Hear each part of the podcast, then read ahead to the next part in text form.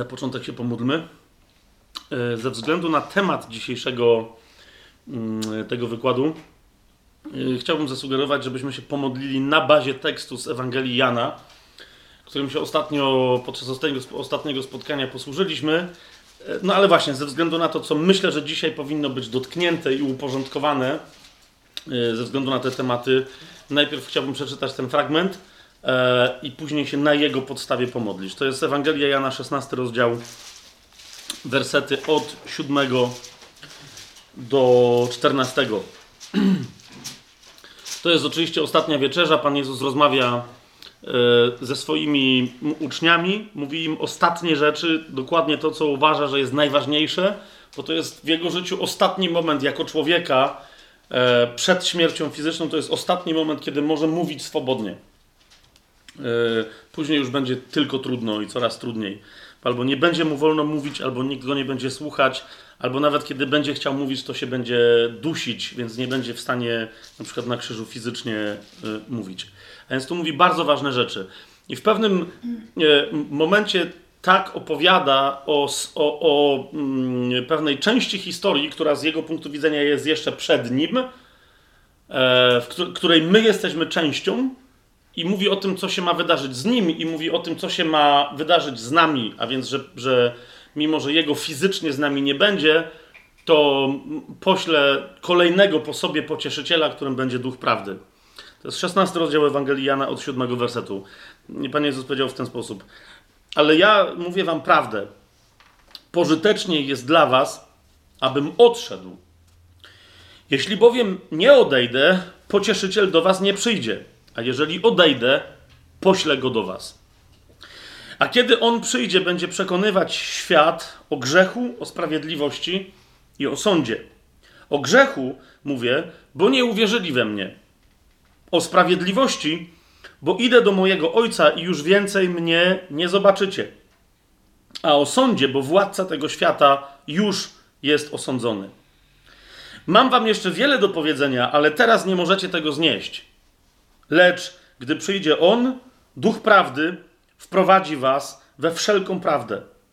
Nie będzie bowiem mówił sam od siebie, ale będzie mówił to, co usłyszy i oznajmi wam rzeczy przyszłe. On mnie uwielbi, bo weźmie z mojego i wam oznajmi.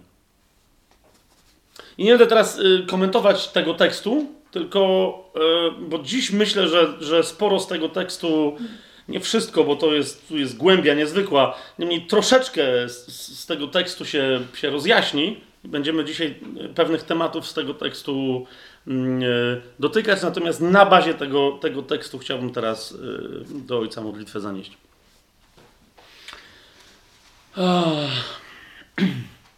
Ojcze, bardzo Ci dziękuję za nasze kolejne spotkanie. Wszyscy Ci dziękujemy za nasze kolejne spotkanie.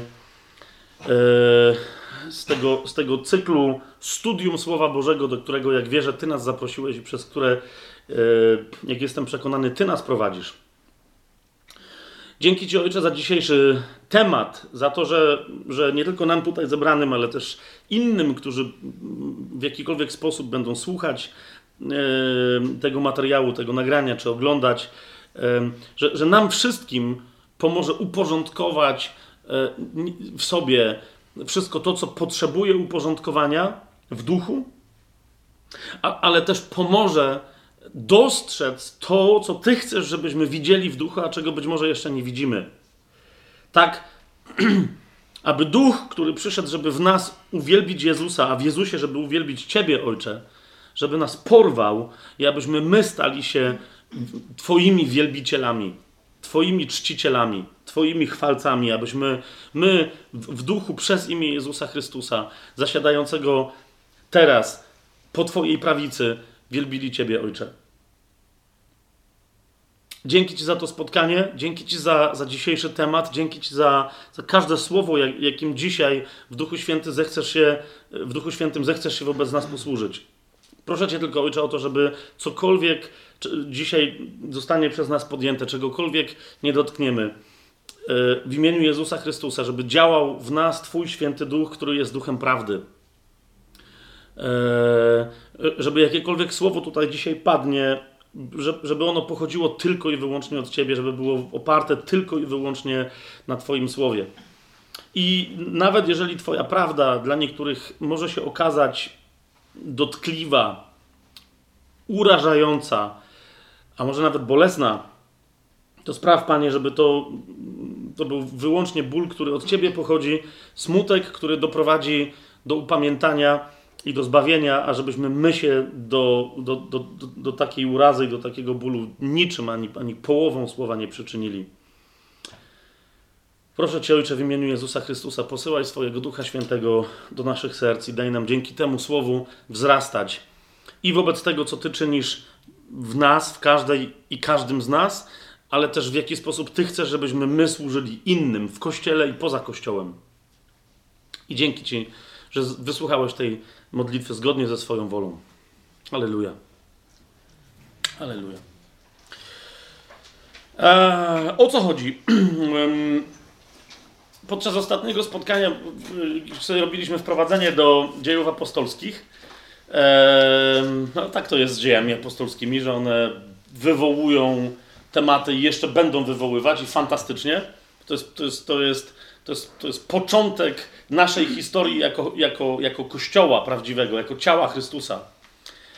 E, mówiliśmy o, o postaciach pierwszoplanowych dziejów apostolskich, e, czyli o Panu Jezusie i o Duchu Świętym, i o postaciach de facto drugoplanowych, ale na bazie życia których i pewnej części ich historii życiowej e, została osnuta wiele wątków, narracja dziejów apostolskich, czyli mówiliśmy o, wspomnieliśmy o Piotrze i o Pawle.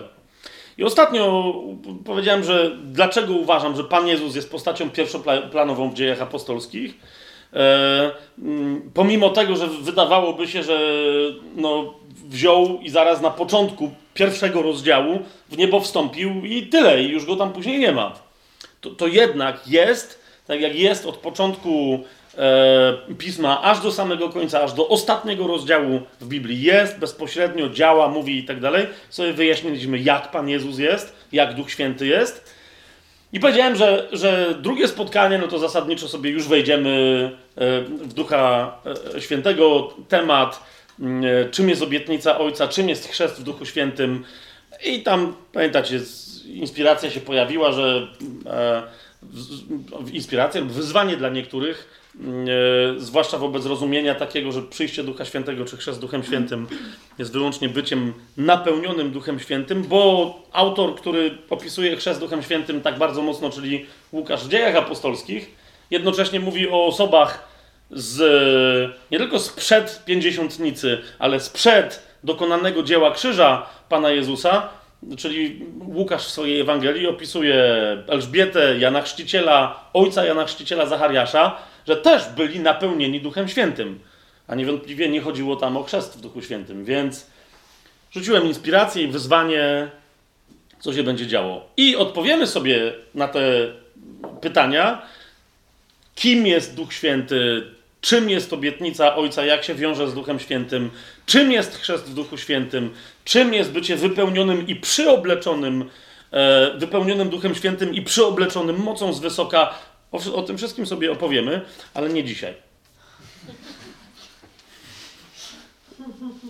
Bardzo się cieszę z tego powodu. Nie dlatego, że wiecie, was zrobiłem w konia, bo trochę sam siebie mm, przyznam, że zrobiłem w konia, nie wiedząc, że w ogóle kogokolwiek robię w konia. Otóż po ostatnim naszym spotkaniu, gdzie wydawało mi się, że wiecie, Pan Jezus jest przedstawiony na tyle, na ile trzeba, i do tematów takich szczegółowych, jak na przykład chrzest wodny, jakie, ono ma, jakie on ma znaczenie, co tam się dzieje i tak dalej, że, po prostu przejdziemy e, nawet do tematu takiego, jakim jest zmartwychwstanie Pana Jezusa. E, to, bo, bo, bo, wiele osób myśli, że jak rzuc, rzucamy hasło, że Pan Jezus zmartwychwstał, okej, okay, jest mnóstwo ludzi, którzy się zgadza, a potem się okazuje, że nawet w podstawy biblijne nie wierzą, myśląc, że wierzą w zmartwychwstanie Jezusa. Ale myślałem sobie, okej, okay, o chrzcie wodnym na przykład temat jest, to jest temat dopiero na list do Rzymian. E, o zmartwychwstaniu Pana Jezusa to jest dopiero temat na pierwsze do Koryntian, bo tam najwięcej yy, Paweł o tym mówi.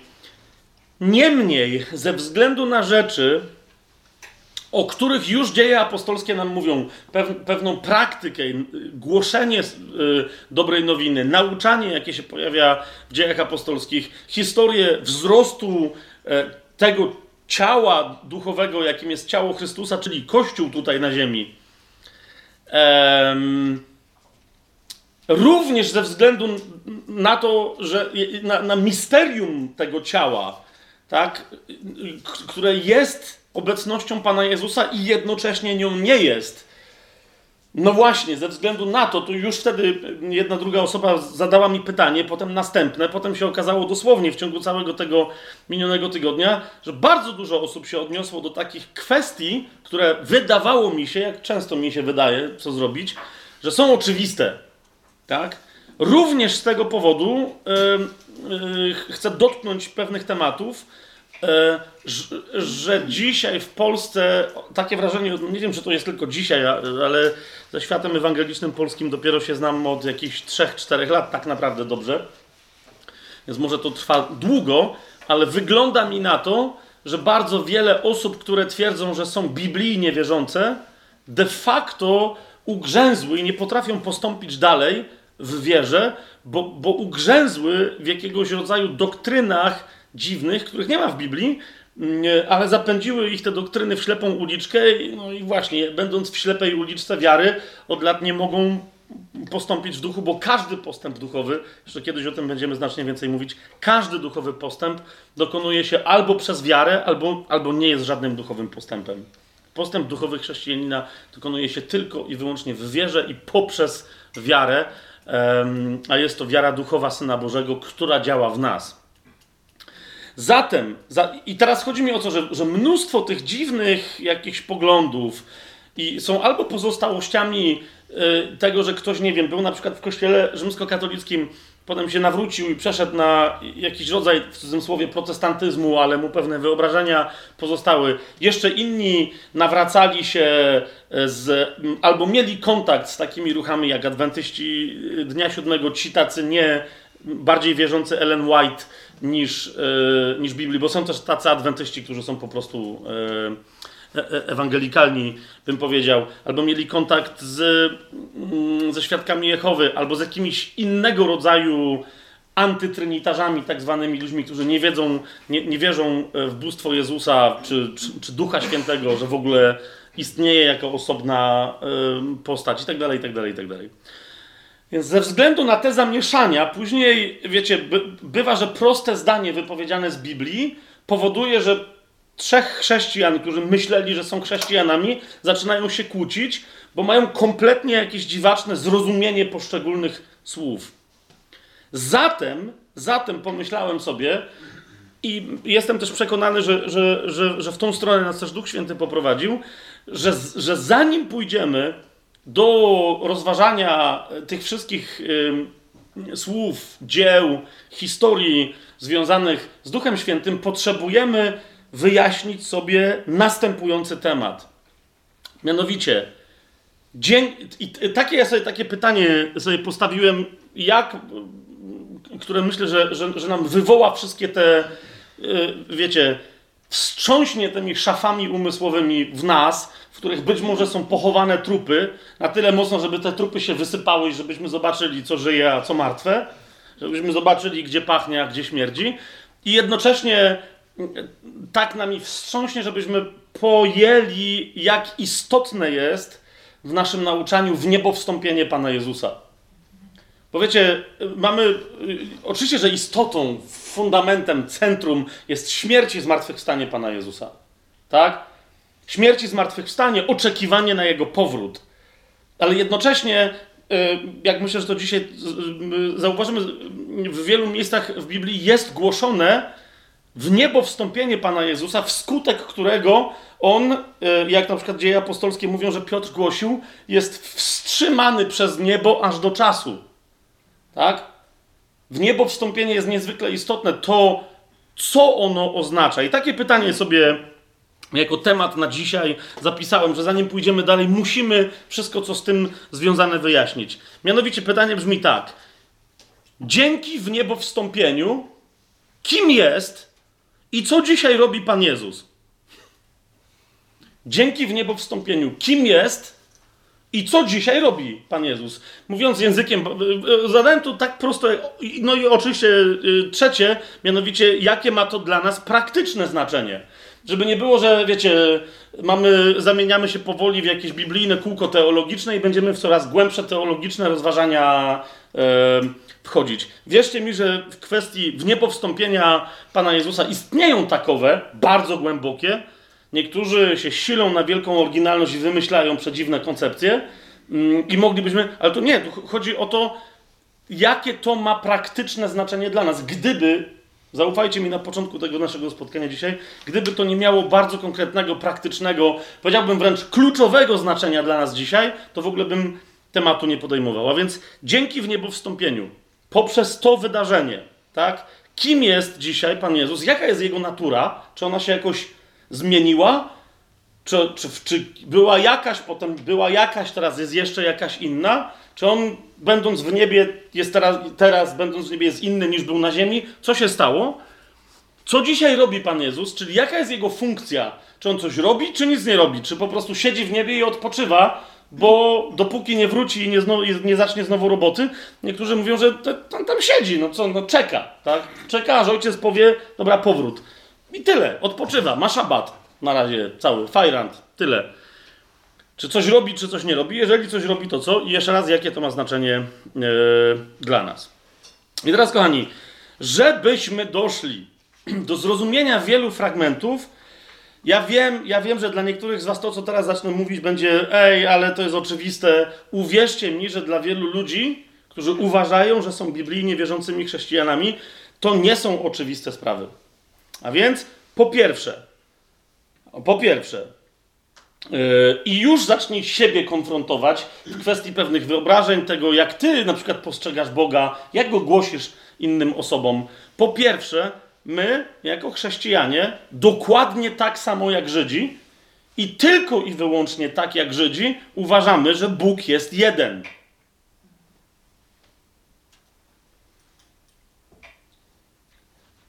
Teraz jest chwila ciszy, niektórzy patrzą na mnie i kiwają głowami. Tak, tak, tak, tak wierzymy.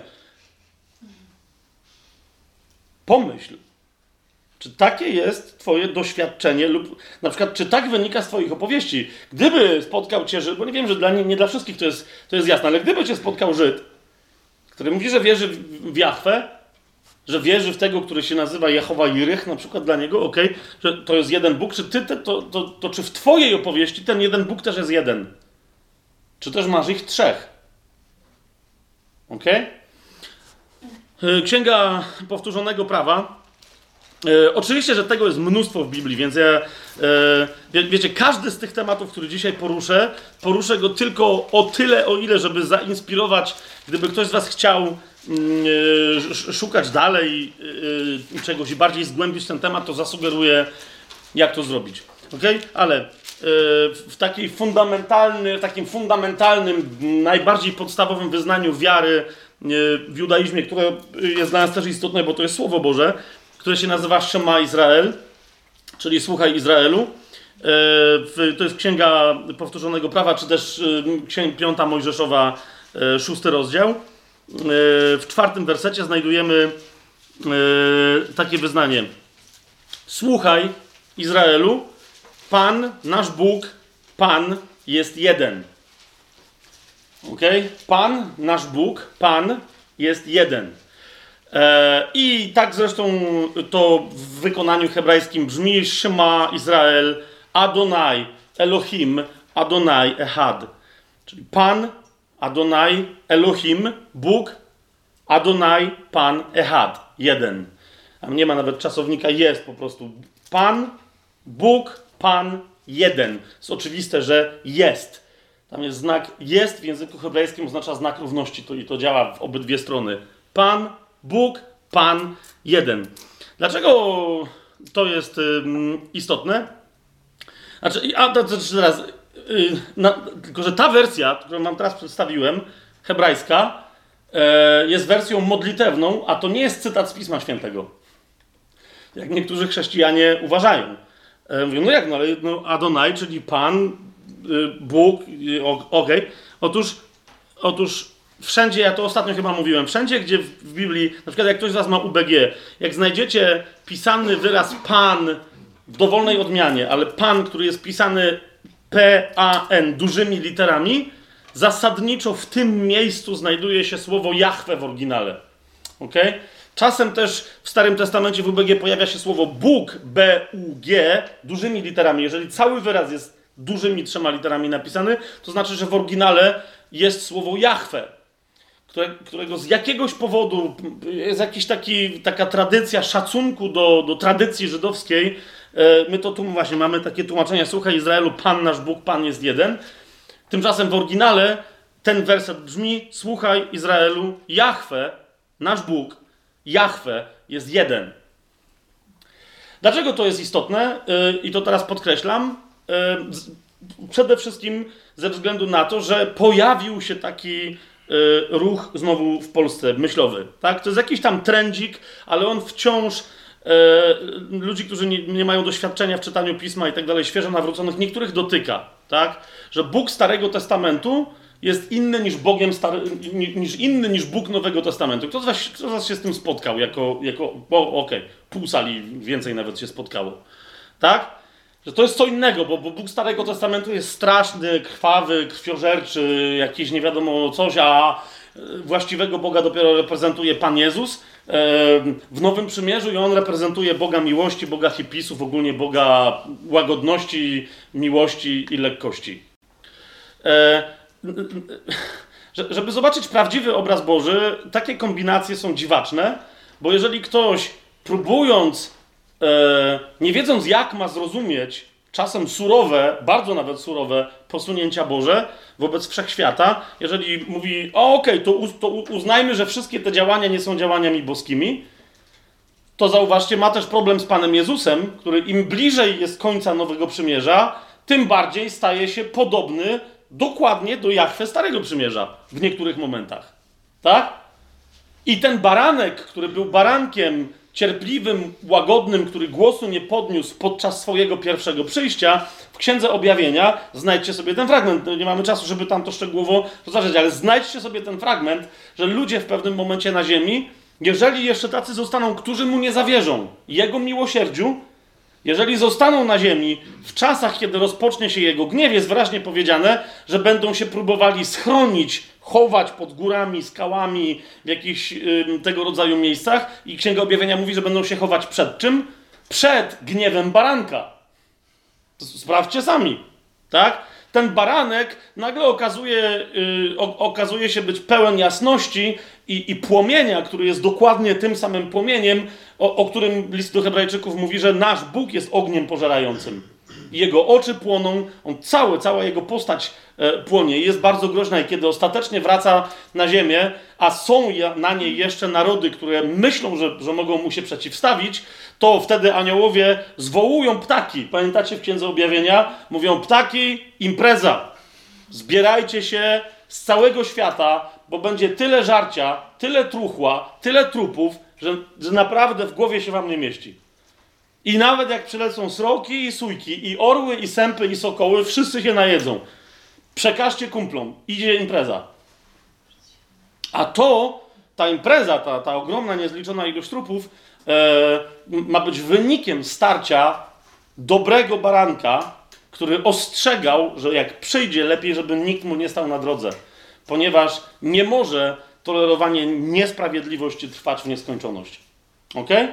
Więc jeszcze raz, je, jeżeli ktoś ma problem pewien z tym, że, że, że Bóg się objawi jako sprawiedliwy sędzia, e, to nie tylko ma problem z Bogiem Starego Przymierza, ale też ma problem e, z, Bogiem Nowego Przymierza, czyli z Panem Jezusem.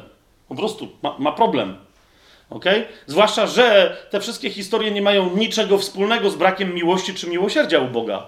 One mają wszystko wspólne z tym, że ludzie ostrzeżeni wciąż nie chcą się usunąć. Jak ślimak, do którego możesz podejść i powiedzieć ślimaku, jedzie walec, czy mogę cię zdjąć z drogi, bo cię przejedzie? A ślimak mówi, daj spokój, poradzę sobie. Nie tacy goście mnie atakował. Rozumiesz, to jest, jeżeli chcesz uszanować wolę takiego ślimaka, to potem nie mów, że walec jest niesprawiedliwy. Ok? Bo walec wysłał informację i powiedział ślimaku, ty sam nie zejdziesz, ale ktoś cię może zdjąć z tej drogi. Po prostu. Jeżeli ślimak nie chce zejść z drogi, to walec ze względu na jego wolenie nie będzie zmieniać swojej woli. Bóg czeka w cierpliwości na wypełnienie swojej woli, ale w momencie, kiedy przyjdzie czas, to tyle, tak? Nigdzie nikt, nie, nie ma, nikt z nas nie ma obietnicy, że, że cierpliwość Pana wobec niego będzie trwać w nieskończoność, a on w nieskończoność będzie mógł e, kolejne akty zła podejmować. Czy, czy to jest jasne, o czym mówię? A więc, a, ale jeszcze raz, pojawiła się taka koncepcja, że właśnie, że ale jednak Bóg Starego Przymierza, że Jahwe to nie jest ojciec Pana Jezusa. I tam jakieś się pojawiają kombinacje teologiczne. Jeszcze raz, wszędzie tam w Starym Przymierzu, gdzie, jest, gdzie w, w mnóstwie miejsc, gdzie normalnie mamy w naszych tłumaczeniach słowo Pan, tam jest słowo Jahwe, sprawdzajcie sobie w oryginale. Mnóstwo darmowych narzędzi w internecie jest do tego i wystarczy sprawdzić, Chociażby, jeżeli ktoś z Was chciałby się, bo nie będziemy, nie będziemy tego dzisiaj robić, chociaż na tam prośbę kogoś, myślę, że nagramy osobno taki materiał, ale jeżeli, jeżeli ktoś tego słucha, czy ktoś z Was teraz jest tym zainteresowany, idźcie po pierwsze tropem cytatów, którymi posługiwał się Pan Jezus. Bo Pan Jezus cytował Biblię bardzo często. I teraz zauważcie, w jakich momentach cytował i po co ją cytował. Bardzo często mówił o sobie w odniesieniu do swojego ojca. I teraz sprawdźcie, to są cytaty, w których ten jego ojciec, którego on rozpoznaje jako swojego ojca, to jest Jahwe. Następnie e, autorzy Nowego Testamentu mówią o Jezusie w odniesieniu do jego ojca i chociaż sami nie posługują się słowem Jahwe, posługują się, znów sprawdźcie, jakimi cytatami się posługują. Znów, co się okazuje, posługują się cytatami, począwszy od pierwszej wypowiedzi, nawet jeszcze nie była zapisana, Piotra w Dzień Pięćdziesiątnicy, kiedy głosił. No? Okay? Posługuje się, cytując na przykład psalmy, posługuje się dokładnie fragmentami, w których ojciec Pana Jezusa, którego on wyraźnie nazywa jego ojcem, a Jezusa nazywa jego synem, które w oryginale e, są, są e, fragmentami opisującymi Jahwe z imienia. No nie z nazwiska, bo ten nie potrzebuje nazwiska, tak? Więc jeszcze raz, idźcie tym tropem. Jakimi cytatami posługiwał się Pan Jezus? Których z nich identyfikuje się siebie jako syna tego Boga, którym jest, yy, którym jest Jahwe, w których identyfikuje Jahwe jako Boga. Bo on mówi wyraźnie, że Bóg zrobił coś albo powiedział coś i posługuje się fragmentem, który my mamy po prostu czyjąś tam relację po grecku nam przekazaną, ale on oryginalnie się posługiwał fragmentem, w którym musiało być imię Boże, czyli Jahwe, chociaż pewnie też go nie wypowiadał, bo taka była tradycja. I tak dalej. Wszystkie tamte jakieś takie argumenciki drobniutkie, jakieś wiecie, spiskowe teorie, wynajdywanie jakichś tam koncepcji zwykle polegają na niezrozumieniu oryginalnego tekstu i, i bawieniu się jakimiś błędami w tłumaczeniach.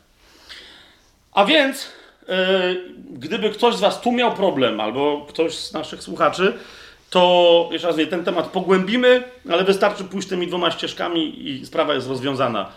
Ojciec Pana Jezusa, którego On przedstawia w Nowym Testamencie, to jest Jahwe Starego Testamentu. Po prostu nie ma żadnego innego e, Boga, lub też musielibyśmy wierzyć e, słowu Starego Przymierza, w którym, jeszcze raz, nie ma żadnego innego Boga, tylko Jahwe. Ale idziemy dalej. Bóg jest jeden. E, słuchaj Izraelu, Jahwe, nasz Bóg, Jahwe jest jeden.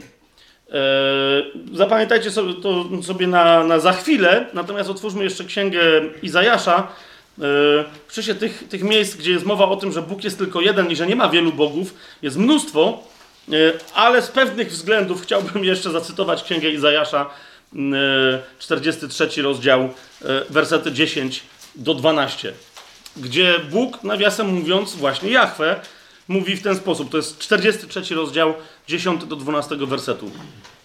Wy jesteście moimi świadkami, mówi Jahwe, i moim sługom, którego wybrałem, abyście poznali mnie i wierzyli mi i zrozumieli, że to ja jestem. A więc zauważcie, e, Bóg zapowiada dar, którym jest, którym jest wybranie, abyśmy go poznali, abyśmy mu wierzyli i abyśmy go rozumieli. I teraz pierwsza rzecz, którą w ramach tego poznania, rozumienia, wierzenia mu, o której się dowiadujemy, to jest przede mną nie został stworzony żaden Bóg, ani po mnie nie będzie. Jest jeden Bóg, który jest niestworzony i nie ma żadnego innego. ewentualnie mógłby być stworzony, ale Bóg niczego takiego nie zrobił. Przed nim on jest jeden, jedyny. Ja, jedenasty werset, ja jestem Jahwe i oprócz mnie nie ma Zbawiciela. Bardzo istotne określenie, do niego jeszcze później wrócimy. I dwunasty werset, ja ogłaszałem, wybawiałem i opowiadałem, gdy nie było wśród was żadnego obcego Boga. W sensie obcego bóstwa, tak? Bo tu nawet nie ma słowa Bóg w oryginale. Wy jesteście moimi świadkami, mówi Jahwe, że ja jestem Bogiem. I jeszcze raz w kontekście dziesiątego wersetu, i tylko ja. Amen? Mamy to? Bardzo, absolutnie bardzo jasna yy, sprawa. W 40, skoro tu jesteśmy, to jeszcze 45 yy, rozdział, piąty werset. Jakby jeszcze ktoś miał wątpliwość, no to, to, na, to ok, niech będą trzy słowa, trzech świadków, 45 rozdział Izajasza, piąty werset. Ja jestem Jahwe i nie ma żadnego innego, oprócz mnie nie ma żadnego innego Boga przepasałem cię, chociaż mnie nie znałeś i tak dalej, i tak dalej, i tak dalej. Myślę, że jest to dosyć jasne oświadczenie, parokrotnie się powtarzające w samych tych naszych cytatach, które wyraźnie pokazuje, że Bóg jest jeden. Czy to jest jasne? Tak? Okej, okay, wszystko gra.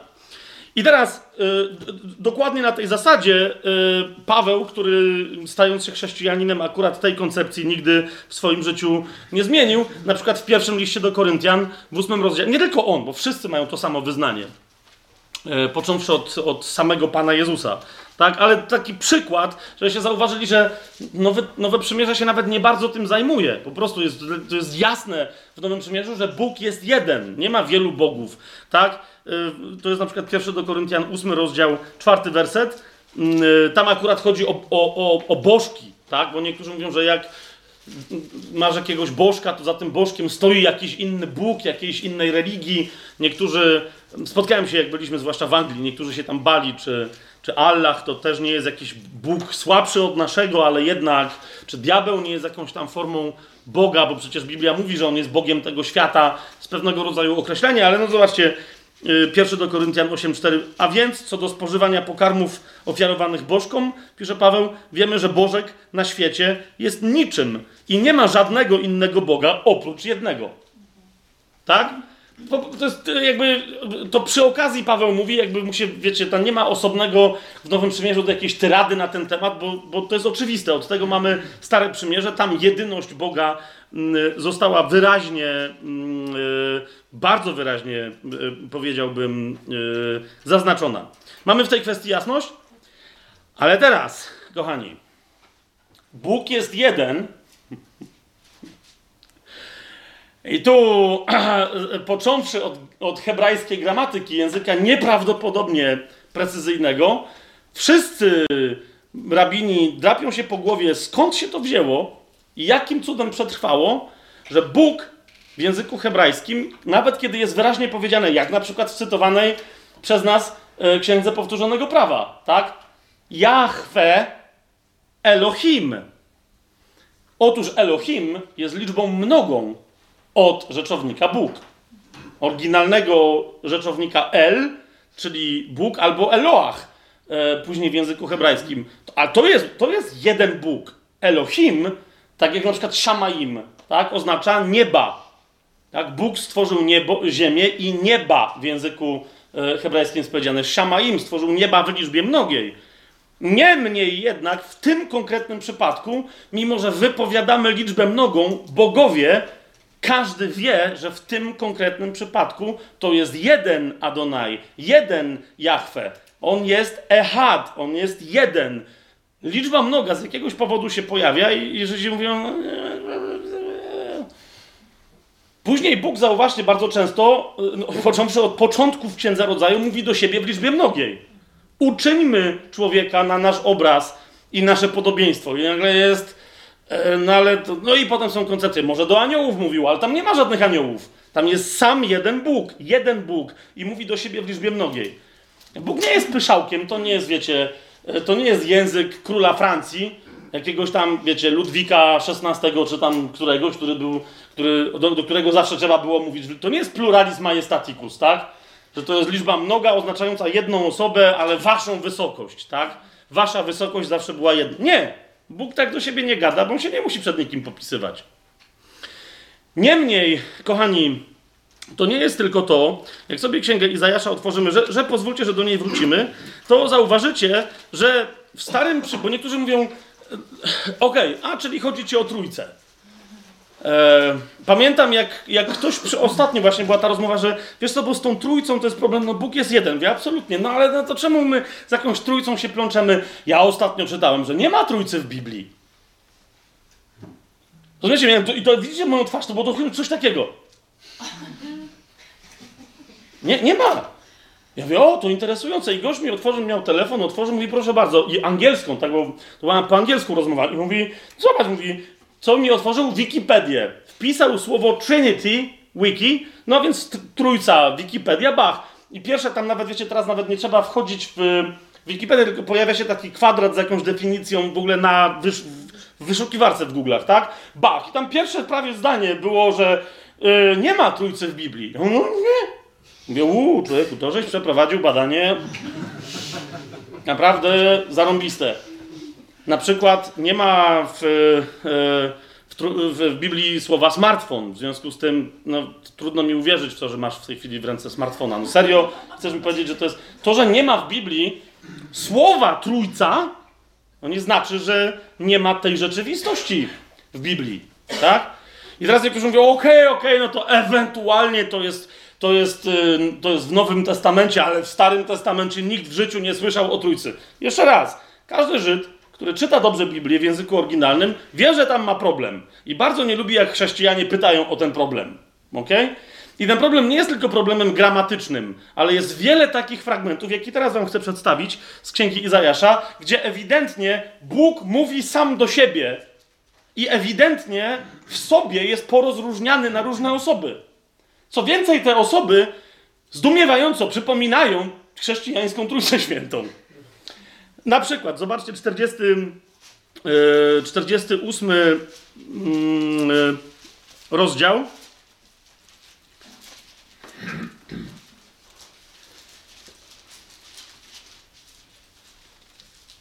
Czterdziesty ósmy rozdział macie Izajasza? Yy, I jak, nie, nie będziemy teraz tego rozkładać, ale zobaczcie nawet sobie sami, jak macie dobre w miarę tłumaczenie, jak ktoś, bo tu niektórzy się uczą hebrajskiego, to, to popatrzcie też po hebrajsku, co się dzieje tutaj, że w pewnym momencie narrator, który jest Bogiem i który dalej jest Bogiem, w pewnym momencie, w szesnastym wersecie, mówi tak. I to jest, jeszcze raz, sprawdźcie mnie sami, tak? Bóg, który mówi, zobaczcie, na przykład w 12 wersecie, słuchaj mnie Jakubie i, i Izraelu, ja jestem, ja jestem pierwszy i ja jestem ostatni. No kto, kto tak mówi? Bóg, tak? I teraz ten Bóg kontynuuje i nagle mówi, zauważcie, w 16 wersecie mówi tak, zbliżcie się do mnie i słuchajcie tego. Od początku nie mówiłem w skrytości, ale od tego czasu, kiedy to się działo, ja tam byłem. A teraz Pan Jahwe posłał mnie i jego duch. I teraz nagle jest, wiecie, jak ktoś czyta i mówi, czekaj, ale to mówi Jahwe. I Jahwe mówi, że Pan Jahwe go posłał i jego duch, to kto to jest? Skoro to też jest Jahwe. Okay? Tego typu fragmentów, ja nie będziemy ich teraz, yy, yy, wiecie, w- jakby więcej yy, odnajdywać, ale jeżeli ktoś uważnie czyta Stare Przymierze, to widzi ich mnóstwo. Tak? Widzi ich mnóstwo. Bardzo interesujące, że w wielu szkołach, chyba nie, nie wiem czy we wszystkich, bo tego nie wiem, ale w bardzo wielu, yy, jak byliśmy z żoną w Izraelu, to jednego i drugiego rabina, yy, z którymi rozmawialiśmy, pytałem o to. Jeden nic mi nie chciał powiedzieć, ale, ale drugi był już nawróconym rabinem, był Żydem mesjanistycznym i powiedział mi, no tamten ci nic nie chciał powiedzieć, bo ci nic nie powie. A pytanie moje brzmiało, jak wyglądają komentarze do tych y, fragmentów?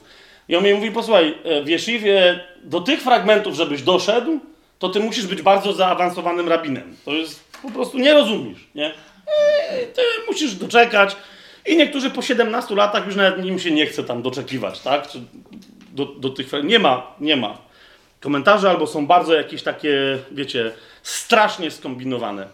W psalmach to myślę, że, że przynajmniej ze dwa psalmy tak z miejsca powinny wam wskoczyć, gdzie Bóg mówi do Boga, jak, jako ojciec do swojego syna, mu w ogóle mówią o duchu, tak? I jeszcze ten tego posyła, tamten mówi, że okej. I jeszcze ojciec ostrzega innych przed swoim synem, że lepiej, żeby go ucałowali. No to sobie przypomnijcie, który to jest, który to jest psalm. I tego typu fragmentów jest wiele, gdzie Bóg sam w sobie ze sobą rozmawia i nie jest to pomnożenie osobowości. No chyba, że ta scena, Izajasz 48, 16, ee, kiedy to Jahwe mówi, że Pan Jahwe posłał mnie i jego duch, e, praw, no, z mojego punktu widzenia prawie, że dosłownie, jeżeli nie po prostu dosłownie realizuje się, na przykład w Ewangelii Mateusza jest, jest według mnie to jest to, tak? Ewangelia Mateusza, trzeci rozdział, wersety 16-17. A kiedy Jezus został ochrzczony, zaraz wyszedł z wody, a oto otworzyły mu się niebiosa i ujrzał ducha Bożego, zstępującego jak gołębica i przechodzącego na niego. A jednocześnie rozległ się głos z nieba: To jest mój umiłowany syn, w którym mam upodobanie. Nie, nie, nie widzicie, że zasadniczo Izajasz zobaczył wypowiedź Pana Jezusa na temat swojego ojca i na temat ducha, po czym Mateusz nawet nie komentuje, że to jest no, chociaż mógłby napisać, a w ten sposób wypełniły się słowa, którymi prorok powiedział, że coś tam. Tak? Ale po co miałby to robić? A więc yy, tego rodzaju obrazów yy, w Starym Testamencie znajdziecie mnóstwo, w Nowym również, bo niektórzy mi mówią, ale nie ma, nie ma, ja rozumiem, że nie ma słowa Trójca w Nowym Testamencie, ale nie ma w ogóle Trójcy w Nowym Testamencie. Naprawdę? W tej samej Ewangelii, no tu na przykład mamy Trójcę, jak byk tak? Ale nie, że bo to musi być, wiesz, Bóg. No to w Ewangelii Mateusza, na przykład w 28 yy, e, rozdziale, na samym końcu, Pan Jezus e, wprost mówi o typowej formule trinitarnej. Yy, to jest 28 rozdział, 19 werset. Idźcie więc i nauczajcie wszystkie narody, chrzcząc je, czy też zanurzając je w imię Ojca i Syna i Ducha Świętego. Tak? Oczywiście tam, że jakieś pojawiają się y, podstępne historie, że to w oryginalnych manuskryptach tej, tego, tej części nie było. Oczywiście, że są. I, i tych fragmentów, e, ja nie chcę teraz przesadzać, ale jest, przypuszczam, że kilkaset, jeżeli nie ponad tysiąc, które naprawdę bardzo starych, tak? Takich bardzo pierwotnych, które wyraźnie pokazują, że ten fragment y, nie został dopisany w IV wieku, tylko po prostu, że on tu sobie zupełnie swobodnie, y, zupełnie swobodnie funkcjonuje. Chodzi mi tylko o to, że wiecie, to jest nadal wyobrażenie, że to jest jedno, jedyne miejsce, gdzie Trójca, Ojciec, Syn i Duch Święty jest wymieniona tak jednym tchem. I nadal, że w Nowym Przymierzu, w Nowym Testamencie nie ma w żadnych innych pismach niczego takiego. Nie będę E, wielu tych fragmentów dawał, bo to nie jest nasze dzisiaj zadanie, ale musimy się w tej kwestii bardzo umocnić i upewnić, tak? Mamy chociażby pierwszy list Jana, piąty rozdział, e, siódmy werset. Mm. Trzej bowiem świadczą w niebie, Ojciec, Słowo i Duch Święty, a ci trzej są jedno. Tak? Oczywiście niektórzy znowu powiedzą, że ale w tłumaczeniach biblijnych na podstawie Nestle Alanda e, tamtego fragmentu nie ma. No, no właśnie, bo został wycięty. E, dlaczego to jest tłumaczenie z niewłaściwego tekstu, to żeśmy sobie mówili na początku czwartego sezonu? Dobrze teraz mówię? Tak. tak? Na początku czwartego sezonu, pierwszy rozdział, tam odsyłam. Więc niektórzy mówią, no ale to jest koma Johanneum, to jest, to jest kontrowersyjny fragment. Niech będzie. Ale nadal myślicie, że jak Mateusza się nie dało tknąć, stąd ktoś wziął i wyrwał. Świetnie. Fragmentów takich jak na przykład w drugim do Koryntian znajdujemy. E, ja dzisiaj e, nawet nie będę ich powielał, tylko w trakcie po drodze zauważycie, jak wiele rzeczy będę cytować, które de facto pokazują Boga, który się przejawia w trzech sp osobach. Na trzy sp osoby. Ale drugi do Koryntian, zobaczcie, 13 rozdział, 14 werset, chociażby. Ktoś się chyba nie kapnął, że to jest formuła trinitarna yy, i zapomniał, żeby to zakwestionować. 13 rozdział drugiego do Koryntian, 14 werset. Łaska Pana Jezusa Chrystusa, miłość Boga i wspólnota Ducha Świętego z wami wszystkimi. Amen. Okay? Takich fragmentów, jeszcze raz mówię, yy, będziemy mieli mnóstwo. Ewangelia Jana. Otwórzcie sobie 15 rozdział, 26 yy, werset. Z taki, I teraz chcę wam pokazać takie rzeczy, w których ludzie nie widzą e, e, trójcy, bo właśnie, bo nie ma formuły, ale jej tam nie musi być. Ważne, że widać Boga trój osobowego, który działa na trzy różne sposoby w trzech różnych osobach. To jest 15 mm, e, rozdział Ewangelii Jana, 26 werset. Gdy jednak przyjdzie pocieszyciel, którego ja wam poślę od Ojca, duch prawdy, który wychodzi od Ojca, on będzie świadczył o mnie. To tu macie trójcę powtórzoną dwa razy w kółko. ok? Kto skąd wychodzi, kto go posyła, dlaczego i gdzie to wszystko potem wraca. Tak? To, to, to w, samym, w samej tylko podczas ostatniej wiecie, wieczerzy, w samych tylko wypowiedziach Pana Jezusa tego jest mnóstwo. 16 rozdział, wersety 13-15, które dzisiaj e, do 14 cytowaliśmy, ale pójdziemy w tym cytacie dalej. Gdy przyjdzie On, Duch Prawdy, wprowadzi was we wszelką prawdę. Nie będzie bowiem mówił sam od siebie, ale będzie mówił to, co usłyszy i oznajmi wam rzeczy przyszłe. On mnie uwielbi, bo weźmie z mojego i wam oznajmi. Teraz co znaczy, Jezus tłumaczy, co znaczy, że weźmie z mojego? Wszystko, co ma ojciec, jest moje. Dlatego powiedziałem, że weźmie z mojego i wam oznajmi. Ale de facto mówi, weźmie z ojcowskiego. Tak? Teraz pomyśl, kto może wziąć Bogu? Tylko on sam sobie może wziąć. Tak? Nie ma kogokolwiek, który mógłby zgłębić, jak Paweł e, powie do Koryntian, który, kto mógłby zgłębić głębokości Boga samego, jak tylko duch Boży, który jest tym Bogiem, po prostu, tak? Żadna istota, która by nie miała tej natury, nie może zgłębiać yy, głębin Bożych, brać z nich i dawać komuś, tak? Może to robić syn, ponieważ ma tę samą naturę co ojciec, jest tym samym Bogiem. Może to robić duch, jak się okazuje, ponieważ jest takim samym pocieszycielem jak syn, ale jest kimś innym w ramach tego jednego, yy, tego jednego Boga. W 14 rozdziale yy, sławne wersety, ale cóż, cóż innego miałyby oznaczać, yy, jeżeli nie to właśnie o czym mówimy. 8 do 11 powiedział do Jezusa Filip: Panie, pokaż nam ojca, a to nam wystarczy. Jezus mu odpowiedział: Tak długo jestem z wami, a nie poznałeś mnie, Filipie. Zauważcie, do tego stopnia za chwilę Jezus, zresztą w całej jego, podczas ostatniej wieczerzy, w całej jego wypowiedzi, on mówi o jedności E, z duchem i w duchu, o jedności z ojcem. Tak? O, o, jedności, która oznacza, że ja i ojciec jesteśmy jedno. Nie jesteśmy tym samym, ale jesteśmy jedno. Jesteśmy to, to co po hebrajsku oznacza Adonai Ehad. Pan jest jeden. Zauważcie, ma, o małżeństwie jest powiedziane, że kiedy człowiek w, w księdze rodzaju w języku hebrajskim opuści człowiek ojca i matkę i złączy się ze swoją żoną i będą czym? Jednym ciałem. Tam jest dokładnie ten sam wyraz. Ehad. Masz dwa ciała, ale ewidentnie tam nie powstaje, wiesz, jedno zwierzę, e, jeden człowiek z czterema rękami i czterema nogami, tak? I dwiema głowami. Nie, ale ewidentnie dla Boga małżeństwo jest ehad, jest jednym ciałem. Po prostu według rzeczywistości duchowej staje się jednością. I teraz ten pyta się, pokaż nam ojca, a ojciec z głosem Jezusa odpowiada Filipowi, jeszcze raz 14 rozdział Ewangelii Jana 9 werset, tak długo jestem z wami, a nie poznałeś mnie, Filipie? I Jezus swoim głosem komentuje to, kto mnie widzi, widzi i ojca. Jak możesz mówić, pokaż nam ojca? Nie wierzysz, że ja jestem w ojcu, a ojciec we mnie? Słów, które ja do was mówię, nie mówię od samego siebie, ale ojciec, który mieszka we mnie, on dokonuje dzieł. Wierzcie mi, że ja jestem w ojcu, a ojciec we mnie. Przynajmniej z powodu samych dzieł wierzcie mi.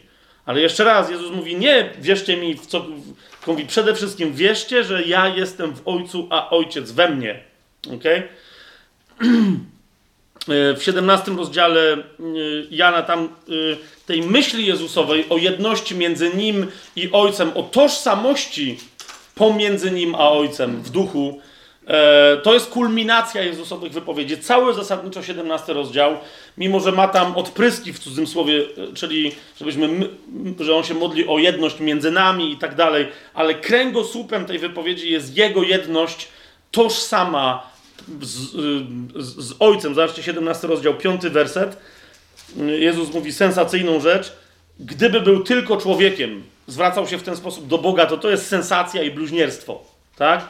Jezus mówi, mm, teraz Ty, Ojcze, uwielbij mnie u siebie tą chwałą, którą miałem u Ciebie, zanim powstał świat.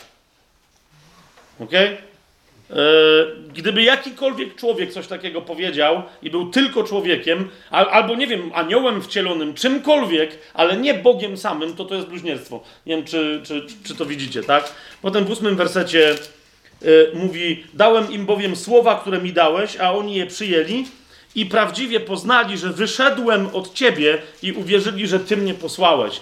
to są, to są, to są dwie rzeczy. E, to, że ojciec posyła syna, to jest jedno, ale najpierw syn wychodzi i on nie wychodzi od ojca, on wychodzi z ojca. Okay? W innym miejscu będziemy mieli słowo o tym, jak to jednorodzony Bóg, syn Boży, zamieszkuje łono ojca. To, to no, zdumiewające objawienie. On mówi, oni uwierzyli, że wyszedłem od ciebie i uwierzyli, że ty mnie posłałeś, kiedy wyszedłem. Tak? To są dwie, dwie różne akcje. Chrześcijanin to jest ktoś, kto wierzy w tę tożsamość między ojcem i synem. I później 21, 22 werset Jezus się modli, aby wszyscy byli jedno.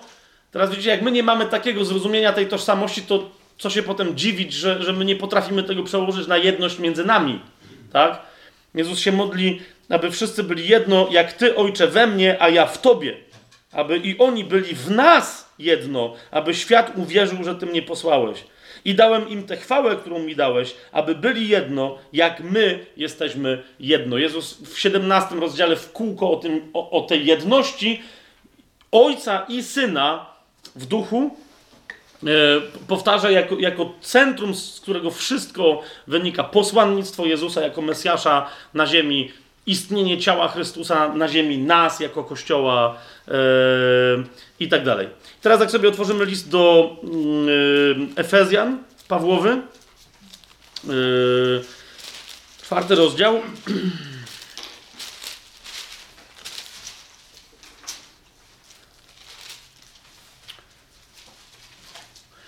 tak a propos, tak, bo to mówię, to można byłoby mnożyć mnożyć mnożyć, ale, ale tylko tak a propos, tak?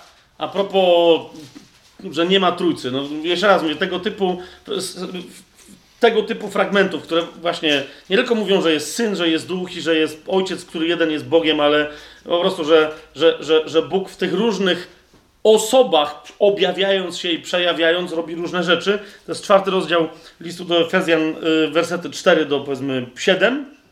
Zobaczcie, mamy znowu trójcę opisaną. Począwszy od ducha tym razem, jest jedno ciało i jeden duch, jak też zostaliście powołani w jednej nadziei waszego powołania. Jeden Pan, jedna wiara, jeden chrzest, jeden Bóg i Ojciec wszystkich, który jest ponad wszystkimi, przez wszystkich i w was wszystkich. A każdemu z nas została dana łaska według miary daru yy, Chrystusa. Zauważcie, że możliwość przejawiania się tak jak w szóstym wersecie jest powiedziane, ponad wszystkimi, przez wszystkich i we wszystkich jest charakterystyczna tylko i wyłącznie dla boskiej natury i dlatego jest powiedziane, że Bóg i Ojciec wszystkich jest ponad wszystkimi, przez wszystkich i w was wszystkich. Ok? W trzecim rozdziale yy,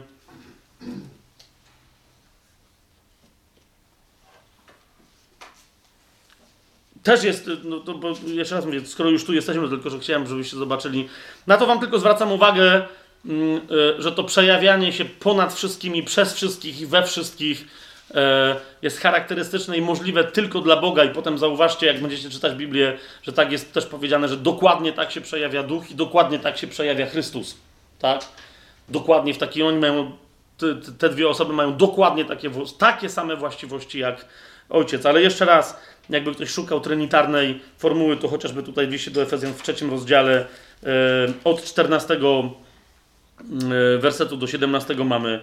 Dlatego zginam swoje kolana przed Ojcem, pisze Paweł, Ojcem kogo? Naszego Pana Jezusa Chrystusa, od którego cała rodzina na niebie i na, na ziemi bierze swoją nazwę, aby według bogactwa swojej chwały sprawił, żeby wasz wewnętrzny człowiek był utwierdzony mocą przez Jego Ducha aby Chrystus przez wiarę mieszkał w waszych sercach, abyście zakorzenieni i ugruntowani w miłości mogli pojąć i tak dalej, i tak dalej, i tak dalej. I zobaczcie, macie znowu Ojca i Syna i Ducha Świętego, tak? Jeszcze raz, jak ktoś czyta Biblię i nie widzi tych, tych momentów, gdzie cała Trójca jest wymieniona w różnych aspektach swojego przejawiania się, to jest to dla mnie po prostu aż dziwne. Niemniej rozumiem, że dla nas istot jednoosobowych i jednowymiarowych to może być dziwne, że istnieje istota boska, która jest trzyosobowa i nadal jest jedna. Tak? To, to jest dla mnie dość e, oczywiste. Ale zrozumcie, pamiętam jak kiedyś sam rozważałem to na teologii. I to była rzymskokatolicka teologia, ale w tej kwestii akurat miałem profesora, który, który mi to dość prosto wyjaśnił. Mówi, widzisz, to jest trochę tak, jak ja kiedyś próbowałem zrozumieć więcej niż trzy wymiary w fizyce. I wtedy sobie zrozumiałem, że to się od, odnosi też do naszego rozumienia istot znacznie potężniejszych niż my, na przykład Boga, tak? Mówi, wyobraź sobie, że istniałby świat dwuwymiarowy. Dla tych z Was, którzy nie wiedzą o co, o co mi chodzi, dwuwymiarowy, czyli który by się znajdował tylko i wyłącznie na płaszczyźnie, na przykład na kartce albo na blacie stolika, na którym macie, tak? I teraz masz narysowanego chłopka i, i chłopinkę obok tego chłopka, tak? Więc oni, rozumiesz, oni jakby o, oni, żeby się zobaczyć dokładnie, musieliby się obejść dookoła, bo oni nie mogą wi widzieć ponad tą płaszczyzną, na której się znajdują. Czy to jest, rozumiecie, rozumiecie, o co mi chodzi?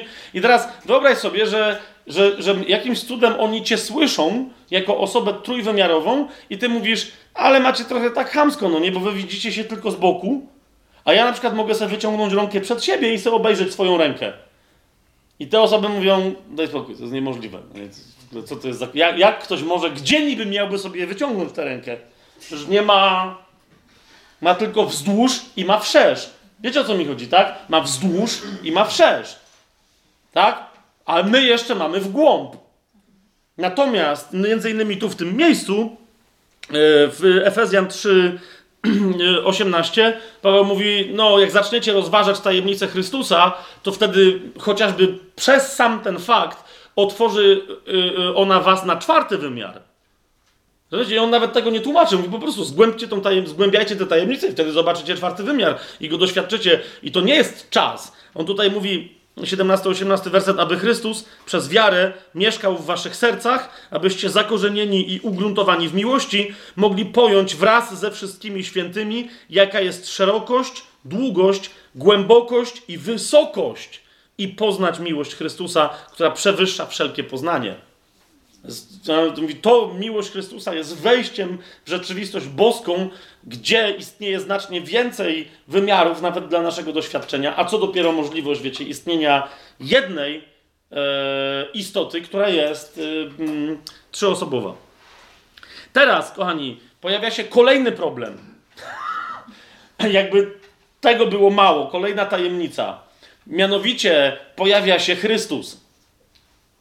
Jeszcze raz, Trójca to jest Ojciec, Słowo i Duch, jak mówi 1 Jana 5,7 yy, e, czy wiele innych miejsc.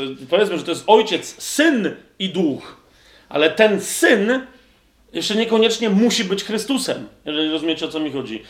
W pewnym momencie Trójca gdzieś między sobą w ramach jakiejś debaty, jest parę takich miejsc, które te debaty sugerują, od, zanim jeszcze istniał świat, wyobraźcie sobie to, istniał plan Boży na człowieka, istniał plan Boży na ciebie i na mnie, i w ramach tego planu Bóg wymyślił: okej, okay, jeden z nas stanie się człowiekiem. Nie będziemy teraz rozważać całej tej historii, bo to jest inna zupełnie rzecz, e, że najprawdopodobniej, bo, bo to nie jest nasza historia, to jest historia diabła i ona nie jest zbyt interesująca. E, niemniej jednak najprawdopodobniej z tego powodu diabeł, który był już istotą, która wpadła w pychę, wściekł się i tę pychę, tę pychę przemienił w bunt. Tak?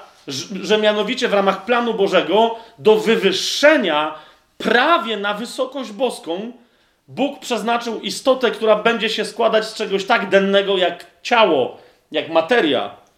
A on, który jest postacią duchową, okay? który jest niosącym światło, jak miałby być kimś niższym i służyć takiej istocie jak ty czy ja. I gdzieś tam najprawdopodobniej rozpoczął się bunt. Ale o tym, o tym nie będziemy mówić. Chcę wam tylko, chcę wam tylko powiedzieć, że, że Bóg postanowił być człowiekiem I to postanowienie nie tyczyło się tylko tego, żeby być człowiekiem, ale żeby być konkretnym człowiekiem, który od początku planu Bożego miał być Chrystusem. Miał być jednym, jedynym, wyjątkowym pomazańcem Bożym. Miał być, e, jak m, mm, wielu dobrych teologów e, biblijnych, protestanckich mówi, miał się stać teantropos, czyli bogo-człowiekiem. Tak? Jednością Boga Boga z człowiekiem. Więc nie dość, że Bóg sam w sobie jest dosyć skomplikowany i tajemniczy, to jeszcze stwierdził, że jeszcze do tej skomplikowaności dołączy no, coś. I to będzie my, my, przez to, że część Jego połączy się z nami w sposób nieodwracalny. Okej, okay. otwórzmy najlepiej Pismo Święte. Skoro jesteśmy w liście do Efezjan, to tu na razie mm, zostańmy. Zobaczcie, to jest trzeci rozdział. Nawiasem mówiąc, to, to o czym ja teraz, yy, wiecie, tylko wspominam, to, to, że był ten pomysł i że Chrystus istnieje odwiecznie, ja o tym mówiłem w czasie yy, czwartego sezonu, chyba na początku drugiego odcinka tego sezonu, kiedy rozpoczynaliśmy, to była część, która się nazywała Dobra Nowina o Jezusie. Ja tam mówiłem między innymi o tajemnicy preegzystencji Chrystusa w, w Bogu. Więc ja teraz tylko zaznaczę, Mm, pe pewien wątek. Przy okazji też zaznaczę, bo to się pojawi na YouTubie i też w innych miejscach, yy, pod szyldem tajemny plan. Tak? Yy, słowo to nie ma, nie ma takiego słowa w Biblii, yy, jest tylko misterion, czyli tajemnica, ale w, w, jednym miejscu, w trzecim rozdziale, właśnie w którym teraz będziemy listu do Efezjan, Biblia Warszawska miała takie tłumaczenie tajemny plan, że Bóg, istnieje pewna tajemnica i ta tajemnica była też pewnego rodzaju planem. E, I ten tajemny plan to jest, to jest to, że trójjedyny Bóg postanowił, że jedna z tych osób trójcy stanie się człowiekiem, a ten człowiek będzie posłany dla zbawienia nie tylko jednego wybranego narodu, ale także pogan, którzy oryginalnie z ciała i krwi nie mieliby prawa do obietnic bożych. Okay? I to jest trzeci rozdział listu do Efezjan, ale, ale już z UBG mm, korzystamy, wersety 3-4. Paweł mówi, że to jest objawienie, które on otrzymał, e, to jest wola Boża, żeby, żeby, żeby coś, co było objawione, ale utajone w Starym Testamencie, żeby klarownie wyłożyć. E, mówi, przez objawienie, to jest, to jest trzeci rozdział, trzeci, czwarty werset, przez objawienie zostana, została mi oznajmiona tajemnica, jak to wam przedtem krótko napisałem, dlatego czytając to możecie zrozumieć moje poznanie tajemnicy, mm, tajemnicy Chrystusa. I potem wersety 8, 11 mówi, mnie najmniejszemu za wszystkich świętych została dana ta łaska, abym wśród pogan głosił te niezgłębione bogactwa Chrystusa, i żebym ujawnił wszystkim, jaka jest wspólnota tej tajemnicy ukrytej od wieków w Bogu. To jest tajemny plan Boży, tak? Plan od wieków w nim ukryty. Jaka jest wspólnota tej tajemnicy ukrytej od wieków w Bogu, który wszystko stworzył przez Jezusa Chrystusa. Zauważcie. Który w momencie, kiedy stwarzał, już wtedy, kiedy stwarzał, już stworzył wszystko przez Jezusa Chrystusa a więc który wszystko stworzył przez Jezusa Chrystusa, aby teraz wieloraka mądrość Boga poprzez Kościół stała się jawna zwierzchnością i władzą w miejscach niebiańskich, zgodnie z wiecznym postanowieniem, które powziął w Chrystusie Jezusie, naszym Panu. Zauważcie jeszcze raz, Bóg powziął postanowienie, a to postanowienie było wieczne, w sensie jest na wieki, ale też jest odwieczne. I ono zostało powzięte w Chrystusie Jezusie, e, w naszym Panu. A więc, co prawda, y, Bóg, y, jedna z osób boskich, nie od zawsze była człowiekiem, bo stała się nim w pewnym momencie, ale od zawsze był taki plan, żeby się jej coś takiego, tej jednej osobie boskiej, żeby się jej coś takiego przydarzyło. Czy jest to jasne, co, co, ja, teraz, co ja teraz gadam? Jeszcze raz, kto z Was chce zgłębić bardziej y, ten temat, to niech sobie sięgnie do tych wszystkich cytatów i wątków, które poruszam w tym e, nauczaniu e, Dobra Nowina o Jezusie to jest czwarty sezon Tajemnego Planu na, na, na YouTubie, drugi odcinek. Niemniej, jeżeli chcecie zobaczyć mm, jakby streszczenie tej myśli, to zobaczmy na przykład drugi list do Tymoteusza, ponieważ my o tym musimy pamiętać, tak, że, że, że, że, że Chrystus to jest plan Boży odwieczny. Hmm? I, na przykład y, dlatego Paweł do Tymoteusza, jak mu przypomina podstawowe rzeczy i, I, I, musi też jego język być bardzo złożony, bo wie, że, że Tymoteusz zna pisma, więc on może się posługiwać głębszą biblijną teologią. Zauważcie w pierwszym rozdziale wersety 9-10, e, co mówi o Bogu Paweł do Tymoteusza. Ponieważ ósmy werset kończy się na Ewangelii według mocy Boga, a więc ostat, postacią, która tam się pojawia, jest Bóg. I teraz ten Bóg, który zrobił co? Zauważcie, jak jest opisany przez Pawła Bóg. Bóg, dziewiąty i dziesiąty werset, który nas zbawił i powołał świętym powołaniem, nie na podstawie naszych uczynków, zauważcie, ale na podstawie swojego postanowienia i łaski, która została nam dana w Chrystusie Jezusie przed wiecznymi czasami. Lub też przed wiecznymi czasy, jak UBG o tym mówi. Ta łaska została dla nas przeznaczona w Chrystusie przed wiecznymi czasy. Natomiast w momencie, kiedy Syn Boży stał się człowiekiem, to było co? To, to nie było dopiero wtedy, wiecie, plan, który dopiero wtedy powstał. Nie. Plan był wcześniej, łaska była złożona w nim wcześniej, a obecnie, zobaczcie dziesiąty werset, została objawiona przez pojawienie się naszego Zbawiciela Jezusa Chrystusa, gdzie? No na ziemi, tak? Który zniszczył śmierć, a życie i nieśmiertelność wydobył, wydobył na jaw poprzez Ewangelię, którą On głosił i którą my w, Nim głosimy. Jasne to jest? Widzicie to, że Chrystus istnieje, plan, żeby, żeby jedna z osób Bożych stała się ziemskim Chrystusem, człowiekiem. Ten plan istniał odwiecznie i on został, mm, ten, ten plan został zrealizowany. Zobaczcie też e, Piotra, bo, bo to nauczanie jest wszędzie, e, wszędzie w Nowym Testamencie, ale tak tylko, żebyśmy mieli próbeczkę. To jest pierwszy Piotra, pierwszy rozdział, 18, 19 i 20 werset. Jest tam powiedziane, że wiemy, Piotr o tym tam kontynuuje pewną myśl, mówi, że, że powinniśmy wiedzieć o tym, że nie tym, co zniszczalne, srebrem lub złotem, zostaliście wykupieni z waszego marnego postępowania przekazanego przez ojców, ale czym? Drogą krwią Chrystusa, jako baranka niewinnego i nieskalanego, zauważcie, przeznaczonego do tego, żeby Jego krew nas wykupiła, przeznaczonego do tego przed założeniem świata a objawionego w czasach ostatecznych ze względu na Was. A więc plan był grubo, grubo wcześniej, od początku istniał plan, że ponieważ będą istnieć ludzie, to ja część siebie, ja Bóg, część siebie przeznaczam, aby się połączyła na trwałe z ludźmi. Okay? Aby wykonała dla, dla tych ludzi plan. Oni będą kupieni moją krwią. Dlatego w dziejach apostolskich w jednym miejscu Paweł, jak głosi, mówi wyraźnie o tym, że my byliśmy wykupieni krwią Boga. Okay? Jesteśmy wykupieni krwią Boga, nie tylko człowieka, który miał jakieś wyobrażenia yy, na swój temat. I teraz, kochani, co jest w tym wszystkim bardzo istotne? Otóż, żeby ten plan został przeprowadzony, bo ja nie będę teraz rozwijać tajemnicy Chrystusa, ale chcę zwrócić uwagę na jedną bardzo konkretną rzecz. My cały czas to wszystko, co mówimy, próbujemy zrozumieć wiele tekstów, które mówią o tym, kim dzisiaj jest Chrystus i czego my się jeszcze mamy spodziewać od Niego i po Nim. Tak?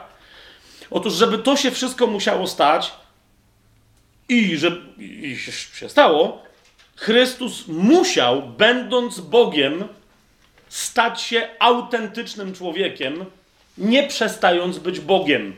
Na tym polega kolejna tajemnica i kolejne złożenie, które jest przedziwne, tak? Ale zobaczmy ten najważniej, te najważniejsze wątki, które nam o tym mówią, żebyśmy wreszcie mieli w tej kwestii jasność. Niezależnie od tego, jak to przerasta możliwości naszego rozumienia ludzkiego, to po prostu uczmy się ze słowa, bo słowo o tym bardzo klarownie mówi. Po pierwsze, list do Galacjan, czwarty rozdział, czwarty werset. Po tym, jak już się dowiedzieliśmy, że taki był plan, to było, takie było, to było przeznaczone, tak? Bóg miał pewien czas, z którym nikim się nie chciał dzielić. W wielu miejscach Biblia mówi, że, że w te tajemnice chcieli wejrzeć i prorocy, i nawet aniołowie cały czas chcą wejrzeć. Tak? I chcą zrozumieć, co się tu dzieje. Bo aniołowie, będąc istotami duchowymi, nie rozumieją ciała. Ani upadłego, ani zbawionego. Po prostu nie rozumieją. To nie jest ich doświadczenie. Tak? Więc czwarty rozdział listu do Galacjan, czwarty werset mówi, że ale gdy nadeszła pełnia czasu, otóż to, Bóg posłał swojego syna, zrodzonego z kobiety, zrodzonego pod prawem, aby wykupił tych, którzy byli pod prawem, abyśmy my dostąpili usynowienia. A więc Bóg posyła, nawiasem mówiąc, zauważcie, że to jest kolejne miejsce trinitarne, ponieważ Bóg posyła swojego syna, żebyśmy my dostąpili usonowienia, a szósty werset nam mówi, a ponieważ jesteście synami, Bóg posłał również do waszych serc ducha swojego syna, który w was woła Abba Ojcze. Także a propos nieistnienia fragmentów trinitarnych w Biblii, będziemy co i róż na nie wpadać. Jak ktoś tylko chce, to, to natychmiast mu się yy, oczy otworzą. Bóg posłał swojego y, syna na ten świat. Niektórzy będą nam wmawiać, no i tu się widzicie, z tym jest zawsze. Każdy zły duch przychodzi, żeby nas przekonywać, że Jezus nie był naprawdę człowiekiem. Może i był, ale przestał. To rozumiecie, każdy zły duch bardzo nie cierpi. Diabeł nie cierpi ciała Chrystusowego. Począwszy od jego oryginalnego ciała jako człowieka. Tak? I dlatego tu jest powiedziane, że dobra, Bóg posłał swojego syna, ale musimy pamiętać, że posłał swojego syna jak? W ciele Ok? Ewangelia Jana, pierwszy rozdział, i pod tym kątem przeczytajmy ją. O tym posłaniu syna przez ojca w duchu. W ten sposób y, mówi Ewangelia Jana, pierwszy rozdział, wersety 1-5. Na początku było słowo, a słowo było u Boga, i Bogiem było słowo. Hmm? Yy, niezależnie od tego, jak jeszcze raz dla kogoś by to było trudne do pojęcia, może być trudne do pojęcia, ale to jest prawda. Dla mnie niektóre, y, niektóre y, mm, tematy w matematyce w momencie stały się trudne i zrezygnowałem z uczenia się matematyki, bo stwierdziłem, że jest dla mnie za trudne, nie chce mi się rozumieć. Ale kapujecie, przez to, że ja nie rozumiem na przykład całkowania, czy różnic, przyznaję się bez bicia, ja wiem, że dzieci to teraz robią gdzieś w podstawówce, czy tam w czymś, czy w przedszkolu, nie wiem, ale naprawdę, jakby mnie ktoś dzisiaj zapytał, ja nie wiem, jak się całkuje, co to są różniczkuje. Jest w ogóle coś takiego? Jest. O, okej. Okay tangens, kotangens, te wszystkie, kapujecie, nie wiem, tak, ale fakt, że ja tego nie rozumiem, no jeszcze mnie nie skłania do tego, żebym w związku z tym twierdził, że tego nie ma. Hmm? Podobnie jak ktoś nie rozumie, że Ziemia jest kulą, to to jeszcze nie znaczy, że w związku z tym ona musi być płaska, bo on czegoś nie rozumie. I jeszcze raz, jak ktoś, y, na przykład słuchający teraz tego, bo teraz dotykamy, zdaje się, że różnych herezji, tak coś mi się wydaje, ktoś tego będzie słuchał i powie, ale w Biblii również nie ma płaskiej ziemi. Bo, bo, po prostu. I o tym też jeszcze zrobimy, zrobimy dodatkowy jeden materiał, bo nie, nie, wiedziałem, że coś tak głupiego może się tak mocno rozejść, jako wiedza to, to jest po prostu ośmieszanie chrześcijaństwa, tak? Że niby w Biblii są jakieś takie bzdury powyjaśniane. Nie, nie ma w Biblii żadnej płaskiej ziemi, tak? Jest bardzo, jest, jest bardzo klarowna kosmologia i nie ma tam żadnej płaskiej ziemi. Więc mamy Ewangelia Jana, pierwszy rozdział, wersety 1-5. Na początku było Słowo, Słowo było u Boga i Bogiem było Słowo. Ono było na początku u Boga, ale jeszcze raz, widzicie, było u Boga i jednocześnie było Bogiem, tak? Tym samym, nie jakimś różnym. Wszystko przez nie się stało, a bez niego nic się nie stało, co się stało. Cokolwiek się stało, stało się, zauważcie, tylko i wyłącznie przez Boga. A słowo mówi, to jest ten Bóg, przez którego wszystko się stało. Słowo jest tym Bogiem, bo przez nie wszystko się stało jak przez Boga, bo to jest ten sam, to nie jest inny Bóg. Po prostu. Wszystko przez nie się stało, a bez niego nic się nie stało, co się stało. To zdanie potwierdza znak równości w pierwszym wersecie, że Słowo jest Bogiem, Bóg jest Słowem, Ojciec jest inny od Słowa, ale to jest ten sam Bóg. Trzeci werset to potwierdza. W nim było życie, a życie było światłością ludzi, a ta światłość świeci w ciemności, ale ciemność jej nie ogarnęła. I teraz mamy wersety 14, bo tam oczywiście jest, y, że, że, że, że, to słowo przyszło na, na świat, e, ale nie będziemy całości cytować, tylko to, co nas interesuje, to jest 14 teraz werset i dalej. Mianowicie to słowo stało się ciałem i zamieszkało wśród nas i widzieliśmy Jego chwałę, chwałę jako jednorodzonego od Ojca, pełne łaski i prawdy. Ale jeszcze raz, to słowo stało się ciałem, tak? Prawdziwe ciało ludzkie. E, Jan świadczył o nim i wołał, to był ten, o którym mówiłem, 16 e, werset, a z jego pełni my wszyscy otrzymaliśmy i łaskę za łaskę. Prawo bowiem zostało dane przez Mojżesza, a łaska i prawda przyszły przez Jezusa Chrystusa. I jeszcze jedna bardzo istotna rzecz: Boga nikt nigdy nie widział. Jednorodzony syn, który jest w łonie Ojca, zwróćcie uwagę, niezależnie od tego, gdzie się znajduje z naszego punktu widzenia Jezus, to ten czasownik, jeszcze o tym dzisiaj więcej powiemy, on się nigdy nie zmienia. Jednorodzony syn zawsze jest w łonie ojca. ok? W Ewangelii Jana on jest zawsze w łonie ojca. Jednorodzony syn, który jest w łonie ojca, on nam o nim opowiedział.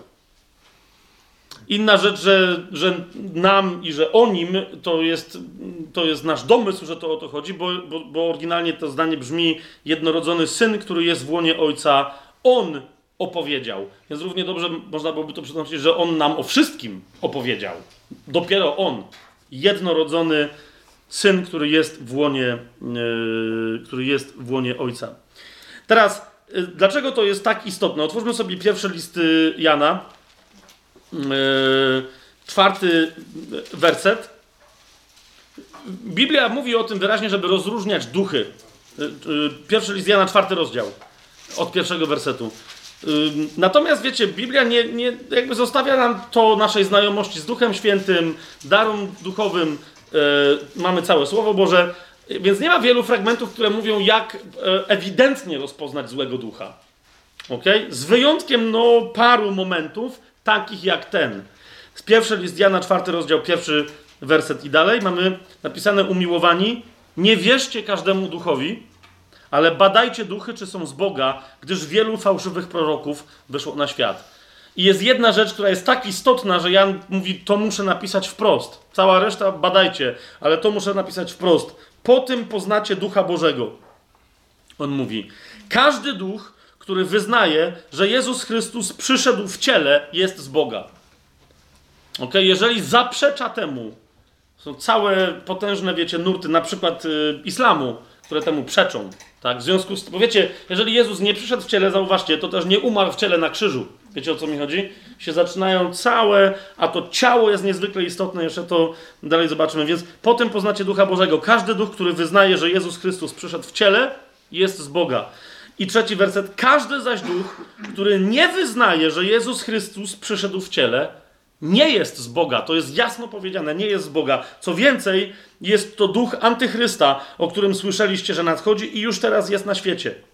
Jest to duch antychrysta. Duch antychrysta będzie zawsze walczyć z wiarą w realne, fizyczne e, przyjście Pana Jezusa na ziemię i jednocześnie, tutaj też od razu dodam, będzie walczyć również z istnieniem fizycznego ciała ludzkiego Pana Jezusa po Jego zmartwychwstaniu.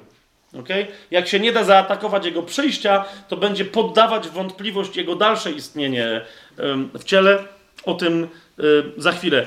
Y, otwórzcie sobie list do Hebrajczyków. E, dziesiąty rozdział. Dlaczego to ciało jest tak bardzo istotne? Po pierwsze, e, to taka była wola Boga i taka była wola Jego Syna w Duchu Świętym. Zauważcie w liście do Hebrajczyków w dziesiątym e, rozdziale, e, w czwartym i w piątym wersecie, Jezus mówi o swoim Ojcu, mówi tak, niemożliwe jest bowiem, aby krew wołów i kozłów gładziła grzechy, Dlatego przychodząc, znaczy to mówi Paweł, autor tego listu, i mówi, dlatego przychodząc na świat, Jezus powiedział, ofiary ani daru nie chciałeś, ale przygotowałeś mi ciało. Prawdziwe ciało. Dlaczego? Ponieważ, żeby nie składać w nieskończoność e, w ofierze ciał wołów i kozłów, tylko złożone w, w ofierze czyste, bezgrzeszne ciało człowieka mogło dokonać odkupienia całego rodzaju ludzkiego. I dlatego w dziesiątym rozdziale, w dziesiątym wersecie mamy napisane, że za sprawą tej woli, a więc wyrażonej w piątym wersecie, ofiary ani daru nie chciałeś, ale przygotowałeś mi ciało. I tam dalej palenia i ofiary za grzech nie podobały się Tobie. I teraz zauważcie, za sprawą tej woli jesteśmy uświęceni przez co? Przez ofiarę ciała Jezusa Chrystusa raz na zawsze. Ok? Jeżeli Jezus nie złożył swojej ofiary w ciele, to, to mamy przerąbane. Na szczęście tak zrobił. Ale rozumiecie, że zaczyna się od, od, od marnych spekulacji, jak ktoś w to ugrzęźnie, w, w jakieś duchowe rozumienie pojawienia się jak, jak, jak, jakiejś istoty na Ziemi, która coś kombinowała, jak to się często w różnych nurtach New Age'u i innych rzeczach pojawia, to potem nagle jesteś nigdzie, tak? Po prostu. Rozróżnieniem w świecie duchów, to jest bardzo interesujące, podstawowym, od którego wszystko się zaczyna, jest odróżnienie fizycznego, ludzkiego ciała Chrystusa jako złożonego w ofierze. Przez kogo? Przez Niego samego. Yy, Bogu. List do Kolosan, yy, tam nie wiem czy... A dobra, to już, yy, jak już powiedziałem, to, to tam przeskoczmy. Yy, również o tym mówi, to nie jest jedyne miejsce, ale to, to, po prostu mi się przypomniało. List do Kolosan, pierwszy rozdział, 22 werset. Mówi, w Jego doczesnym ciele znaczy, chodzi o to, że zostaliśmy y, zbawieni, doświadczyliśmy pokoju i tak dalej. Y, tam są wcześniejsze wersety, ale nie będę już teraz ich cytować. Y, mianowicie mówi Paweł, w jego doczesnym ciele przez śmierć dostaliśmy, właśnie do, dostąpiliśmy wszystkiego, aby was przedstawić jako świętych, nieskalanych i nienagannych przed swoim obliczem. To wszystko, tajemnica pokoju Bożego, 20 werset, czyniąc pokój przez krew Jego krzyża. Tak? To się wszystko gdzie? W jego doczesnym ciele dokonało przez jego śmierć. Tak? Doczesne ciało. Rozumiecie, to jest, to jest, to jest, to jest takie samo dokładnie jak ty masz, czy, e, czy ja mam. Tyle tylko, że nie poddane, mm, e, nie poddane e, grzechowi. Zobaczcie, znów zapowiedź, że tak miało być. Jezus mówi, że, że wszyscy prorocy zapowiadali, że Chrystus miał przyjść i miał cierpieć w ciele tak? Ale nie tylko to, lecz zapowiadali, że Bóg miał przyjść jako Chrystus i cierpieć w ciele. Zobaczcie chociażby tylko, bo jesteśmy w okresie e, przed Bożym Narodzeniem i niektórzy nawet, wiecie, w ramach biblijnie wierzących tam czasem sobie wysyłają jakieś pozdrowienia, kartki i tak dalej, bardzo często cytują ten fragment. Więc zobaczcie Księgę Izajasza, 9 rozdział.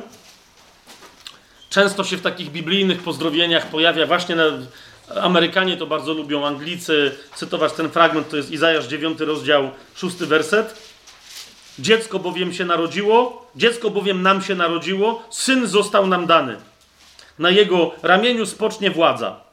Eee, a nazwą go imieniem cudowny doradca, tak? I teraz często wiecie, jest ten fragment urywany, Podczas gdy zauważcie, jest wyraźnie powiedziane, że się ma urodzić ludzkie dziecko i że to będzie, no, ponieważ to będzie ludzkie dziecko, to będzie miało płeć, że to będzie chłopczyk.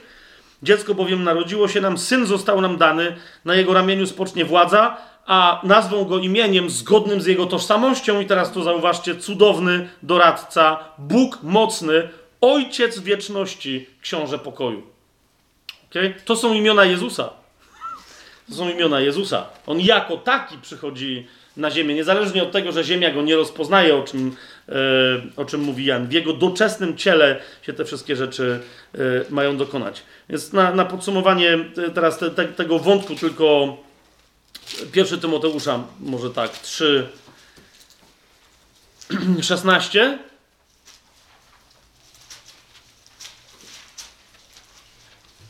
To, yy, jeszcze raz mówię, mógłbym to rozwijać, tylko chodzi mi o to, żebyśmy teraz to jedno zrozumieli. Bóg w całym tym swoim złożeniu tajemniczym część siebie przeznaczył, żeby nie przestając Bogiem stała się człowiekiem. Okay? I Paweł to też nazywa, to nazywa tajemnicą pobożności i pisząc do Tymoteusza, mówi, to jest trzeci rozdział, szesnasty werset, bez wątpienia, mówi, wielka jest tajemnica pobożności. I to jest tajemnica, to rozumiesz, udawanie, że my to wszystko dobrze rozumiemy, my to możemy wiedzieć, ale że my to rozumiemy, mm, ale jaka jest ta tajemnica pobożności? Posłuchajcie, Bóg objawiony został w ciele. To, to jest tajemnica pobożności. Bóg objawiony został w ciele. Usprawiedliwiony, w, no tu mamy w UBG w duchu, powinno być praw, najlepiej chyba raczej usprawiedliwiony poprzez ducha widziany był przez anioły, głoszony poganom, uwierzono mu na świecie, wzięty został w górę do chwały. Ten Bóg, który został objawiony w ciele. Widzicie, my, nasze pytanie dzisiaj, że przypomnę, to jest dzięki w niebo wstąpieniu, kim jest i co dzisiaj robi Pan Jezus. Jakie dla nas to ma znaczenie. Powoli zaczynamy, wiecie, żeby zrozumieć, jako kto On poszedł do nieba, najpierw musimy zacząć dobrze rozumieć, jako kto On tu w ogóle przyszedł z tego nieba, że On stamtąd przyszedł. Tak? A więc Bóg stał się yy, człowiekiem. Bóg naprawdę przyjął na siebie naturę ludzką włącznie z ciałem. Teraz jest natomiast jeszcze drugie pytanie, tak? Bo teraz niektórzy mówią, dobra, to jest wszystko jasne, ale zauważ, przyjrzyj się swojej wierze. Jak ty sobie, jak sobie wyobrażasz Pana Jezusa, że jak On stał się człowiekiem, to czy On dalej był Bogiem? To, to jest pytanie. Czy był Bog, niektórzy, wiecie, to są całe szkoły teologiczne, które to rozważają, czy dalej był Bogiem. A jak był, bo niektórzy mówią, no dobra, był, z Biblii wynika, że był, to czy wiedział, że jest? I, i jak to w takim razie, czemu nie oszalał z tego powodu?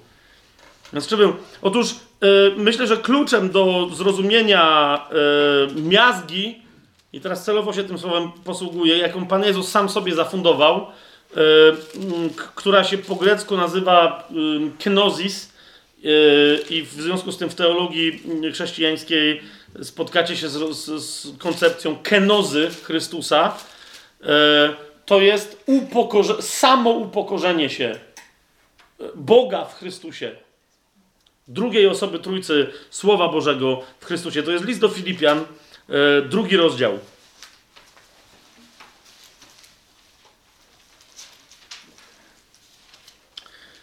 Jest wprowadzenie do tego opisu, ale nie, nie będziemy czytać wprowadzenia, tylko od razu, e, bo ten opis się kończy na Chrystusie Jezusie w piątym wersecie i o tym Chrystusie Jezusie pokrótce tylko ale zauważcie, jakie, jakie, to, jakie to jest głębokie, pokrótce. Paweł mówi następującą rzecz. To jest, to jest, to jest list do Filipian, drugi rozdział, od szóstego wersetu. Mówi, że Chrystus Jezus, będąc w postaci Boga, nie uważał bycia równym Bogu za grabież. Wiem, że te, to zdanie jest, jest to, tu jest tajemnica w tajemnicy podszyta tajemnicą. Co to znaczy, że jak, to, jak do, dokładnie przeczytacie, co tu jest napisane, to jest zaraz. I bardzo dobrze, bo trzeba mieć tu potężny znak zapytania z wykrzyknikiem, co tu jest napisane. Ale, ale nie będziemy teraz tego, nie, nie mamy na to czasu, tylko że widzicie, Bóg, co to znaczy, że on stał się człowiekiem? Więc on, będąc w postaci Boga, nie uważał bycia równym Bogu za grabież, ale ogołocił samego siebie, przyjmując postać sługi i stając się podobnym do ludzi.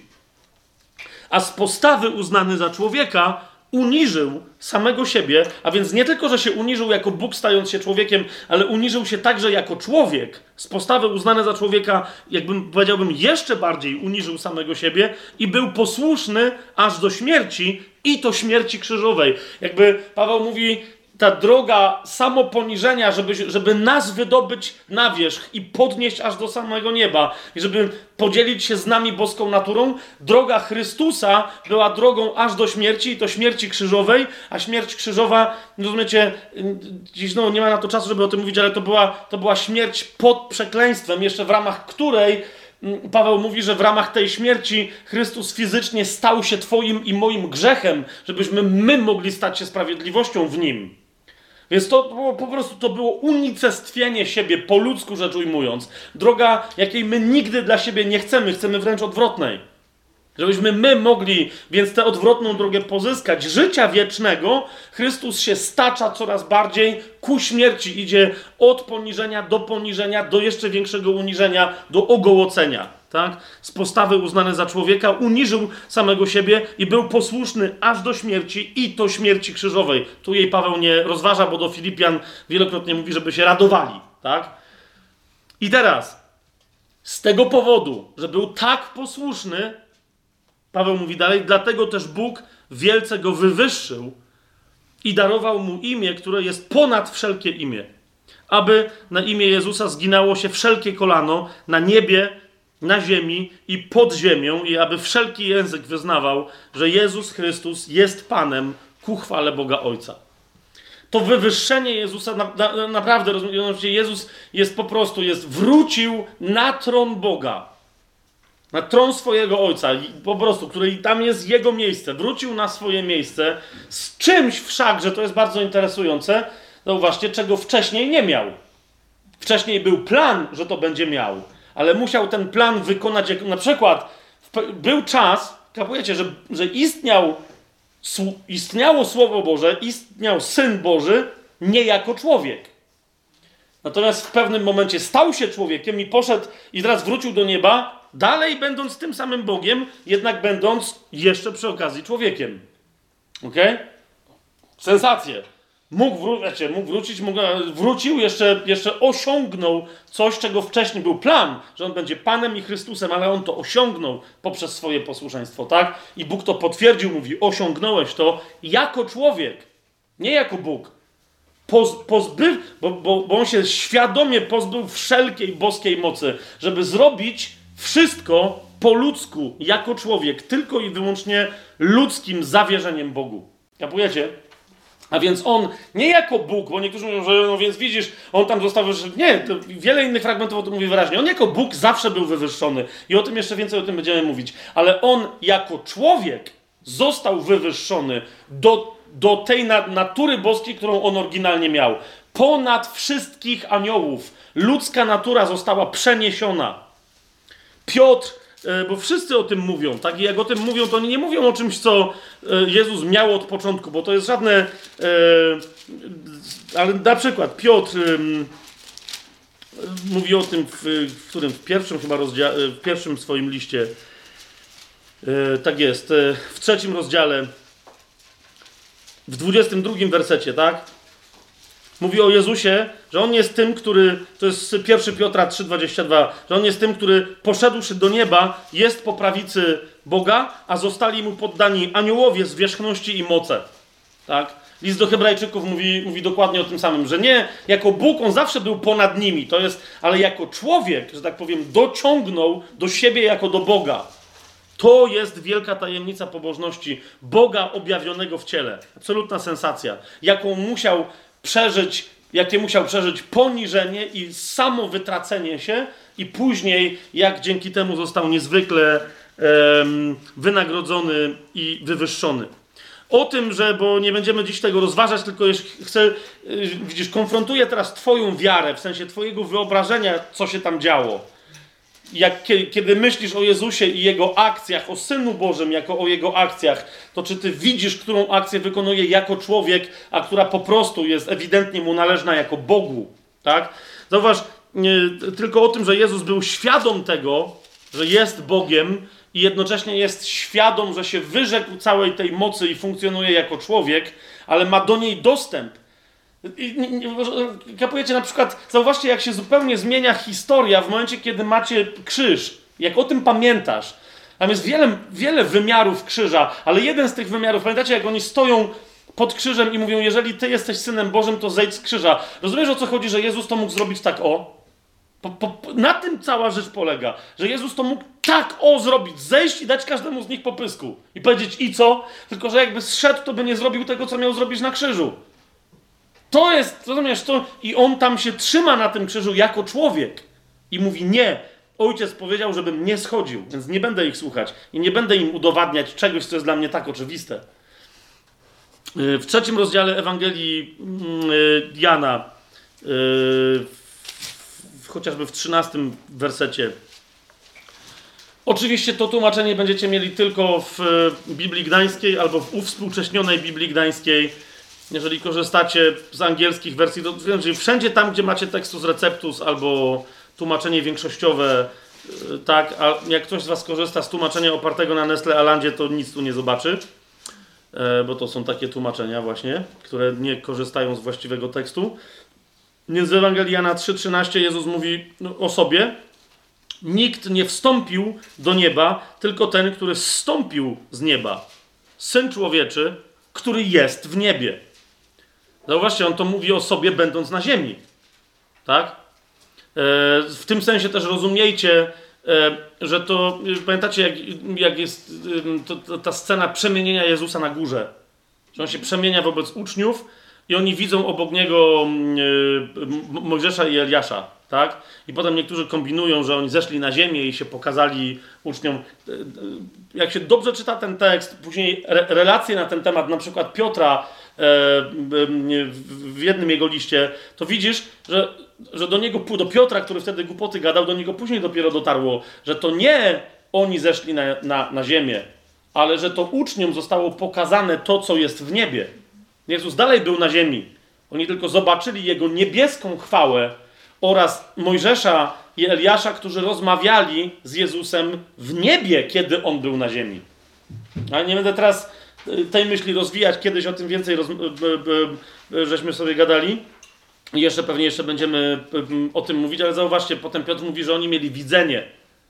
Tak? Nie to, że realne osoby zeszły do. Dlatego zresztą jeden z ewangelistów komentuje, że jak Piotr zaczął gadać, że zrobimy trzy namioty dla ciebie, dla Mojżesza i dla Eliasza, że, że był tak przestraszony, że, że po prostu z tego przestraszenia gadał głupoty. Tam jest dosłownie, że po prostu gadał głupoty, nie wiedział, co się dzieje. Nie zauważył, że oni mają realną, bardzo taką y, swoimi fizycznymi oczami widzą, ale widzą wizję czegoś, czego nie ma tu na tej górze. Tak? Ja też myślę, że ten nasz język, że Jezus się wobec nich przemienił, on tam w języku greckim jest to, to, jest to bardziej klarowne, że, że się po prostu cała, tam się wszystko przemieniło przed ich em, oczami. Niektórzy mówią znowu, że no, ale nie we wszystkich tłumaczeniach ten, ten, y, ta Ewangelia Jana 3,13 jest. Znowu, jak ktoś coś wyrzuca z Biblii, co w niej jest, to nadal ona się broni. W 17 rozdziale y, Jezus powtarza dokładnie to samo, tej samej Ewangelii w 24 wersecie Jezus mówi, i to są jedne z ostatnich słów na wolności Jezusa, absolutnie jedne z ostatnich, jedne z najpotężniejszych. Jezus mówi, y, to jest 17 rozdział Jana, 24 werset. Ojcze, chcę, aby ci, których mi dałeś, zwróćcie uwagę na to tutaj, byli ze mną tam, gdzie ja jestem. A przecież on był tam, gdzie oni byli, tak? Ale tam, gdzie ja jestem, mając już chwałę, więc zauważcie, on mówi, aby oni byli dopiero ze mną tam, gdzie ja już jestem, aby oglądali moją chwałę, którą Ty mi dałeś. Ponieważ umiłowałeś mnie przed założeniem świata. A więc, a więc, a więc Jezus mówi, dobra, ja tu jestem, tu się mają dziać rzeczy, ale ja też wiem, gdzie jestem e, jako Bóg. I, inna rzecz, że mm, okej, w ósmym rozdziale Yy, Ewangelii Jan, bo, bo jeszcze raz mówię, to tych fragmentów w Ewangelii Jana samej tylko jest znacznie więcej. Zobaczcie, ten sławny fragment, to jest Jana 8. Yy, kto miałby coś takiego powiedzieć? Jezus, którego oni widzą i mówią, no to chłop się urodził w Nazarecie, co dobrego może być z Nazaretu. Widzą go, tak? I Jezus do nich nagle mówi, zauważcie, kto może coś takiego powiedzieć do uczonych w piśmie? To jest Jana 8,56 i dalej. Jezus mówi, Abraham, wasz ojciec, z radością pragnął ujrzeć mój dzień. To już pierwsza rzecz, skąd chłop wie takie rzeczy, co chciał widzieć Abraham, tak? A ten jeszcze im mówi nie tylko, że chciał ujrzeć, ale mówi i ujrzał i ucieszył się. I ci nagle, wiecie, słuchają i mówią zaraz, zaraz, zaraz. Wówczas Żydzi powiedzieli do niego, 50 lat jeszcze nie ma, że Abrahama już widziałeś? I teraz zauważcie, jakiej Jezus udziela odpowiedzi nieustannie, niezwykle precyzyjny. We wszystkim, cokolwiek mówi Jezus im odpowiedział i to uroczyście odpowiedział Amen, Amen, mówię wam, zanim Abraham był, ja jestem. Pomyślcie, jak to brzmi, ja jestem po hebrajsku, czy nawet po aramejsku, tak? Co on im powiedział. Wtedy porwali kamienie, no bo hej, chłop im powiedział, że Jahwe, miło mi, a wy jak się nazywacie? Tak?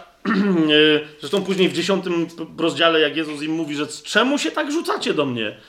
E, to, to, nie, nie jest tak, że o, bo ty chcesz, chcesz widzieć, jak czasem rozmawiam z tak zwanymi antytrynitarzami, ludźmi, albo na przykład właśnie świadkami Jehowy, czy wiecie, ludźmi, którzy nie wierzą, że Jezus jest Bogiem, bo ty wszędzie chcesz widzieć Jezusa. No ale rozumiesz, nie, bo, ale to można przeczytać inaczej. No można, tak? Ale tekst jednocześnie mówi, że to wiesz, po co ja mam czytać inaczej, jak, ci, jak tekst mówi, że wszyscy rozumieli, o co chodzi Jezusowi.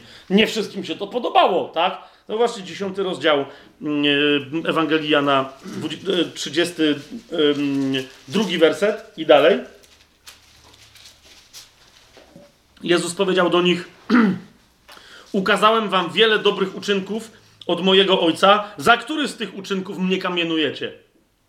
Odpowiedzieli mu Żydzi: Nie kamienujemy cię za dobry uczynek, ale za, bruź, za bluźnierstwo. To znaczy, że ty, będąc człowiekiem, czynisz samego siebie Bogiem. Jasne? To, to nie jest jedno, jedyne miejsce, gdzie to jest ewidentne, że to nie jest tylko nasze rozumienie tekstu, to było również rozumienie wszystkich, którzy tam stali. W tym uczonych w piśmie. Dla nich to było jasne, że Jezus nieustannie wskazuje na siebie jako na Boga. Nie innego niż Jahwe, ale właśnie na dokładnie tego. Ponieważ on cały czas mówił, że no nie ma, on tak samo jak oni wyznawał. Szma Izrael. To samo. Adonai Elohim, Adonai Echad. Jeden. Um, list do Hebrajczyków sobie otwórzmy, bo teraz wchodzimy w bardzo, bardzo istotne dla nas yy, dopiero kwestie, ale zauważcie, jak musieliśmy sobie to uporządkować. Mianowicie Jezus jako Bóg jest niezmienny. Tak? Jezus jako Bóg jest niezmienny. Jezus jako człowiek musi być zmienny. Dlaczego? No bo nie było go, a potem się jako człowieka cieleśnie, a potem był. Był w łonie matki, potem się urodził. Czyli wiecie, raz był istotą, jak my wszyscy, zasadniczo rybą. No może powiedzmy delfinem, tak? Bo, bo, bo jednak był ssakiem, pływa. Delfiny są ssakami, dobrze mówię, tak? Czy tam wielorybem? Ja byłem bardziej raczej wielorybem niż delfinem. Ehm, a potem stał się ssakiem lądowym, tak jak my wszyscy, tak? Czyli jakby, no dobra, przechodził to wszystko, co każdy wyraźnie mówi Biblia, że on był podobny do nas we wszystkim, z wyjątkiem grzechu. Jezus był do, do, nas podobny we wszystkim, z wyjątkiem grzechu. Niemniej istnieje jedna bardzo istotna rzecz, mianowicie, że Jezus jako Chrystus, no i to jest bardzo interesujące, nigdy się nie zmienił. Jako Bóg, jasne, bo jako Bóg jest niezmienny, tak? Jako człowiek się zmieniał. Urodził się, potem umarł, potem zmartwychwstał, okej. Okay ale był człowiekiem, który był Chrystusem i jako Chrystus miał zawsze ten sam zamysł, ma ten sam zamysł i będzie mieć ten sam zamysł. O czym mówi list do Hebrajczyków w 13 rozdziale, w 8 wersecie. Wprost Jezus Chrystus wczoraj i dziś ten sam i na wieki. Jezus Chrystus wczoraj i dziś ten sam i na wieki. Jezus jako Chrystus Taki sam był wczoraj, taki sam jest dziś i taki sam będzie też na wieki. Yy, dlaczego to jest istotne? Dlaczego to jest istotne? Ponieważ Jezus jako Chrystus jest człowiekiem. Amen?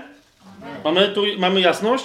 I teraz uważajcie, jak sobie ustaliliśmy, że Bóg stając się człowiekiem w Chrystusie nie przestał być Bogiem, amen? Jednocześnie, jednocześnie e, kiedy wraca do swojej boskiej istoty, co jest istotne, nie przestaje być człowiekiem. Ok? To, to jest kolejna bardzo istotna rzecz, że on w momencie, kiedy wraca do boskiej istoty, nie przestaje być człowiekiem, ale nadal nim jest, mimo że wciąż jest Bogiem. Ok? Jezus jako Chrystus jest taki sam, jaki był, taki jest i taki będzie na wieki. Jezus jako Chrystus się nie zmieni. Dlaczego to jest bardzo istotne? Ponieważ jak niektórzy atakują w ogóle przyjście Jezusa w ciele na ziemię, i jeszcze raz, bo to jest istotne wobec w niebo wstąpienia, ale tu jest kolejny etap. Tak potem mówią, okej, okay, to, to umarł Jezus na krzyżu, niech będzie, ale już nie zmartwychwstał w ciele. Bez przesady. Przecież, przecież jak zmartwychwstał, to już funkcjonuje na sposób boski. Nie może funkcjonować na sposób boski, mając ciało. Nie przesadzajcie. To jest jeden z elementów. I teraz yy, wybaczcie, yy, jeżeli ktoś z Was jest tu związany z tą linią, ale po prostu musimy sobie pewne rzeczy mówić wprost, bo ja czasem mam wrażenie, że, że jednak słusznie przycinając swój język i moją postawę i kiedyś, w momencie przestałem jasno mówić rzeczy, które jednak muszą być jasno powiedziane. Tak? Mamy mnóstwo y, dzisiaj ludzi, którzy się mają za chrześcijan, którzy przejęli pewne koncepcje, na przykład właśnie od świadków Jehowy, wychodząc z organizacji świadków, przychodząc do chrześcijaństwa, ale mają cały czas problem, nie tyle, bo mamy na przykład Żydów, tak, którzy przechodzą, stają się Żydami mesjańskimi i mają problem z przyjęciem boskości Jezusa cała masa rzeczy, tajemnic, które są w nim, dobra, które mogli, mogłoby się w nich dziać, jest niemożliwe w momencie, kiedy tego nie przyjmują i się na to blokują. Mamy ludzi wychodzących z organizacji e, Świadków Jehowy, ci mają problem z tym, czy Jezus zmartwychwstał w ciele. Ok? To teraz ma, jest istotne, dlatego, no bo jeżeli nie zmartwychwstał w ciele, to jak, to jak on funkcjonuje w niebie, jak on funkcjonuje wobec nas, to jest nasze pytanie. Tak? I jak mamy rozpoznać znak jego przyjścia? No, bo to jest, to jest jeszcze raz bardzo ważne. Również nie tylko ze względu na świadków Jehowy, ale na przykład ze względu na to, jak głosimy ludziom, którzy wyznają religię rzymskokatolicką. To jest bardzo, rozumiem, że, że dla wielu z was to może być znacznie bardziej istotne.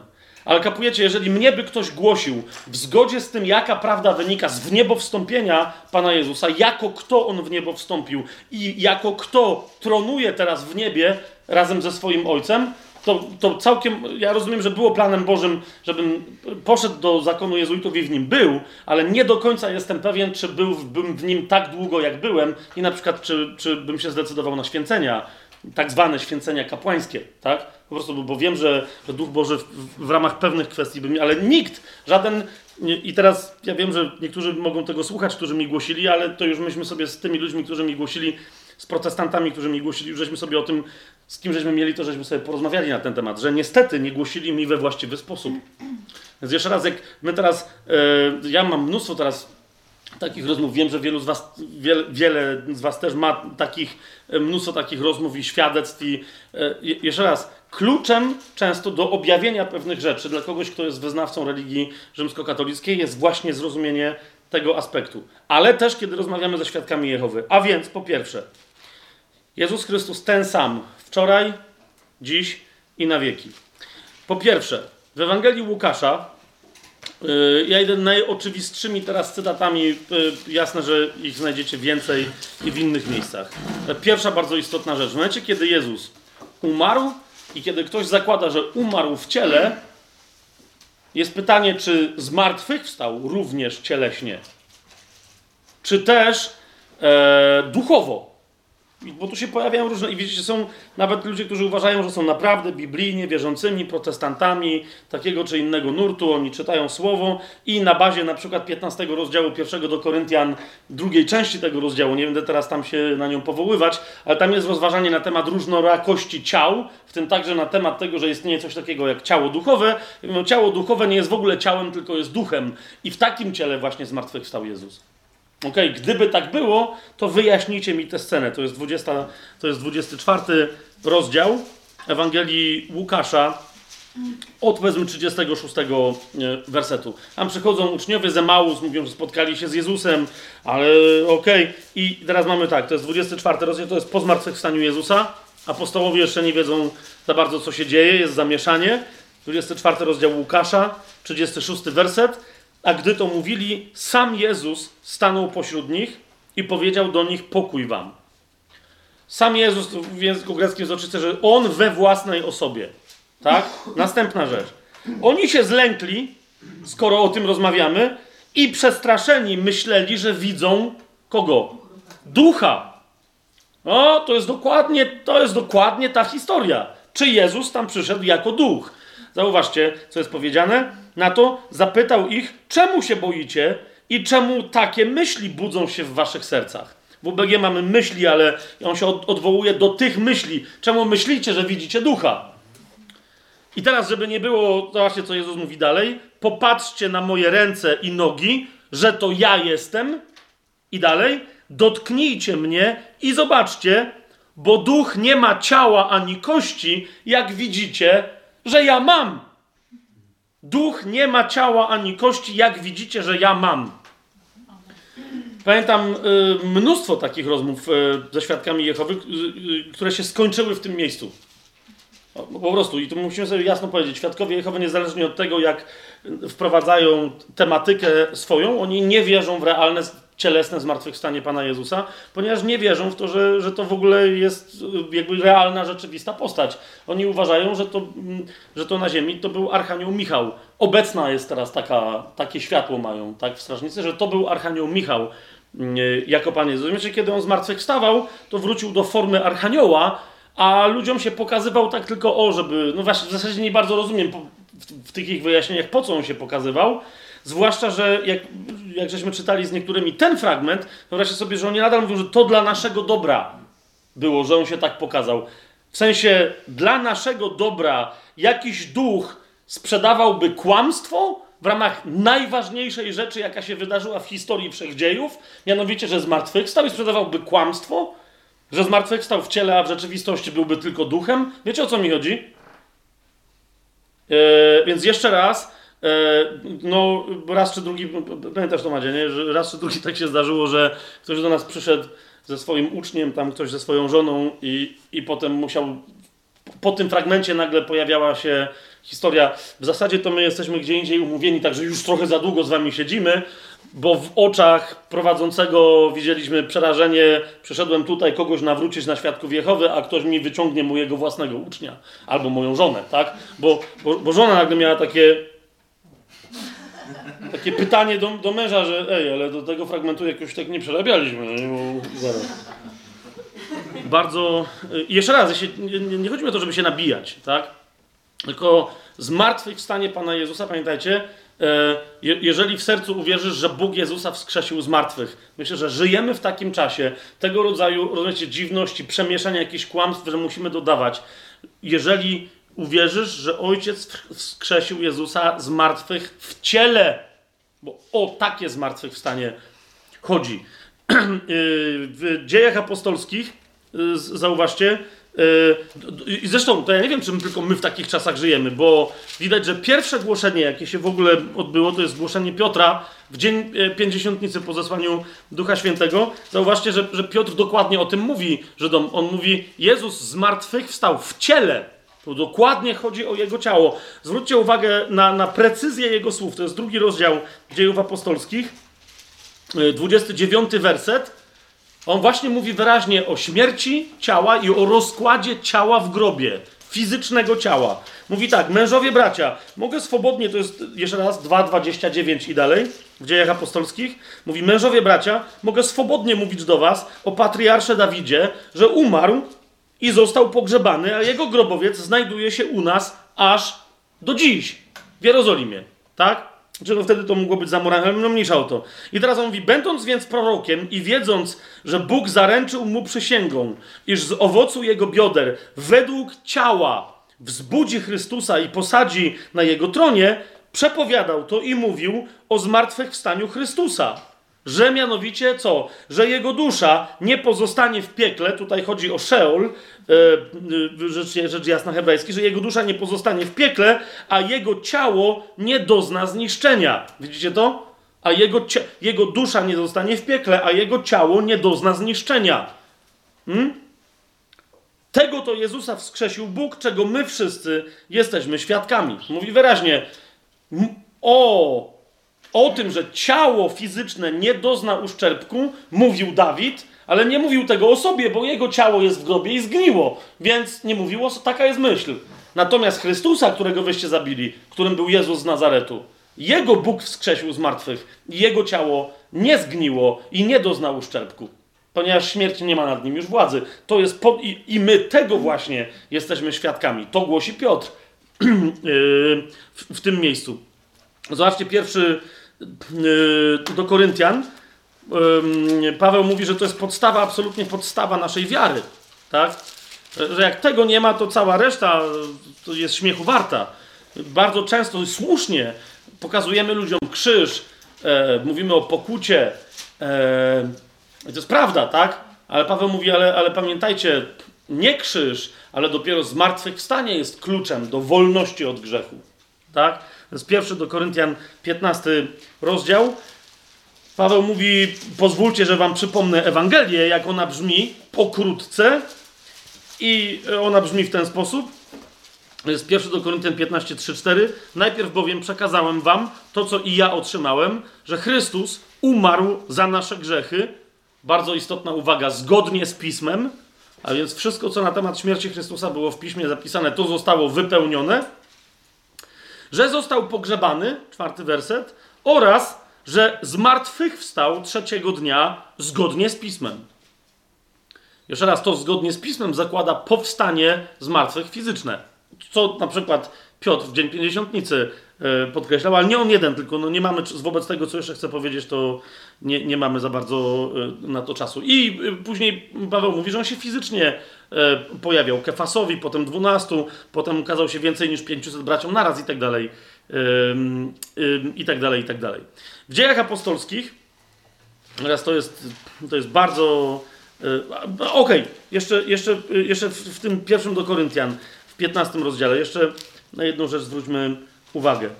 Yy, mianowicie 12 werset i dalej, tak? A tam aż z 10 wersetów może nawet przeczytamy.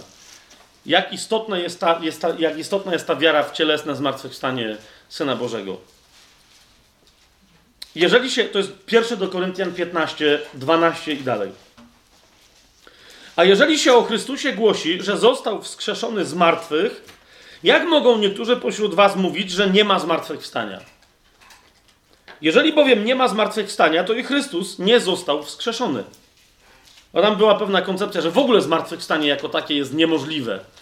Eee, Grecy mówili tak, za, idąc za platonizmem, że po prostu jak ciało umiera, wyzwolenie przychodzi przez duchową ideę, a nie i przez świat idei, który jest duchowy, który nie ma niczego wspólnego z ciałem. Za chwilę jeszcze wam to pokażę, gdzie to się w Biblii znajduje, ale i, on mówi, jeżeli ktoś wierzy w platonizm, że nie ma w ogóle zmartwychwstania, to i Chrystus nie zmartwychwstał. No ale mówi, ale wtedy to, no, to jakie sobie będziecie wymyślali swoje własne religie? Zauważcie, co on mówi. Jeżeli nie ma zmartwychwstania, to i Chrystus nie został wskrzeszony, a jeżeli Chrystus nie został wskrzeszony, to daremne jest nasze głoszenie, daremna też jest wasza wiara.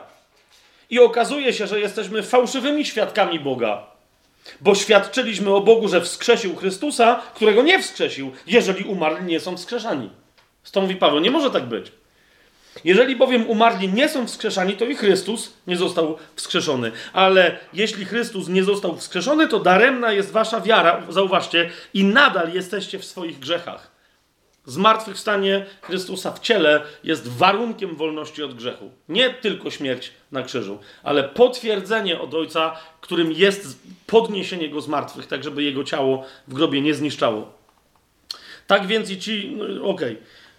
No ale Paweł mówi, no, no więc macie narąbane, ale w 20 wersecie mówi, ale jednak sobie wyjaśnijmy, tymczasem jednak Chrystus został wskrzeszony z martwych i stał się, tu zwracam waszą uwagę na to, jako właśnie ten cieleśnie wskrzeszony z martwych.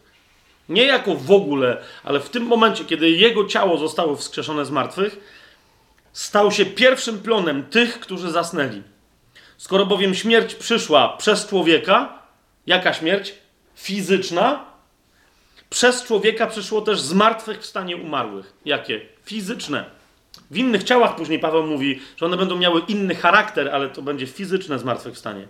Jak bowiem w Adamie wszyscy umierają, tak też w Chrystusie wszyscy zostaną ożywieni, ale każdy w swojej kolejności. Chrystus jako pierwszy plon, jeszcze raz Paweł to yy, podkreśla.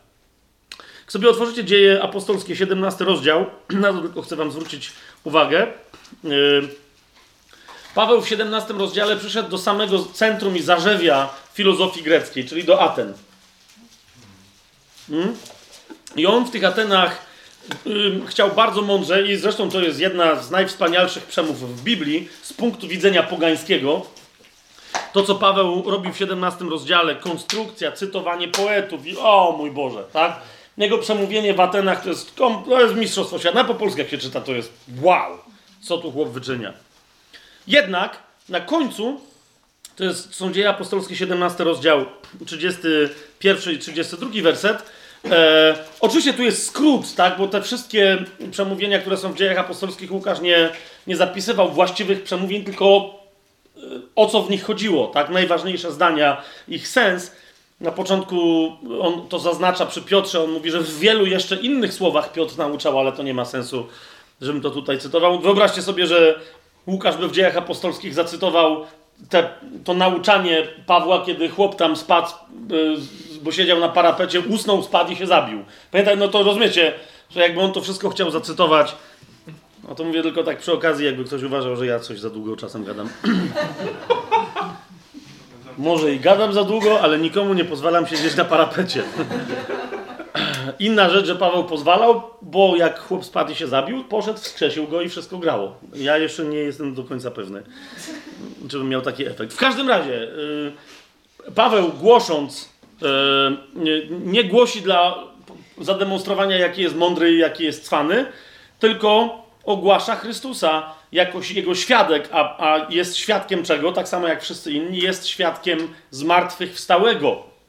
A więc tym, że Grekom w samym centrum i stolicy ich, ich filozofii platonizmu zwłaszcza mówi, że Bóg, to jest, to jest dzieje apostolskie 17:31 i dalej mówi, że Bóg wyznaczył dzień, w którym będzie sprawiedliwie sądził cały świat przez człowieka, zwróćcie uwagę, on celowo to zaznacza, że Bóg zrobi to przez człowieka, będzie sądzić sprawiedliwie cały świat, którego do tego przeznaczył, zapewniając o tym wszystkich, że jest on przeznaczony do tego, żeby sądzić, w jaki sposób? Przez wskrzeszenie go z martwych. I teraz, gdyby to było wskrzeszenie duchowe, myślę, że Grecy powiedzieliby: Wow, jaka interesująca historia! A więc ktoś przeszedł tą ewolucję, o której mówił Platon, stał się jakąś wspaniałą ideą w świecie idei, no i teraz ta idea będzie, ale nie, rozumiecie, oni się niczym nie zachwycili. Dlaczego? Bo Paweł wyraźnie powiedział o wskrzeszeniu fizycznym z martwych, że fizyczny człowiek został wskrzeszony i on fizyczny przyjdzie i będzie sądzić. A oni się z tym nie mogli zgodzić, bo cokolwiek jest fizycznego, to jest złe, dlatego zauważcie, jaka jest ich reakcja gdy, 32 werset, gdy usłyszeli o zmartwychwstaniu, jedni się naśmiewali, a inni mówili, okej, okay, posłuchamy cię o tym innym razem. A więc albo się śmiali wprost, że to jest jakaś głupia koncepcja, że, że, że ktoś miałby, co miałoby być mądrego w tym, żeby ktoś wracał do życia w fizycznym ciele, a inni nawet się nie naśmiewali, tylko stwierdzali, okej, okay, strata czasu, no fajnie chłop gadał, ale zupełnie wylądował w temacie, który nas nie interesuje. Tak? Ewidentnie taką reakcję mogło wywołać tylko i wyłącznie. No niektórzy mówią, no ale tu nie ma wprost mowy, po prostu tylko i wyłącznie mówienie o cielesnym powstaniu Chrystusa z martwych. Mamy jasność? Ja wam pokazałem parę wątków, a więc o czym nam Słowo Boże mówi wprost o zmartwychwstaniu, jak wynika nam to z kontekstów. Jezus zmartwychwstał fizycznie. Yy, list do Filipian, yy, chyba list do Filipian, że to może być e, istotne. Mm. Tak. List do Filipian, trzeci rozdział, 21 werset mówi e, To nie jest też jedyne miejsce, ale, ale, ale jest wiele miejsc w Biblii, które mówią o tym, że my będziemy mieli przy naszym wskrzeszeniu takie ciała, jak, jak Jezus e, już ma. W tym sensie on jest pierwszym plonem spośród wszystkich, którzy posnęli, bo wszyscy zmartwychwstaną w taki sposób, jak Jezus jako człowiek powstał z martwych. Jasne? Jednym z tych przykładów to jest Filipian 3, 20-21, gdzie e, Paweł mówi: Nasza zaś ojczyzna jest w niebie, skąd też oczekujemy Zbawiciela, Pana Jezusa Chrystusa. I teraz po co go oczekujemy? 21 werset. On przemieni nasze podłe ciała Nasze podłe ciało, aby było podobne do jego chwalebnego ciała, zgodnie ze skuteczną mocą, którą też może poddać sobie wszystko. Widzicie to, tak? To, to jest jeszcze to są jeszcze rzeczy, które są fascynujące, rzeczy, które są, e, które są przed nami. Zmartwychwstanie, przemiana cielesna na wzór, e, na wzór ciała mm, e, Chrystusowego. I teraz, kochani, mi Weronika pokazała, że już dwie godziny minęły, tak? No okej, okay, no to teraz to był wstęp. Ale mam nadzieję się teraz no, najdalej w godzinie wyrobić. Teraz zauważycie, dlaczego nam ten wstęp był potrzebny. Ponieważ w takim krótkim tekście, jak w dziejach apostolskich w pierwszym rozdziale, opis w niebo wstąpienia Pana Jezusa, e, który jest, wiecie, istotny, żeby go pojąć dla całej reszty dziejów apostolskich. Na przykład jak czytamy, co w ogóle ci apostołowie tam głoszą, to teraz zauważcie, będziemy sobie podejmować poszczególne wątki. Otóż tak, Dzieje Apostolskie, pierwszy rozdział. Po pierwsze, Pan Jezus mówi tak. Ja teraz to zrobię tylko po to, żeby się trochę rozprawić z tematem świadków Jehowy. Yy, jeszcze raz, nie, nie wybaczajcie mi, bo to po prostu, tak? Jak ktoś z was tu jest, to niech już idzie tam, gdzie ma iść, do Pana Jezusa. Jak ktoś pracuje ze świadkami, to jeszcze raz, yy, niech się nie bawi w nieskończoność, tylko niech ogłasza to, co ma być ogłoszone. Pan Jezus mówi taką rzecz. Dzieje apostolskie, pierwszy rozdział, ósmy werset. Tuż przed swoim e, w niebo wstąpieniem mówi: Przyjmiecie moc Ducha Świętego, który zstąpi na was. Dzieje 1,8. I będziecie mi świadkami, albo też moimi świadkami Yy, to byłoby całkiem słuszne tu tłumaczenie. I będziecie moimi świadkami w Jerozolimie, w całej Judei, w Samarii i aż po krańce ziemi. Jezus ustanawia swoich świadków. Teraz, kochani, powiem to, to, co powiem, dokładnie tak, jak powiem. Jedyni świadkowie Jehowy na ziemi, prawdziwi, tych, których chce mieć Jehowa, Jahwe na ziemi, to są świadkowie Jego zmartwychwstałego Syna Jezusa. Jak zapytacie świadków Jehowy, jeszcze raz, jeżeli tu ktoś z Was ma tutaj ten temat, to, to tylko potwierdzi. Jak zapytacie świadków Jehowy, czemu oni się w ogóle nazywają świadkami Jehowy, to mówią, powołują się na co? Na Izajasza 43 rozdział, który już dzisiaj czytaliśmy. Ok? Wersety 10-12. Mówią, bo Jehowa chce mieć świadków. Ok? Więc jeszcze raz przeczytam to tylko szybciutko. Izajasz 43, 10, 12. Wy jesteście moimi świadkami, mówi Jahwe. Oni tu często mają Jehowa wpisane. I moim sługą, którego wybrałem, abyście poznali mnie i wierzyli mi i zrozumieli, że to ja jestem. Przede mną nie został stworzony żaden Bóg, ani po mnie nie będzie. Ale uwaga, w 11 wersecie ten Jahwe, który mówi, chcę, żebyście byli moimi świadkami, mówi ja. Ja jestem Jahwe i oprócz mnie nie ma Zbawiciela. Jak w języku hebrajskim brzmi jeden wyraz, który oznacza, że Jahwe jest Zbawicielem lub że Jahwe zbawia? Ten wyraz brzmi Jeszua, czyli Jezus. Ten wyraz brzmi Jeszua, czyli Jezus, to znaczy Jahwe zbawia. Jahwe jest Zbawicielem. Ok, ja to dzisiaj przyniosłem jako ciekawostkę, ale jednak chyba ją tutaj wezmę do siebie. Żeśmy o tym rozmawiali, tak, wcześniej, przed, przed tym y, y, y, wykładem. To jest najnowsze e, Pismo Świadków Jehowy, Pismo Święte w przekładzie Nowego Świata. Yy, mówię najnowsze, bo oni podobnie jak Kościół rzymskokatolicki co ileś wieków miał nowe objawienia i się zmieniało nauczanie, bo w Kościele rzymskokatolickim się zmieniało nauczanie, tak u Świadków Jehowy nie co ileś wieków, tylko co parę lat się zmienia nauczanie. To się nazywa w organizacji Świadków Jehowy nowym światłem. Jak przychodzi yy, nowe światło, to wtedy się okazuje, że w ogóle wtedy też się pojawia nowe Pismo Święte, y, nowe tłumaczenie, y, nowe, no właśnie w Izajasza 40-30 mamy wy jesteście moimi świadkami, świadkami mówi Jehowa. W 11 wersecie ja właśnie ja jestem Jehowa i oprócz mnie nie ma wybawcy. Y, ja jestem tym, który oznajmił, wybawił i sprawił, że o tym usłyszano. Tym, który oznajmił, wybawił i sprawił, że o tym usłyszano, jest ten Jahwe, Syn Boży, który pojawił się na ziemi jako Chrystus, Jezus.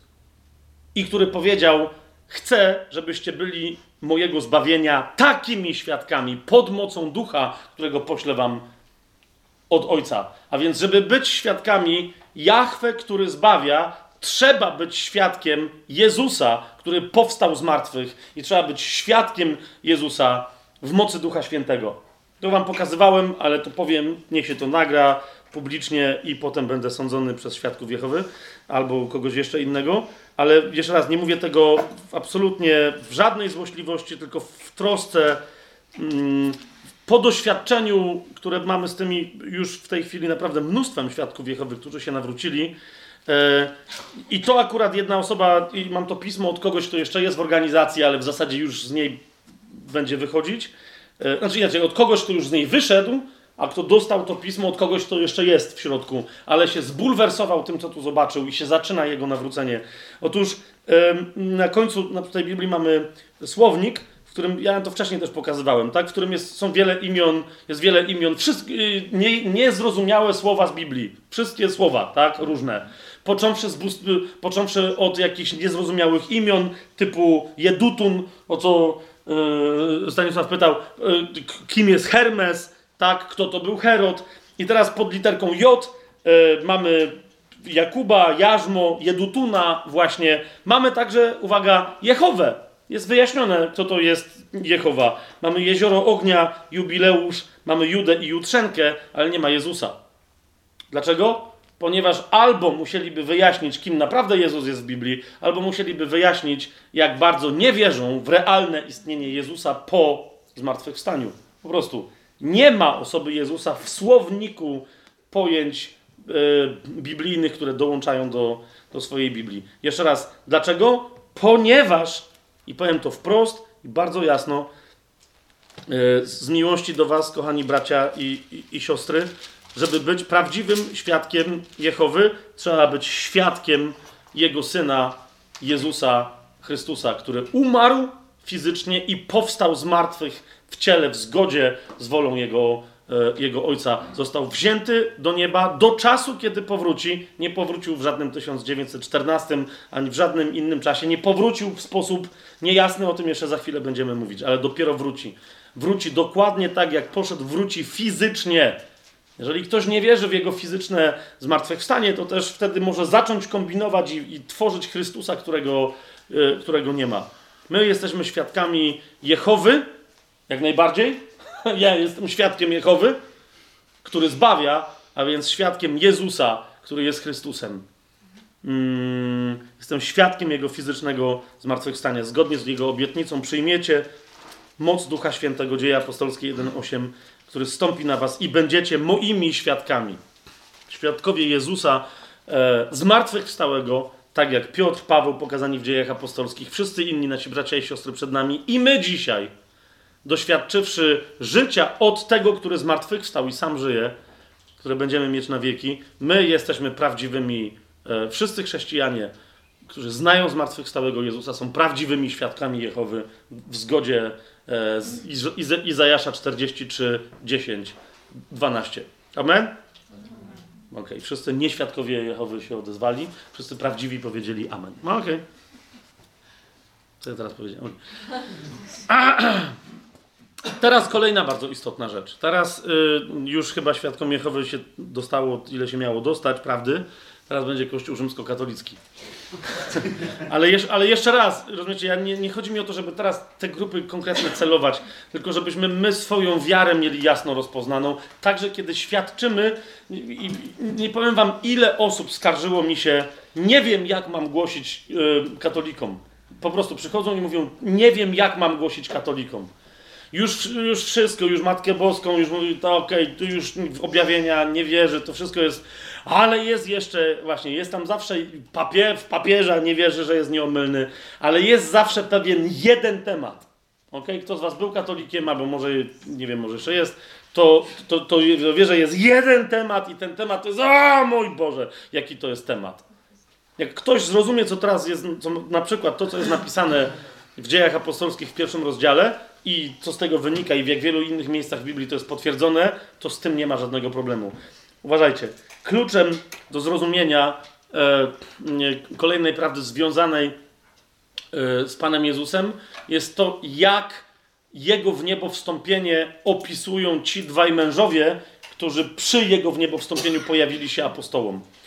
11. E, Posłuchajcie, to są dzieje apostolskie, pierwszy rozdział,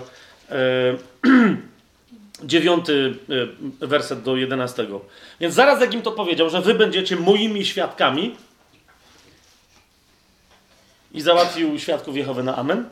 E, Pan Jezus powiedział, znaczy mamy taki opis. Kiedy to powiedział, a oni patrzyli, został uniesiony w górę i obłok zabrał go sprzed ich oczu a gdy się wpatrywali w niebo, jak wstępował, bo ten obłok go co prawda zabrał, ale najwyraźniej nie było jeszcze tak, że był niewidoczny, jak niektórzy uważają, że on go zasłonił. Obłok go zabrał, jakby pomagając mu się jeszcze bardziej wznosić, ale oni na to patrzyli, tak? A więc, yy, gdy oni się wpatrywali w niebo, jak wstępował, oto stanęli przy nich dwaj mężowie w białych szatach i powiedzieli: Mężowie z Galilei, dlaczego stoicie wpatrując się w niebo?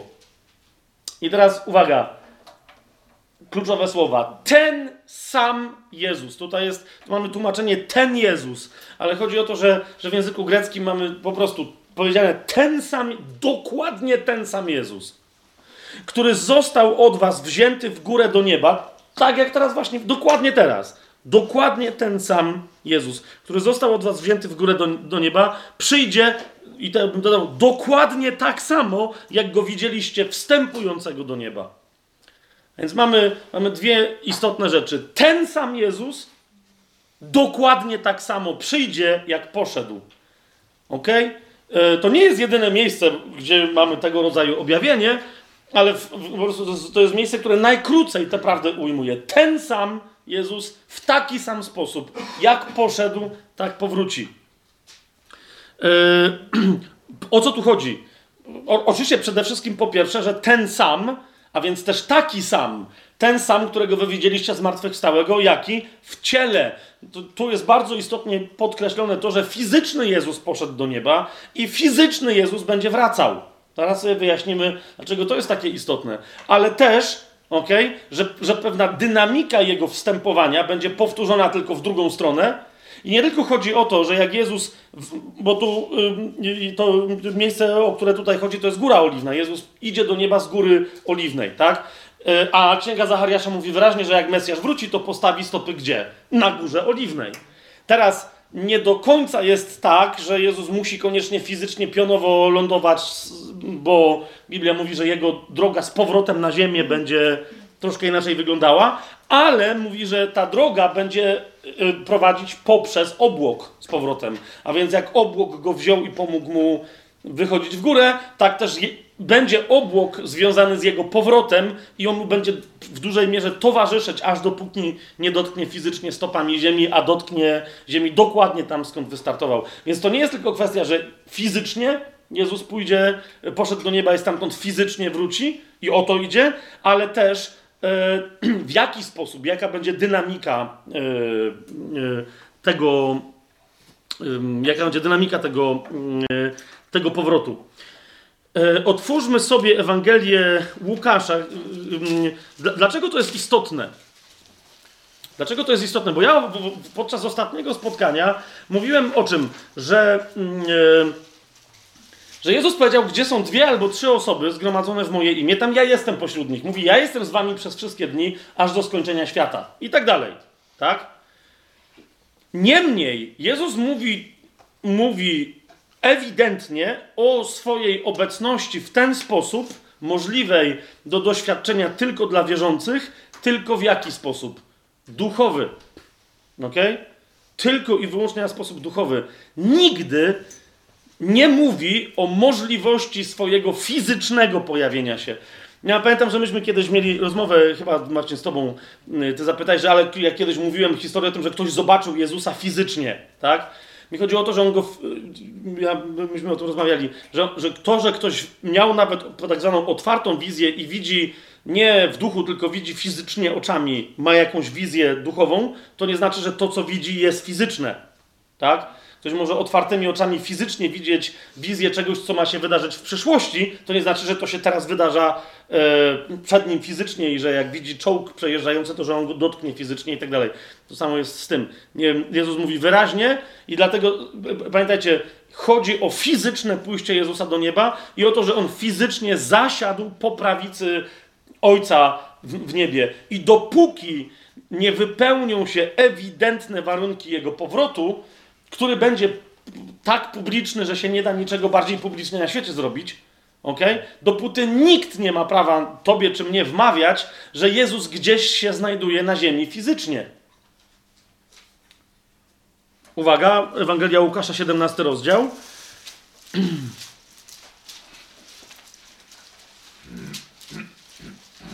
Dwudziesty drugi werset i dalej. A do uczniów Jezus powiedział: Przyjdzie czas, kiedy będziecie pragnęli zobaczyć jeden z dni Syna Człowieczego, ale nie zobaczycie. Kiedy będziecie chcieli zobaczyć jeden z dni Syna Człowieczego, e, nie będę w to teraz wnikał, ale, ale jest tu mowa o pragnieniu zobaczenia Jezusa fizycznie.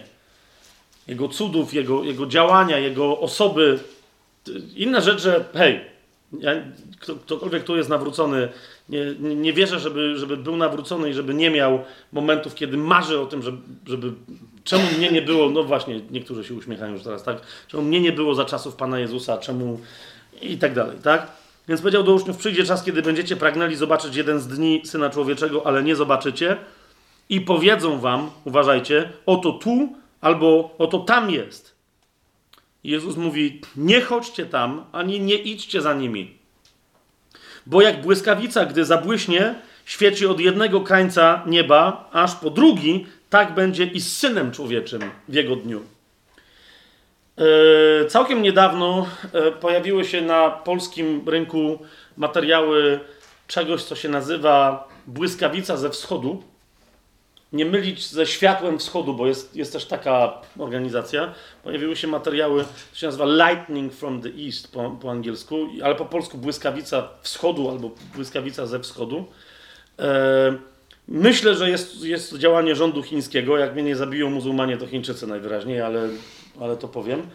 E, które nie tylko ta, ta organizacja mówi, że E, że trzeba, no, że Pismo Święte jest nie, nie do końca napisane i że trzeba je uzupełnić. Rzecz jasna. To jeszcze mówi, że no, nie zrozumie, bo wszyscy chrześcijanie czekają na powrót Pana Jezusa, a nie rozumieją, że i że, że to będzie jakieś, to już, do, to już nastąpił. On teraz przyszedł jako kobieta na ziemię, gdzieś w Chinach. I tylko, że jednocześnie on, będąc Jezusem, jest chyba Duchem Świętym czy czymś takim. W każdym to jest jakaś konkretna pani, w tych Chinach. Oni mają ogromne pieniądze, dlatego podejrzewam, że to jest chiński e, rząd, bo się, już mi ktoś to zgłaszał problem, że się pojawiają, uderzali do wszystkich, e, prawie wszystkich, przynajmniej o wielu wiem, chrześcijańskich polskich wydawnictw, dając, proponując ogromne pieniądze za tłumaczenie ich materiałów na język polski. Nie wiem, kto w końcu się tego podjął, ale Ostatnio dostałem informację, jest, jest na, na różnych forach internetowych, gdzieś w internecie się pojawiają za darmo ich godzinne, dwugodzinne, trzygodzinne filmy z tłumaczeniem na, na język polski, takie jakby fabularne, czy jakieś tam inne, opowiadające, wiecie, jakieś rzekomo biblijne historie. I oni się na to powołują, że Pan Jezus, Syn Człowieczy, wrócił jako córka człowiecza, jako błyskawica ze wschodu. E, mówią, że wszystkie warunki są spełnione, jest błyskawica, myśmy widzieli. Wyście nie widzieli, ale bo to było na wschodzie. Okay? E, otóż dobrze, tylko że to zawsze trzeba sprawdzić inny fragment paralelny do tego, na przykład w Ewangelii Mateusza w 24 e, na przykład rozdziale, gdzie Pan Jezus o tym mówi dość wyraźnie.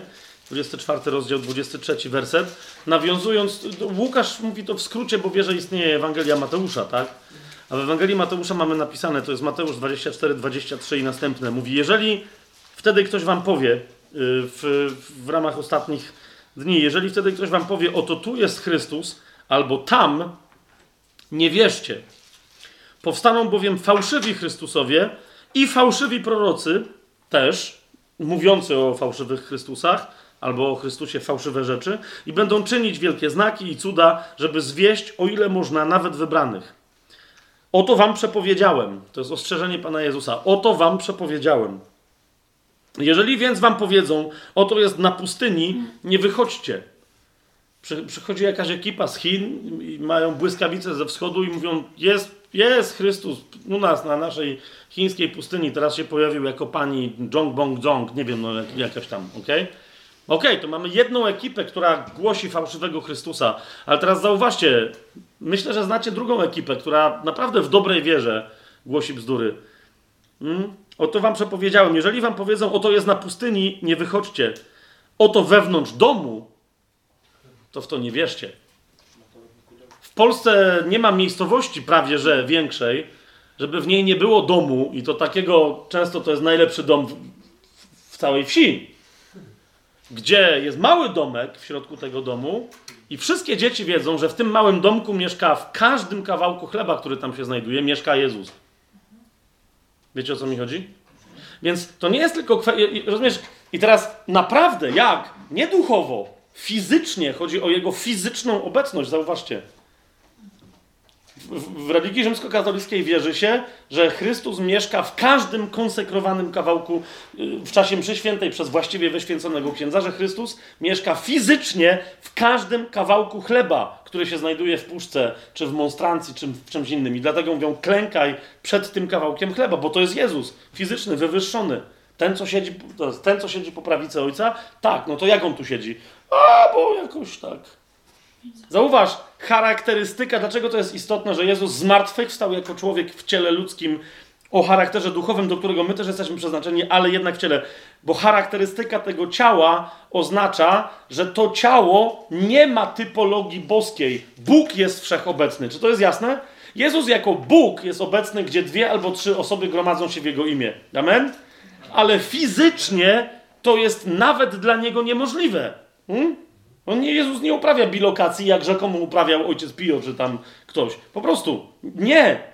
A już tym bardziej Jezus nie wchodzi w rzeczy. Ja już pomijam e, kwestię, że, e, że, że, bardzo często się odbywają rozmowy z, z, katolikami na temat tego, że czczą obrazki i tam inne rzeczy, krzyże i oni mówią, nie, bo my tylko poprzez to, to jest symbol, my nie wierzymy, że to, rozumiecie, i to, ale to jest bałwochwalstwo, czy nie, ale my nie wyznamy.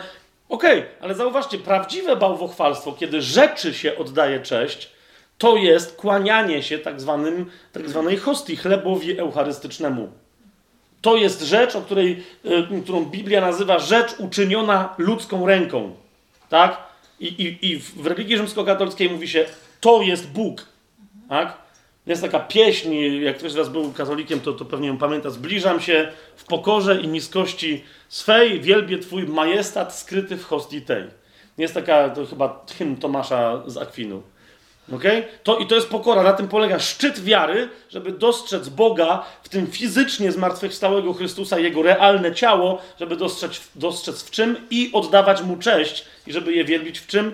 W chlebie zrobionym normalną ludzką, ludzką ręką, wypieczonym w normalnym procesie, jak, jak każdy inny opłatek niekonsekrowany.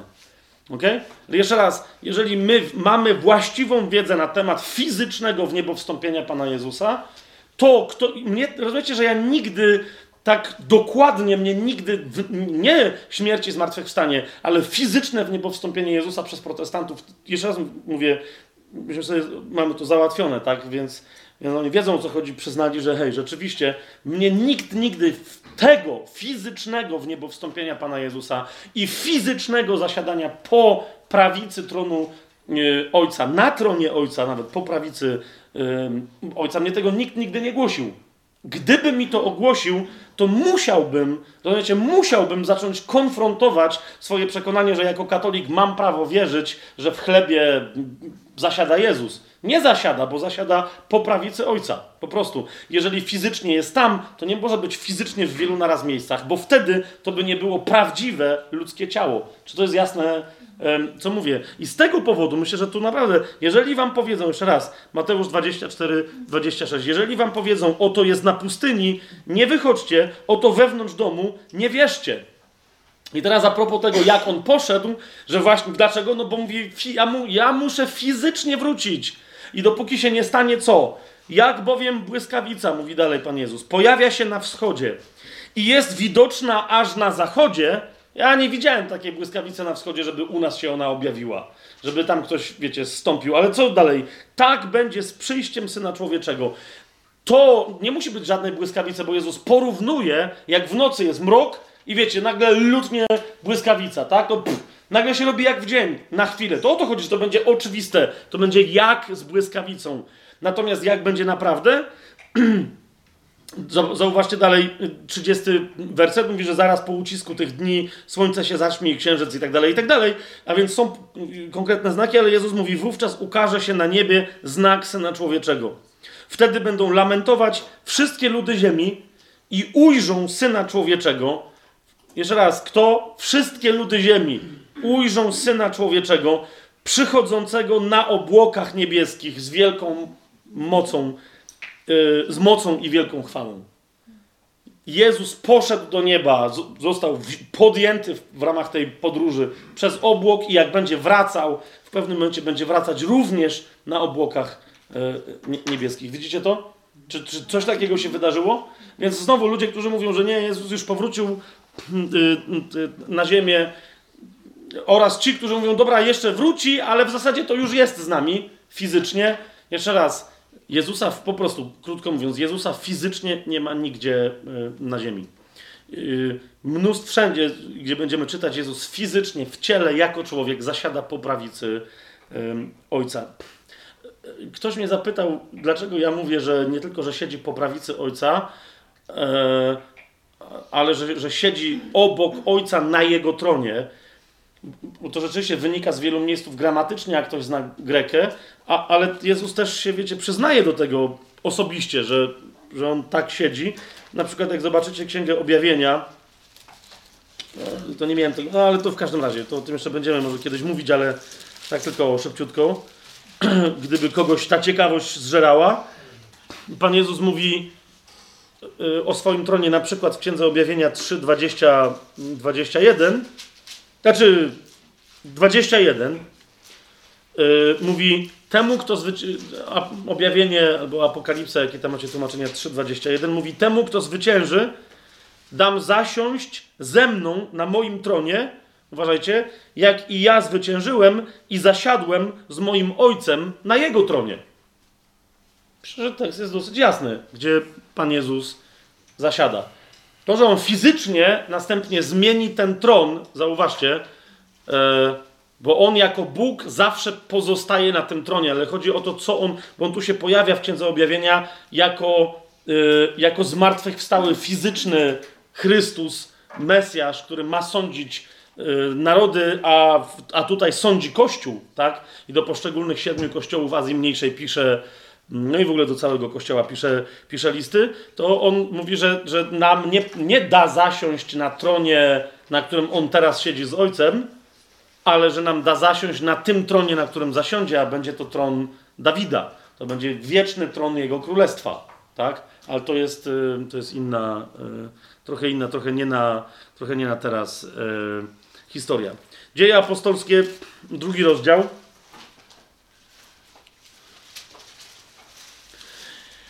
I teraz, y, teraz zauważcie, jak ktoś zapyta, no dobra, i teraz co to dla nas? Zauważcie, że, że, że to jest głoszone. Dzieje apostolskie są świadectwem głoszenia nie tylko śmierci, nie tylko zmartwychwstania, ale też w niebo wstąpienia i tego, że Jezus zasiada po prawicy Ojca w niebie. Że to jest bardzo istotne, tak? Zobaczcie, Dzieje apostolskie 2, 31, 30, tam powiedzmy 6. E, część tego już żeśmy cytowali, więc tylko prze, przeczytam. E, o tym, jak to Dawid był prorokiem, przepowiadał to i mówił o zmartwychwstaniu Chrystusa, że jego dusza nie pozostanie w piekle, a jego ciało nie dozna zniszczenia. Tego to Jezusa wskrzesił Bóg, czego my wszyscy jesteśmy świadkami. I popatrzcie, jak Piotr głosi dalej. Będąc więc wywyższony prawicą Boga, otrzymał od Ojca obietnicę Ducha Świętego i wylał to, co wy teraz widzicie i słyszycie. Dawid bowiem nie wstąpił do nieba, a jednak sam powiada, powiedział Pan mojemu Panu, siądź po mojej prawicy, aż położę Twoich nieprzyjaciół jako podnóżek pod Twoje stopy. Niech więc cały dom Izraela wie z pewnością, że tego Jezusa, którego wy ukrzyżowaliście, Bóg uczynił, uczynił i Panem, i Chrystusem. A słysząc to, przerazili się do głębi serca i pytali Piotra i pozostałych apostołów, co mamy więc robić, mężowie bracia? Kiedy się przerazili, jak usłyszeli, że on siedzi po prawicy ojca i że ten pan, do którego Jahwe mówi, e, mówi, że będzie kładł wrogów pod jego stopy, że to jest ten, którego oni zabili. I on teraz siedzi po prawicy ojca, podniesiony tam jego władzą. W dziejach apostolskich w trzecim rozdziale, w dziewiętnastym e, wersecie i dalej kiedy Piotr wzywa do pokuty przy kolejnej przemowie, zauważcie co mówi, dlatego pokutujcie i nawróćcie się, aby wasze grzechy były zgładzone, gdy nadejdą od obecności Pana czasy ochłody. I pośle tego, który był wam głoszony, Jezusa Chrystusa, a więc głosi powtórne przyjście Jezusa, ale zauważcie co mówi, pośle tego, który był wam głoszony, Jezusa Chrystusa, którego niebo musi przyjąć aż do czasu odnowienia wszystkich rzeczy, jak Bóg od wieków przepowiadał przez usta wszystkich swoich świętych proroków. A więc on w, w niebie jako człowiek znajduje się do czasu, aż dopóki nie powróci. Amen? Dzieje apostolskie, siódmy rozdział, e, gdzie y, Szczepan nawet nie dociera do tego momentu, e, on zresztą nie musi, 48, 49 e, werset, on bardzo wyraźnie o tym mówi. Po, po, prostu, że Bóg nie, w ogóle nie, nie mieszka. Od czasu śmierci Jezusa nie ma tak. Nie ma miejsca na ziemi. Zasłona jest rozdarta. Mówi wyraźnie 7:48-49 dzieje. Najwyższy nie mieszka w świątyniach uczynionych ręką, jak mówi prorok. A propos wszystkich, yy, chociażby nie, nie, tylko rzymskokatolickich, ale wszystkich świątyń, jakie mamy w, w tym kraju, tak? Buddyści mają swoje świątynie, i tak dalej. Ale niektórzy uważają, że no, Bóg tam u nich zdecydowanie zamieszkuje, bardziej niż gdziekolwiek indziej. Słowo Boże mówi wyraźnie, Najwyższy nie mieszka w świątyniach uczynionych ręką. Jak mówi prorok, niebo jest moim tronem, a ziemia pod nóżkiem moich stóp. Jakież dom mi zbudujecie, mówi Pan, albo gdzie jest miejsce mojego odpoczynku? Czy tego wszystkiego nie uczyniła moja ręka? Potem w 17 rozdziale, już tego nie będziemy cytować, w 17 rozdziale, e, właśnie głosząc do, do Greków, Paweł mówi dokładnie to samo. Mówi, no macie tu świątynię jakimś bogom ofiarowanym, mówi, ale Bóg nie mieszka e, w miejscach uczynionych ludzką ręką, ani mu się w żaden sposób nie da służyć ludzkimi, e, ludzkimi rękami. To jest 17, chyba 20, tam 4, 17 rozdział, 24 chyba werset. W pierwszym do Tesaloniczan, e, jak, jak sobie otworzymy, mamy taką myśl, mamy taką myśl, po pierwsze, w pierwszym rozdziale, w dziesiątym wersecie,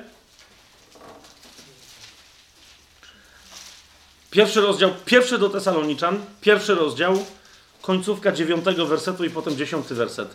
Jak, jak Paweł w skrócie, on wiele ma takich momentów, że w skrócie mówi o istocie naszego życia, to istotę naszego życia przedstawia tak. Mówi, że mamy służyć żywemu i prawdziwemu Bogu, po tym jak się odwróciliśmy od bożków, a nawróciliśmy do prawdziwego Boga. To mówi, że teraz mamy służyć żywemu i prawdziwemu Bogu i oczekiwać z niebios Jego Syna, którego wskrzesił z martwych, Jezusa, który nas wyrwał od nadchodzącego gniewu. A więc mamy być wpatrzeni w niebo i oczekiwać powrotu naszego Pana i Zbawiciela. Tego, który nam obiecał, że On i Ojciec będą w nas, w naszym środku mieszkać duchowo, ale my mamy oczekiwać Jego fizycznego jego fizycznego powrotu. Więc kochani, jak już powiedzieliśmy sobie wyraźnie, Jezusa fizycznie nigdzie na tej ziemi nie ma, to teraz musimy sobie jeszcze jedną rzecz bardzo jasno powiedzieć. Mianowicie, jedyne ciało Jezusa na ziemi, ponieważ Jezusa nie ma fizycznie na ziemi, ale jest jego ciało na ziemi, którego on jest głową. Otóż jedyne ciało Jezusa na ziemi to jest ciało duchowe społeczności, potocznie w naszym języku zwanej Kościołem. Potocznie albo niepotocznie, chodzi mi o to, że jedyne ciało i nie ma żadnego innego. Niektórzy mówią, że no tak, ale tu jest takie ciało, tam jest inne. Nie, Słowo Boże w tej kwestii jest jasne. Ciało jest jedno.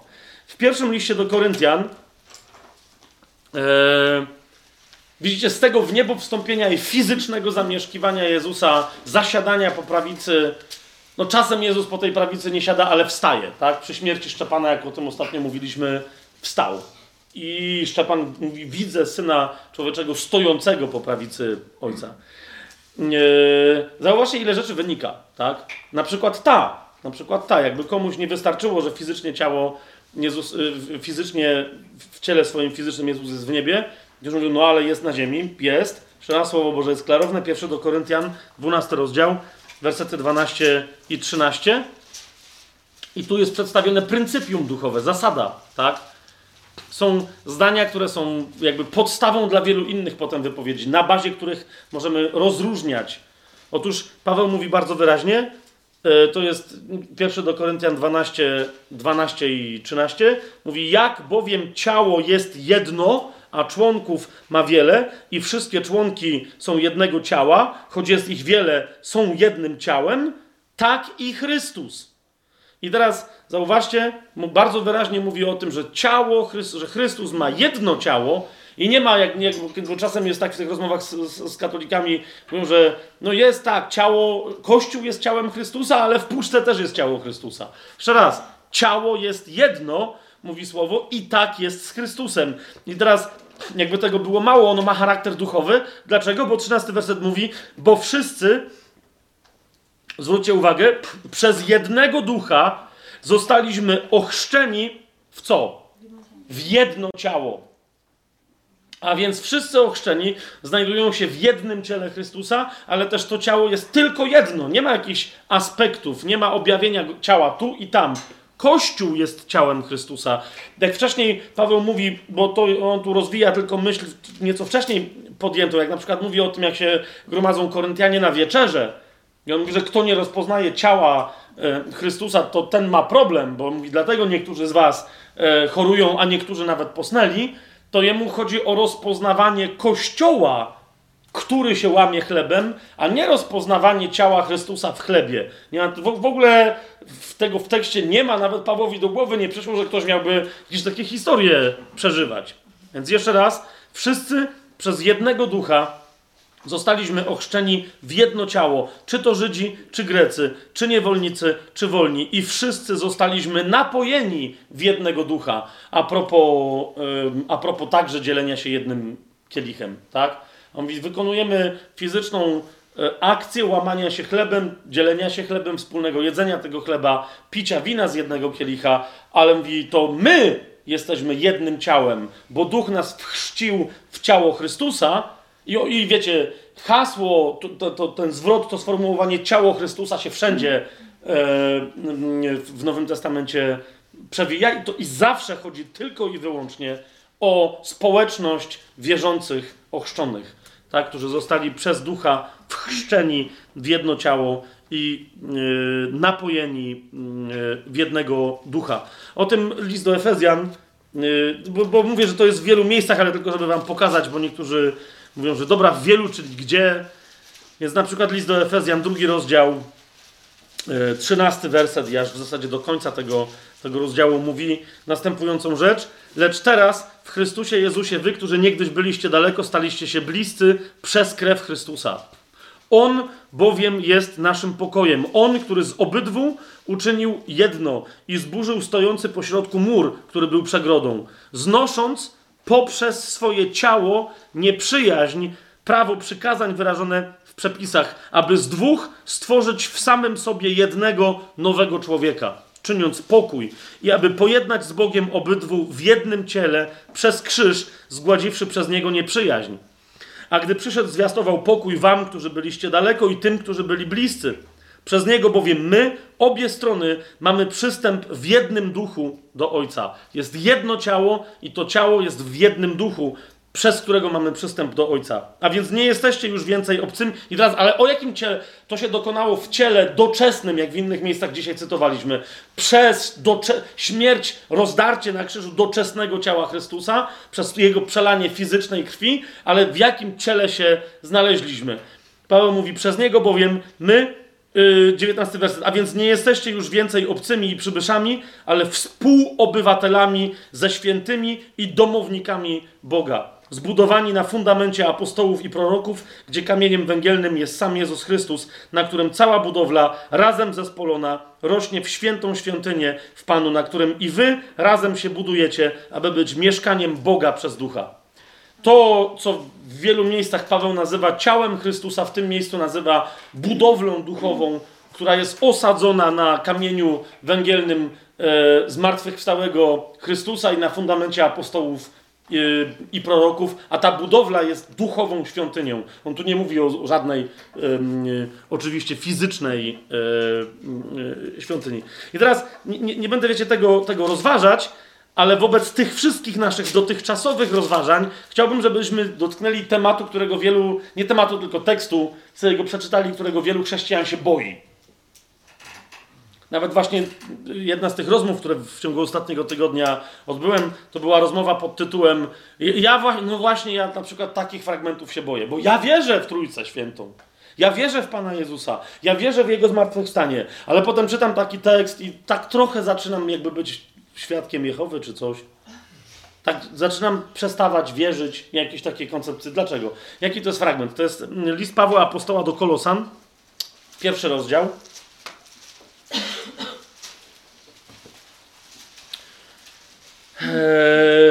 Powiedzmy, że mm, trzynasty werset i dalej. Bo, bo, tam jest powiedziane, że, że ojciec przeniósł, przeniósł nas. Yy,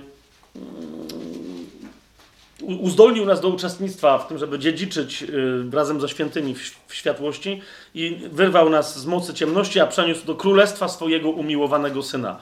I teraz co to oznacza? Zauważcie, jakie rzeczy są napisane o Jezusie.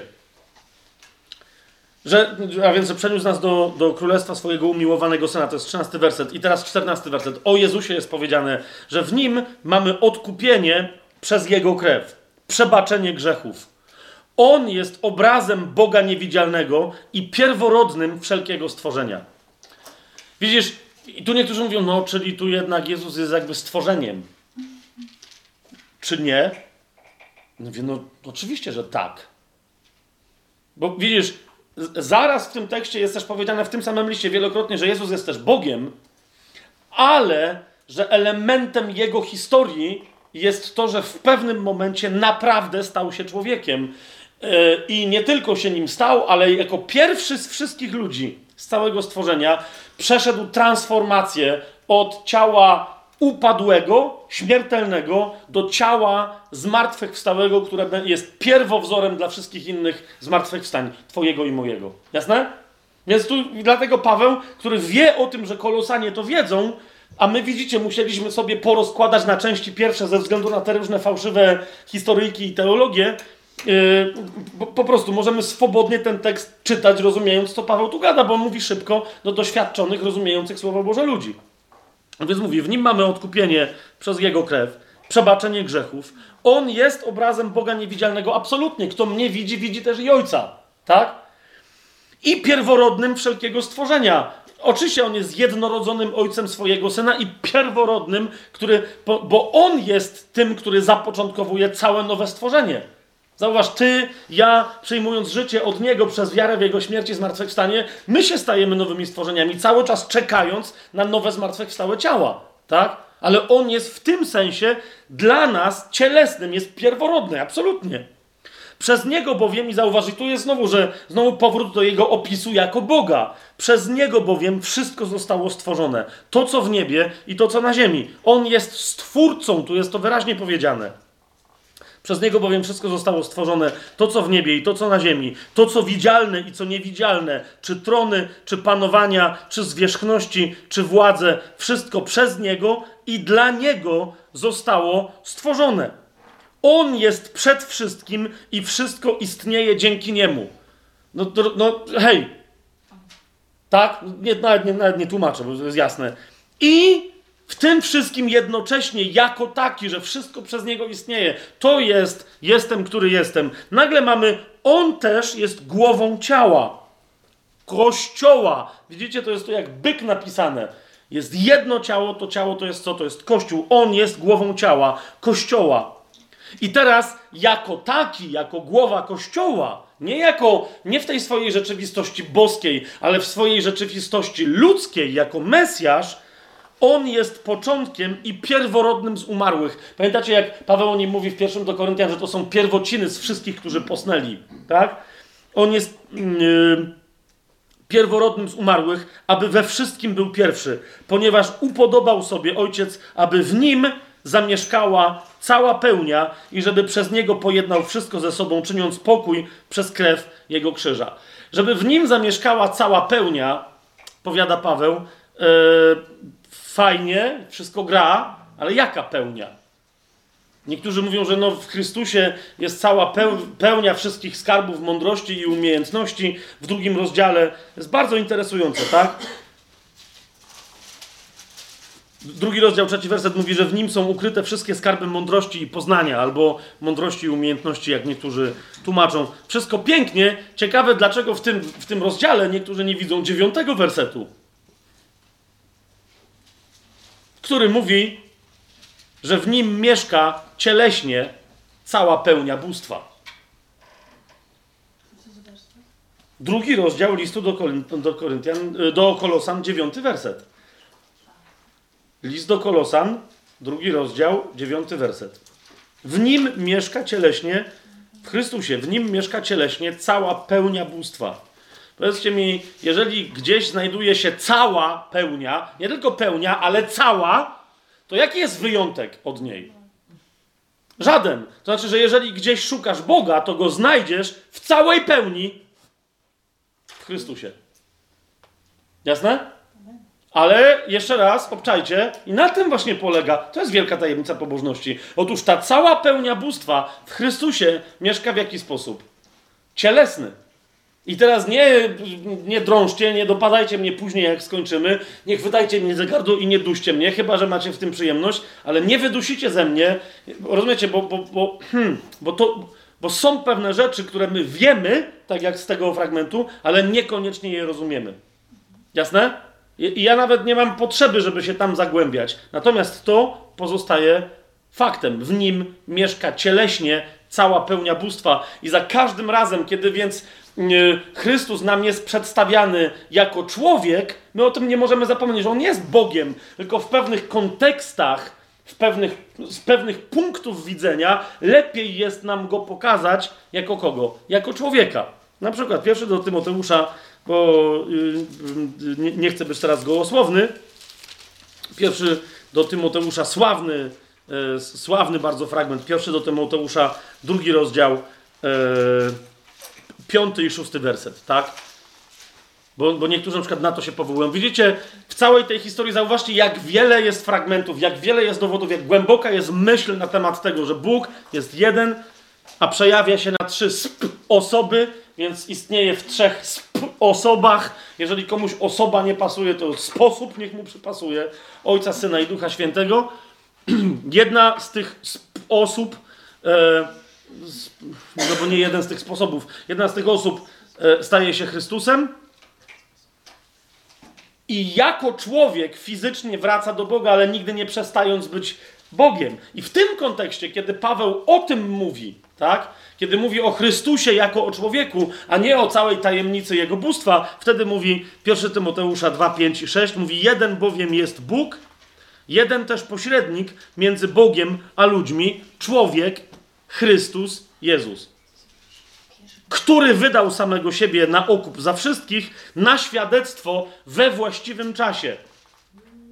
Czy, czy to jest jasne, co, co, co tutaj Paweł mówi? Ja, ja, nie mówię o całym Chrystusie, w którym mieszka cieleś, bo to nie jest, nie mogę za każdym razem opowiadać całej historii, tak? Pisze do Tymoteusza, który wie o co chodzi, tak?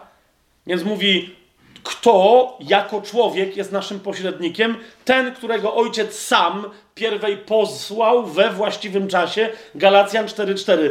Kiedy przyszła pełnia czasu, posłał ojciec swojego syna, który się zrodził z niewiasty, który się zrodził pod prawem. Tak? Mamy to? Okej. Okay. Pokazałem Wam już, mam nadzieję, jakie to ma znaczenie, gdy chodzi o nasze doświadczenie wiary, także ogłoszenie Ewangelii. Ale teraz y, chciałbym. Y, mam tu zapisane. Mój Boże, tu jest raz, znaczy, no tak jak wiem, z, z 10 cytatów jeszcze. No, ale jesteśmy bardzo blisko. Ale one są dosyć długie, także. Więc. Y, ale jakie to ma znaczenie dla nas, to, to fizyczne zasiadanie po prawicy Ojca, jakie ma dla Ciebie i dla mnie? Poza tym użytecznym, użytkowym znaczeniem. Otóż y, Ewangelia Jana, 16 rozdział, to będzie dość proste. Ewangelia Jana, 16 rozdział. Y, wersety 8-13. W zasadzie cały, masz rację, ale wersety 8-13, bo y, wiem o waszej inteligencji. Otóż Jezus mówi o tym, że, że pośle ducha i duch, kiedy przyjdzie, będzie nam mówić nie wiem, czy na to zwróciliście uwagę. Ja to cytowałem dzisiaj na początku, na bazie tego się modliłem dzisiaj na początku, że Jezus między, że Duch Święty między innymi będzie chciał mówić i będzie mówił. A więc za każdym razem, kiedy w kościele masz głoszenie na ten temat, to wiesz, że to zapewne właśnie Duch Święty inspiruje. Będzie mówić o zasiadaniu Jezusa po prawicy Ojca. Zauważ, Jezus mówi tak, że kiedy przyjdzie Duch Święty, będzie przekonywać świat o grzechu, o sprawiedliwości i o sądzie. Jeżeli w naszym głoszeniu brakuje przekonywania o sprawiedliwości, to, brak, to, to nie, nie głosimy w duchu. Coś jest, nie, nie zawsze musimy, tak? Ale zauważ, Jezus mówi o grzechu, mówię, bo nie uwierzyli we mnie. A więc to jest głoszenie wyzwolenia z grzechu wyłącznie przez wiarę w Jezusa Chrystusa. Wszystko gra. Ale mówi po drugie o sprawiedliwości, i teraz zwróćcie uwagę, jak Jezus wyjaśnia sprawiedliwość. On mówi, bo idę do mojego Ojca i już więcej mnie nie zobaczycie. I tyle. I, I, mówi trzecia rzecz, i o sądzie, bo władca tego świata już jest osądzony. I pierwszą część rozumiemy, jasna sprawa. Ostatnią też, hurra, diabeł został osądzony, ale w środku, ile słyszeliście nauczania na temat tego, co jest w środku? O sprawiedliwości, bo ja idę do Ojca i już mnie więcej nie zobaczycie. A teraz zauważ, Jezus mówi, że jak duch przyjdzie, to o tym będzie mówił. Trzynasty werset. Gdy przyjdzie On, Duch Prawdy, wprowadzi was we wszelką, we wszelką prawdę. Nie będzie y, mówił sam od siebie, ale będzie mówił to, co usłyszy i oznajmi wam rzeczy przyszłe. On musi mówić o tym, że Jezus poszedł do Ojca. Hebrajczyków, yy, o, jeżeli chcecie poczytać całą księgę w Biblii, która w zasadzie ma różne wątki, ale jest jedna księga, która w zasadzie cała, jako jeden z głównych swoich wątków, jeżeli nie najgłówniejszy, ma w niebo wstąpienie Pana Jezusa. Jest jedna księga w Biblii. To jest list do Hebrajczyków. E, który się kończy tym sławnym Chrystus wczoraj, dziś ten sam także na wieki. E, ale otwórzcie sobie list do Hebrajczyków, pierwszy rozdział. E, cały, nie, również nie będziemy czytać całego pierwszego rozdziału, ale w zasadzie cały pierwszy rozdział mówi o w niebo Pana Jezusa. Z, z odlot, co się tu dzieje. I nie będziemy go całego czytać, ani go rozkładać, chociaż należałoby. Potem, co już ta myśl, że ów w niebo wstąpiony Chrystus, co robi w niebie.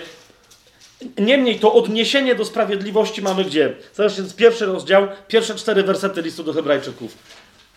To, to jest głoszenie Pawła, który mówi: OK, Galacjanom tłumaczyłem, że Jezus we właściwym czasie przyszedł, potem umarł, zmartwychwstał, wszędzie to głosiłem, ale przypomnijmy sobie, co się dalej stało. Zauważcie, Hebrajczyków 1, 1 do 4. Bóg, który wielokrotnie i na różne sposoby przemawiał niegdyś do ojców przez proroków, w tych ostatecznych dniach przemówił do nas przez swojego syna, którego ustanowił dziedzicem wszystkiego, przez którego też stworzył światy. Chciałbym tu skomentować, ale nie mogę, idę dalej, ale zwróćcie uwagę, przez którego stworzył światy który, idziemy dalej, będąc blaskiem Jego chwały i wyrazem Jego istoty, wow! Każde to sformułowanie tutaj jest, rozumiecie, ma korzenie głębokie w Starym Przymierzu, jest niezwykłym objawieniem, że Jezus, będąc blaskiem Jego chwały i wyrazem Jego istoty i podtrzymując wszystko słowem swojej mocy, to jest Jezus cały czas podtrzymując wszystko słowem swojej mocy, dokonawszy, rozumiecie, kiedy on podtrzymywał wszystko słowem swojej mocy, jednocześnie dokonał oczyszczenia z naszych grzechów przez samego siebie. Dokonał. A więc rozumiesz, to jest cały czas ta tajemnica bóstwa Jezusa jako Boga składającego siebie fizycznie w ofierze, również w ciele siebie składając. A, chodzi mi o to, że to jest tu wielokrotnie ponakręcane, tak? Będąc, który będąc blaskiem Jego chwały, wyrazem Jego istoty i podtrzymując wszystko słowem swojej mocy, dokonawszy oczyszczenia z naszych grzechów przez samego siebie, zasiadł po prawicy majestatu na wysokościach i stał się o tyle wyższy od aniołów, o ile znamienitsze od nich odziedziczył imię, jako tenże człowiek, którego sam siebie on, będąc sobą siebie, złożył w ofierze, żeby nas oczyścić. To jest wstęp do listu do Hebrajczyków. I cały on mówi o zasiadaniu Jezusa po prawicy, aż dopóki nie wróci. Ale w wersetach 8-9, bo cały ten pierwszy rozdział mówi o tym, co ojciec w ogóle w liście do Hebrajczyków jest mnóstwo rzeczy, o, nie tylko o tym, co Jezus mówi do ojca, ale co ojciec mówi do swojego syna. Fantastyczne historie. Zwłaszcza, że w Chrystusie ojciec do ciebie i do mnie, do mnie mówi dokładnie te same rzeczy. Kapujesz? Niesamowita rzecz. I teraz, i teraz wersety 8-9. Właśnie jedna z takich rzeczy, którą ojciec mówi do syna, to jest, zauważ. I teraz popatrzcie, to mówi Bóg Ojciec do Jezusa, jako do człowieka siedzącego po, prawi, po jego prawicy. Mówi do niego: Twój tron, o Boże, na wieki wieków, berłem sprawiedliwości jest berło Twojego królestwa.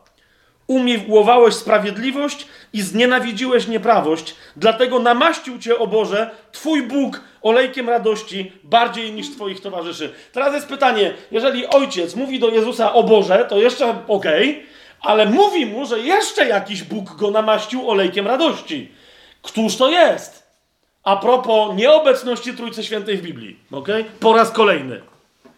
Bo on nie mówi tego o sobie. Ojciec tego nie mówi o sobie w trzeciej osobie, tak? Że uuu, widzę, że jesteś namaszczony olejkiem i któż by to cię namaścił? A tu ma paluszki takie, wiesz, po, po oleju. I mówi, któż by to cię namaścił? A? Nie, no, Bóg się tak nie bawi, tak? To jest uroczysta jego wypowiedź. Ojciec powiedział do syna: Twój tron, o Boże, na wieki wieków. I dalej powiedział mu: Namaścił cię, o Boże, Twój Bóg olejkiem radości bardziej niż Twoich towarzyszy. Ale kluczem tego, tej wypowiedzi jest tu co? Zauważ, że, że siedzącemu po prawicy ojciec mówi, że, że, że jednym z jego najważniejszych atrybutów w tym momencie jest umiłowanie sprawiedliwości. Umiłowałeś sprawiedliwość, a znienawidziłeś nieprawość. Jezus po prawicy Ojca jest wyrazem, zauważ to, On umiłowania Bożej sprawiedliwości. Hmm? W liście, teraz czym ona się wyraża? W liście do Hebrajczyków, tymże samym, w dziewiątym na przykład rozdziale mamy powiedziane, to jest jedno z takich oczywistych miejsc, ale ten temat się tu ciągnie. To jest dziewiąty rozdział, wersety 11-14. Jest powiedziane Chrystus, gdy przyszedł jako najwyższy kapłan dóbr przyszłych, przez większy i doskonalszy przybytek, nie uczyniony ręką, to jest nie należący do tego budynku, ani nie przez krew kozłów i cieląt, ale przez własną krew wszedł raz do miejsca najświętszego, zdobywszy wieczne odkupienie. To jest w niebo wstąpienie Jezusa, wejście do miejsca świętego. Tak? Jeżeli bowiem krew wołów i kozłów oraz popiół z jałówki, którymi skrapia się nieczystych, uświęca aż do oczyszczenia ciała, to o ileż bardziej krew Chrystusa, który przez Ducha Wiecznego ofiarował Bogu samego siebie bez skazy, oczyści wasze sumienie z martwych uczynków, aby służyć Bogu żywemu.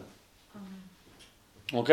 To jest podstawa objawienia się e, mocy Bożej przez, w sprawiedliwości. Idziemy dalej w dziewiątym rozdziale, bo tam myślę skontynuowana, ale przeskoczmy do 24 wersetu i dalej. Chrystus bowiem wszedł nie do świątyni zbudowanej ręką, która była odbiciem prawdziwej, ale wszedł do samego nieba, aby teraz stawać dla nas przed obliczem Boga. Rozumiesz, o co chodzi? On niesprawiedliwie zabity, jeden, który był sprawiedliwy, w tym swoim wskrzeszonym, sprawiedliwym ciele, bo nie wolno dotknąć sprawiedliwego, mówi Pan, tak? Dlatego go wskrzesił jako swojego syna, o którym wiedział, że był zabity nie za swój grzech, i teraz co się dzieje? Na czym polega to, że on poszedł przed ojca? Na czym polega sprawiedliwość? Że on tam stoi, ale nie stoi dla siebie, ale stoi dla ciebie i dla mnie. Stoi dla ciebie i dla mnie, zapewniając tobie i mnie sprawiedliwość. Nie przez to, że my jesteśmy sprawiedliwi, ale przez swoje zasługi. Na tym polega jego, jego pójście, do, na tym polega sprawiedliwość, którą Duch Święty głosi.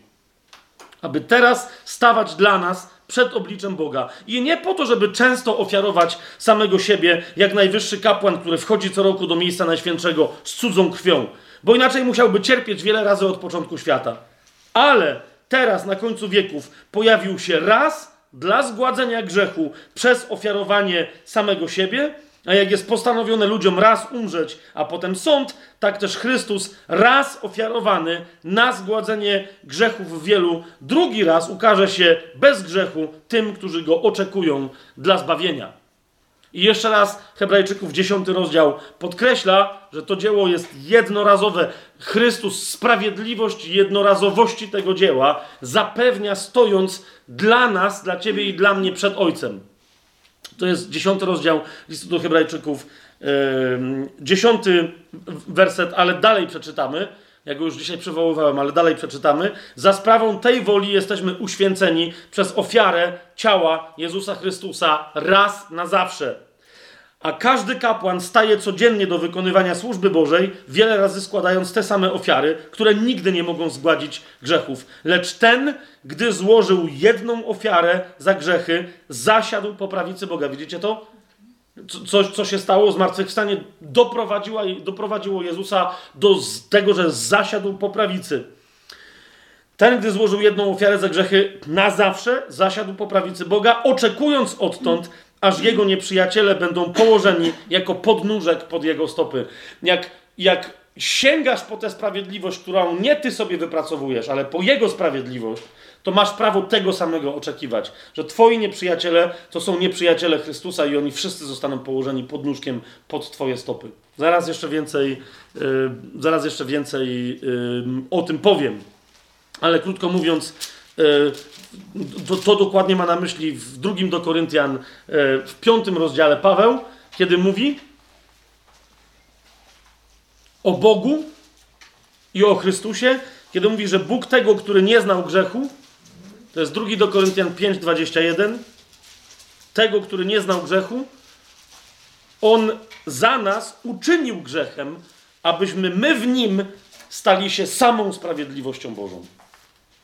To o tę wymianę chodzi i tę wymianę Chrystus zasiadając po prawicy Ojca nam zapewnia. Każdy, kto wezwie Jego imienia, nie będzie zawstydzony, jak mówi Słowo Boże, ale doświadczy tej przemiany. Kto uzna siebie za grzesznika, który nie może, nie może sam z siebie nic zrobić, nie może sobie zapewnić sprawiedliwości, bo jest niesprawiedliwy, kto, kto będzie szukać sprawiedliwości w Chrystusie, ten ją znajdzie mocą tego, co Jezus zrobił na krzyżu i mocą Jego zasiadania dzisiaj po prawicy Ojca, Jezus to Tobie i mnie gwarantuje, że dojdzie do tej wymiany. Kiedy raz zawoła grzesznik, jego grzech jest zniszczony, bo jest przyłączony, to się de facto stało w ciele Chrystusa i jako w tym ciele został zniweczony, a w zamian za swój grzech, za swoją niesprawiedliwość, przez wiarę grzesznik otrzymuje sprawiedliwość samego Chrystusa. List do Rzymian, już nie będziemy tam nawet wchodzić, ale list do Rzymian mówi o tym wyraźnie, że sercem wierzy się ku sprawiedliwości, a wyznaje ku zbawieniu. Tak? Sercem przyjęta wiara prowadzi do usprawiedliwienia, a wyznawanie jej yy, ustami do zbawienia. Jeszcze tylko z listu do Hebrajczyków jedną rzecz. Yy, Okej. Okay. Okej, okay. Myśl, myślę, że to, to jest jasne, gdy chodzi o tą sprawiedliwość. Jeszcze raz, i my to mamy głosić. Tak? My to mamy głosić. W wielu miejscach Biblia, Księga Objawienia o tym mówi, jak Chrystus e, przez y, swój powrót przed Boży Tron e, skończył diabelskie oskarżanie nas przed Bogiem. On to skończył. Po prostu pokonał diabła i skończył jego gadanie. My nie, jedyny, który stoi przed Ojcem teraz, to jest Chrystus, który nas usprawiedliwia. Ok? Teraz druga bardzo istotna dla nas praktyczna rzecz, bo często nam się zdarzają po prostu, yy, przez wiele ucisków trzeba nam przejść do Królestwa, mówi Słowo Boże. Więc nam się zdarzają przysłabnięcia w wierze, przymulenia, smutki i tak. Otóż sam ten fakt zasiadania Chrystusa, dopóki on nie wróci, sam fakt zasiadania Chrystusa po prawicy Ojca powinien dla nas być źródłem pociechy. Nie ludzie, nie słowa pociechy, nie że ktoś nas przycieli, przy, przy, przy, pogłaszcze, przyciśnie, przytuli, coś tam. Nie to, ale, ale skierowanie na powrót swojego umysłu, naprawdę tą prawdę, że Chrystus siedzi po. Po prostu, jak kiedyś to macie albo komuś doradzacie, zaproponujcie mu przez 15 minut. Powtórz sobie na bazie Słowa Bożego tę prawdę, że Chrystus dla ciebie zasiada po prawicy Bożej. Dla ciebie jest Twoim osobistym reprezentantem przed Ojcem. Przez niego masz śmiały przystęp do Ojca. Przez jego rozdarte ciało, mówi list do Hebrajczyków. Ale o tym, że to jest dla nas pociecha, mówi list do Hebrajczyków, szósty rozdział, nie, nie ten tam dalszy. Jest, y, jest tam taki fragment, to jest szósty rozdział, siedemnasty werset i następny. Bóg, dlatego też Bóg, chcąc dobitnie okazać dziedzicom obietnicy niezmienność swojego postanowienia, poręczył to postanowienie przysięgą. Abyśmy przez dwie niezmienne rzeczy, w których jest niemożliwe, żeby Bóg kłamał, mieli silną pociechę. Zauważcie, nieważne jak trudny dla kogoś może być tekst, ale zauważcie, niech, niech, niech chociaż to, to będzie schwytane. Mamy mieć silną pociechę od Boga. I w czym ona się znajduje? Abyśmy mieli silną pociechę. My, którzy uciekliśmy, by pochwycić się zaoferowanej nam nadziei, którą mamy jako kotwicę duszy, bezpieczną i niewzruszoną, sięgającą poza zasłonę. Teraz tym z was, którzy trochę mogą nie... Ja te, też nie wiedziałem, aż dopóki mi ktoś nie wytłumaczył kiedyś nad morzem, o co chodzi z tym. Mianowicie bywa nie wiem, czy teraz tak bywa, ale bywało tak, że wypływając z portu nie, albo jakiegoś miejsca na bardziej bezpiecznego, na jakąś trudniejszą wodę, bywało, że, że zarzucało się kotwicę i się odpływało. Kotwica, mia, y, ale cały czas na, na jakimś tam holu, tak? Po co? Żeby potem nakręt, y, czy to był łańcuch, czy to była lina, żeby potem ciągnąc się po tej linie sprowadzić statek z powrotem do bezpiecznego miejsca zaznaczonego przez kotwicę. Jasne to jest? I w tej wizji Paweł coś takiego przedstawia, że, że, że, że Chrystus zasiadający po prawicy tronu dla nas, nadzieja nasza, dlatego wiecie, w niektórych chrześcijańskich pismach, tam różnych jakichś e, rytach i tak dalej, nadzieja jest zaznaczana jako kotwica. Tak? Miłość jako serduszko, wiara przez krzyżyk, a niektórzy robią kotwicę. Tak? I mówią, że to jest symbol nadziei. Właśnie o to chodzi. Tak? To jest, to jest, to jest coś, co jest zarzucone przez zasłonę. My jeszcze jesteśmy po tej stronie życia. Chrystus jest już po drugiej, po prawicy Ojca. I, I my, to jest dla nas pewne miejsce. Wystarczy tylko, żebyśmy się schwytali tej liny, która jest związana z tą zarzuconą kotwicą. Rozumiecie? I nawet to nie to, że my się po niej mamy ciągnąć. My się, wystarczy, że jej chwycimy, a tam je, siedzi ten, który jest kotwicą. I on ciągnie. Rozumiecie, o co idzie? On ciągnie. To jest jego wysiłek. I teraz tak ten, to słowo mówi, żebyśmy mieli silną pociechę, my, którzy uciekliśmy, by pochwycić się zaoferowanej nam nadziei, którą mamy jako kotwicę duszy bezpieczną i niewzruszoną, zarzuconą poza zasłonę, tudzież sięgającą poza zasłonę, gdzie jako nasz poprzednik, zauważcie znowu, wszedł dla nas Jezus, stawszy się najwyższym kapłanem na wieki według porządku Melchizedeka. Widzicie to? Jak trzeba bardzo wyraźnie, no nie tylko list do Hebrajczyków, całe pismo, ale takie genialne teksty czytać. Jezus jest Twoim i moim poprzednikiem. On tam jest jak kotwica, rozumiesz, on tam ma kotwicę i wystarczy się tylko schwytać tej nadziei, tak? którą on reprezentuje przed Ojcem. Samo wejście w medytację, rozmyślanie, rozważanie tej prawdy powinno dla nas stanowić bardzo silną pociechę tutaj, yy, na tej ziemi. Wyrazem tego jest chociażby list do Rzymian. Yy, nie będę całości znowu tego cudownego tekstu czytać, ale, ale zwróćcie uwagę, to może być właśnie taki pocieszający tekst. To jest list do Rzymian, ósmy rozdział, yy, 31 werset i dalej. Paweł mówi: Jeżeli Bóg jest z nami, kto jest przeciwko nam? I zwróćcie uwagę, jedną z podstaw pewności, pociechy, uspokojenia się w duchu jest co? Że mamy Chrystusa, który siedzi po prawicy Ojca i tam wykonuje konkretną funkcję dla nas, dopóki nie wróci i wszystko się już nie wyjaśni. Popatrz, mówi, jeżeli Bóg z nami, któż przeciwko nam? I dalej, 30 werset i dalej, mówi, On Czyli ojciec ma być przeciwko nam, który nawet własnego syna nie oszczędził, ale wydał go za nas wszystkich, jakże miałby z nim i nie darować nam wszystkiego. Mówi, więc to na pewno nie ojciec. Mówi, to kto? To, to Jezus? Kto będzie oskarżał wybranych Bożych? Bóg jest tym, który usprawiedliwia. Widzicie? Przez co? Przez syna. Ale dalej, mówi, któż nas potępi?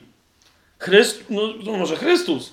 No ale on mówi, Chrystus jest tym, który umarł, więcej zmartwychwstał i zauważcie, który też jest po prawicy Boga i wstawia się za nami.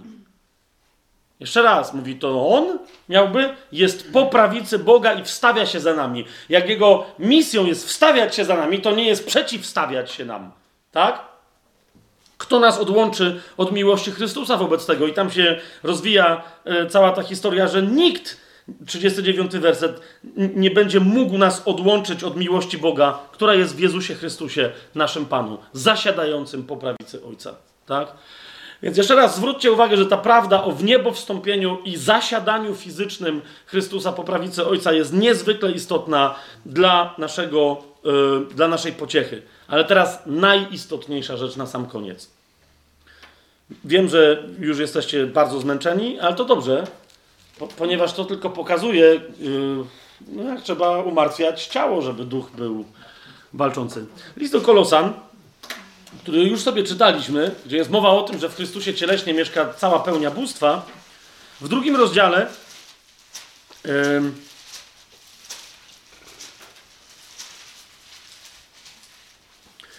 opowiada yy, jeszcze jedną rzecz a propos zasiadania Chrystusa po prawicy i Jego dzieła w nas. Mianowicie mówi tak. To jest drugi rozdział listu do Kolosan od szóstego wersetu dalej. Bo, bo Paweł mówi, że my jako chrześcijanie jesteśmy zobowiązani do jednej rzeczy. I teraz moje pytanie na sam koniec do ciebie brzmi, czy ty to robisz? Co więcej, Paweł w jednym miejscu mówi, że ja w zasadzie to robię tylko jedną rzecz. Ja bym chciał być, wiecie, tak skończyć życie jak Paweł, który jeszcze nie umarł, a pisze do Tymoteusza, mówi, ja biegu kończyłem, dobry bój stoczyłem, wiarę zachowałem. Jeszcze nie umarł i wie, i mówi, jest dla mnie korona odłożona, a dla ciebie? I Paweł mówi, że jak to osiągnął? No, pisząc do Filipian, że on robi tylko jedną rzecz. Teraz, co to za jedna rzecz? Żeby to zrozumieć, najpierw musimy wrócić do tego, do tego fragmentu. Zauważcie, on mówi tak. Jak więc przyjęliście Pana Jezusa Chrystusa? To jest pierwsze, tak? Mówi, jesteście chrześcijanami, bo przyjęliście od Chrystusa życie wieczne, super, ale mówi, to jest jeszcze nie wszystko. Jak przyjęliście Pana Jezusa Chrystusa, tak w nim teraz postępujcie. Zakorzenieni i zbudowani na nim i utwierdzeni w wierze, jak was nauczono, obfitując w niej z dziękczynieniem. Ok, mówi, że uważajcie, żeby was ktoś nie zwiódł.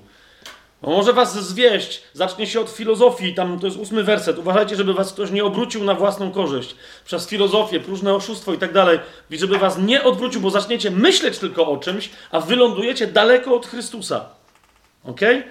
I, I, mówi, nie, że, że, to musi być na Chrystusie, bo dziewiąty werset, w nim mieszka cieleśnie cała pełnia bóstwa. I teraz zauważcie, co, co, co, jak, po, co po tym stwierdzeniu, że w nim cieleśnie mieszka cała pełnia bóstwa, co Paweł nagle mówi. Gdyż w nim mieszka cieleśnie cała pełnia bóstwa. I dziesiąty werset. I jesteście w nim dopełnieni. W nim, który jest głową wszelkiej zwierzchności i władzy. W nim zostaliście też obrzezani, obrzezaniem nie ręką uczynionym, ale obrzezaniem Chrystusa przez zrzucenie grzesznego ciała doczesnego. Pogrzebani z nim w chrzcie, w którym też razem z nim zostaliście wskrzeszeni przez wiarę, która jest działaniem Boga, który jego wskrzesił z martwych. Nie, nie, nie, mam, nie mamy czasu na to, żeby w to wchodzić, ale Paweł mówi zadziwiającą rzecz. On mówi, ta sama moc, która Jezusa wskrzesiła fizycznie z martwych i która was kiedyś wskrzesi fizycznie z martwych, tak nawiasem mówią, on tego tu nie mówi, ale to, to konsekwentnie z innych fragmentów wynika. Ona mówi, ta sama moc działa w was pod postacią wiary, przez to, że wy jeszcze nie fizycznie, ale już w duchu jesteście wskrzeszeni i z martwych wstali. Dopóki do tego nie sięgniesz, to wszystkie nasze działania, które mają wynikać z wiary, pamiętacie, co powiedziałem dzisiaj na początku? Nie pamiętacie. Czyli jakikolwiek duchowy postęp w życiu chrześcijanina może się dokonać tylko w wierze i poprzez wiarę. A to może być tylko i wyłącznie wiara duchowa, ta wiara. ok? A ona jest działaniem tej mocy sprawczej, która wzbudziła Chrystusa z martwych, która się przejawia w nas, w tym obszarze, w którym już duchowo jesteśmy zmartwychwstali. I was, gdy byliście, czytamy dalej, gdy byliście umarłymi w grzechach i w nieobrzezaniu waszego ciała, razem z nim ożywił, przebaczając wam wszystkie grzechy, wymazał obciążający nas przykaz zawarty w przepisach, który był przeciwko nam i usunął go z drogi, przybiwszy do krzyża i rozbroiwszy zwierzchności i władzę, jawnie wystawił je na pokaz, gdy przez niego odniósł tryumf nad nimi. My tam, w tym obszarze, mamy pełny triumf nad każdą siłą demoniczną. Nie tylko nad demonami, upadłymi aniołami, nad zwierzchnościami, mocami, władzami demonicznymi. One wszystkie już przez Chrystusa zostały ośmieszone i powiedziane w triumfie. Z tym, że ta siła jest tylko na razie dla nas dostępna w pewnym obszarze. Teraz uwaga. Dlatego też w liście do Kolosan, i teraz powiem rzecz, która jest kluczem. Hmm. W trzecim rozdziale, zauważcie, co, co mówi e, Paweł. Oczywiście my mamy tłumaczenie, jeżeli więc, e, ono jest dziwne, e, mm, bo co prawda, tak, po grecku, to, ale chodzi mi o to, że, że, że z gramatyki tego zdania tłumaczenie powinno być skoro więc. Tak? Skoro. Nie, nie jeżeli. Bo to jest takie, jeżeli, no ale nie wiadomo, jeżeli to jest założenie albo, albo. Nie, tu jest, tu jest Paweł mówi, to się już stało. Skoro więc razem z Chrystusem powstaliście z martwych, jeszcze raz, nie będę teraz tego rozwijać, tu chodzi o doświadczenie w duchu, to zauważcie, co on mówi, szukajcie tego, co w górze, gdzie Chrystus zasiada po prawicy Boga. I zaraz jeszcze pójdziemy dalej, ku niezwykłej tajemnicy, o której wszyscy wiedzą i z jakiegoś powodu nikt nie czerpie z jej mocy.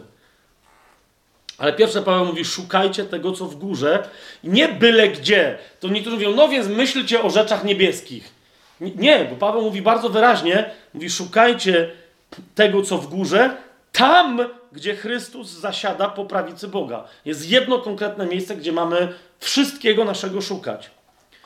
I dalej y, mówi dwa, myślcie o tym, co w górze, a nie o tym, co na ziemi. E, to słowo myślcie tu jest y, na przykład w, y, w, wielu angielskich wersjach e, to słowo, to myślcie jest przetłumaczone jako set your affection. A więc ustawcie swoją emocję, tak? zatwierdźcie swoją miłość.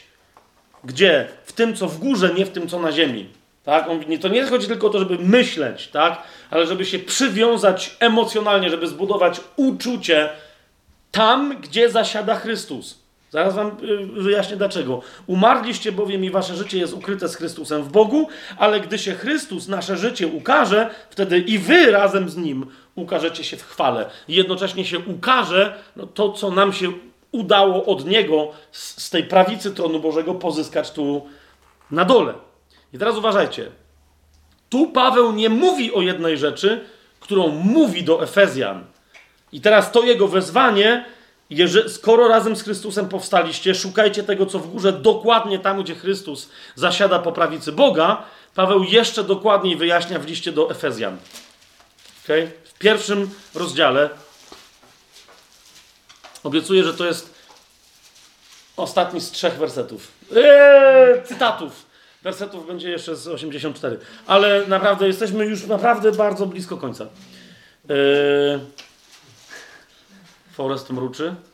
Forest przejmuje. To jest pies tam, który nie widzą z tej strony. Tam przyszedł. Jest tu też pies słuchając. Cześć Forest. Yy, list do Efezjan, pierwszy rozdział. Yy, werset 17.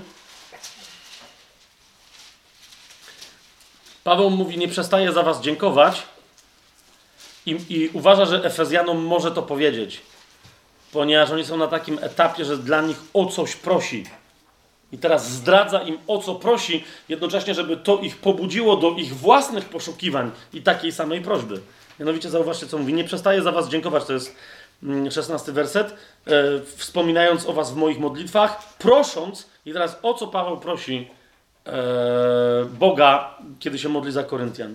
Prosząc, aby Bóg naszego Pana, Jezusa Chrystusa, Ojciec chwały, dał wam ducha mądrości i, objawiania, i objawienia w poznaniu Jego samego. Potrzebujesz mądrości, ale też potrzebujesz objawienia i tylko w duchu się to może wydarzyć. To nie jest intelektualna operacja. Ja mówię, dlatego ja za was o to proszę, a jednocześnie mówię, każdy z nas powinien dokładnie dla siebie i dla innych, których kocha w ciele Chrystusa, dla wszystkich świętych, powinien o to samo prosić.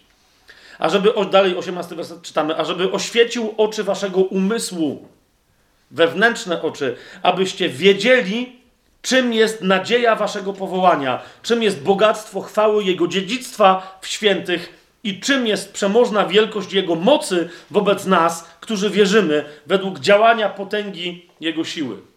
A więc on mówi: Oto proszę, żebyście mieli tego objawienie. I teraz rąbek tego objawienia odchyla, jakby mówi: Dobra, trochę wam powiem o co mi chodzi, bo na razie no, kto by z nas zrozumiał, jakby tylko tyle byśmy przeczytali. Tak? I teraz on mówi tak, że, że o objawienie jakiej potęgi mu chodzi. I on wtedy mówi: No to jest potęga, która już działała i trochę o niej wiemy. Mianowicie w 20 wersecie Paweł mówi: Otóż tę potęgę Bóg okazał w Chrystusie, kiedy go wskrzesił z martwych. Zauważcie, widzicie, to jest to samo, co mówi w liście do Kolosan. Jak ktoś z Was teraz tego, co ja mówię, nie rozumie, weźcie sobie te fragmenty, które, które od 20 minut cytuję i sami je sobie porównajcie i przestudiujcie tak długo, prosząc Ducha Świętego, aż otrzymacie to objawienie. On mówi, że chodzi o tę potęgę, tę moc, którą Bóg okazał w Chrystusie, po pierwsze, gdy go wskrzesił z martwych, po drugie, zauważcie, i posadził po swojej prawicy w miejscach niebiańskich.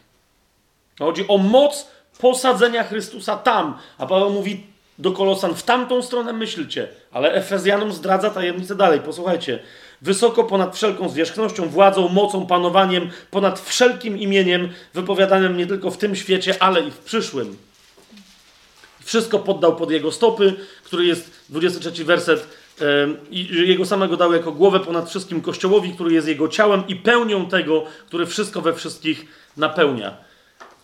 I teraz na tym nie kończy. Tylko Paweł mówi, to jest ta moc, którą Bóg objawił w Chrystusie, kiedy go wskrzesił, kiedy go posadził po prawicy, kiedy go uczynił głową, kiedy uczynił kościół dla tej głowy, którym wy jesteście, kiedy jemu pozwolił duchowo być wszystkim we wszystkich i on mówi, kiedy działy się rzeczy dalej. Nie wobec Chrystusa, ale siostro i bracie, wobec ciebie i mnie. On mówi, że również chodzi o tę moc, którą on, zauważ, że tam wszystko poddał pod jego stopy i was ożywił, którzy byliście umarli w upadkach i w grzechach. No tak, a więc mówi, twoje nowonarodzenie jest wyrazem tej samej mocy. Ale uważaj, dalej, bo on tam mówi, że nas wyprowadził z ciemności do światła. Dalej czwarty werset czytamy, drugiego rozdziału listu do Efezjan. Bóg, który jest bogaty w miłosierdzie z powodu swojej wielkiej miłości, którą nas umiłował, i to wtedy, gdy byliśmy umarli w grzechach, ożywił nas razem z Chrystusem, gdyż łaską jesteście zbawieni. Zobacz, co się dzieje dalej to oznacza, nowonarodzenie oznacza, że doświadczyłaś, doświadczyłeś w duchu wskrzeszenia. On mówi, razem z nim, łaską jesteś, razem z nim wskrzesił. I jeszcze trzecia bardzo istotna informacja, dlatego jaki stan mamy w duchu, mianowicie posadził razem z nim w miejscach niebieskich w Chrystusie. Jeszcze raz to powtórzę. Bóg, który jest bogaty w miłosierdzie, czwarty werset, Piąty werset. Ożywił nas razem z Chrystusem. Szósty werset. Razem z Nim wskrzesił i po trzecie razem z Nim posadził w miejscach niebiańskich w Chrystusie Jezusie. Duchowo nie tylko doświadczyliśmy nowonarodzenia i zmartwychwstania, ale duchowo zostaliśmy osadzeni w miejscach niebieskich w Chrystusie. I w pewnym sensie, w pewnym sensie, my dzisiaj możemy powiedzieć to, co Jezus w trzecim rozdziale, trzynastym wersecie Ewangelii Jana o sobie powiedział, kiedy jako człowiek chodził na ziemi, że nikt nie zstąpił z nieba, jak tylko ten, kto do nieba wstąpił, Syn Człowieczy, który jest w niebie, mimo że gada to na ziemi. Teraz patrzycie na chłopa, który fizycznie gada na ziemi, ale w duchu jest w niebie, w miejscach niebieskich, nie wszędzie w niebie, ale w tym dokładnie miejscu, w którym zasiada Chrystus po prawicy Ojca. Czy to jest jasne, co, co, co teraz mówię?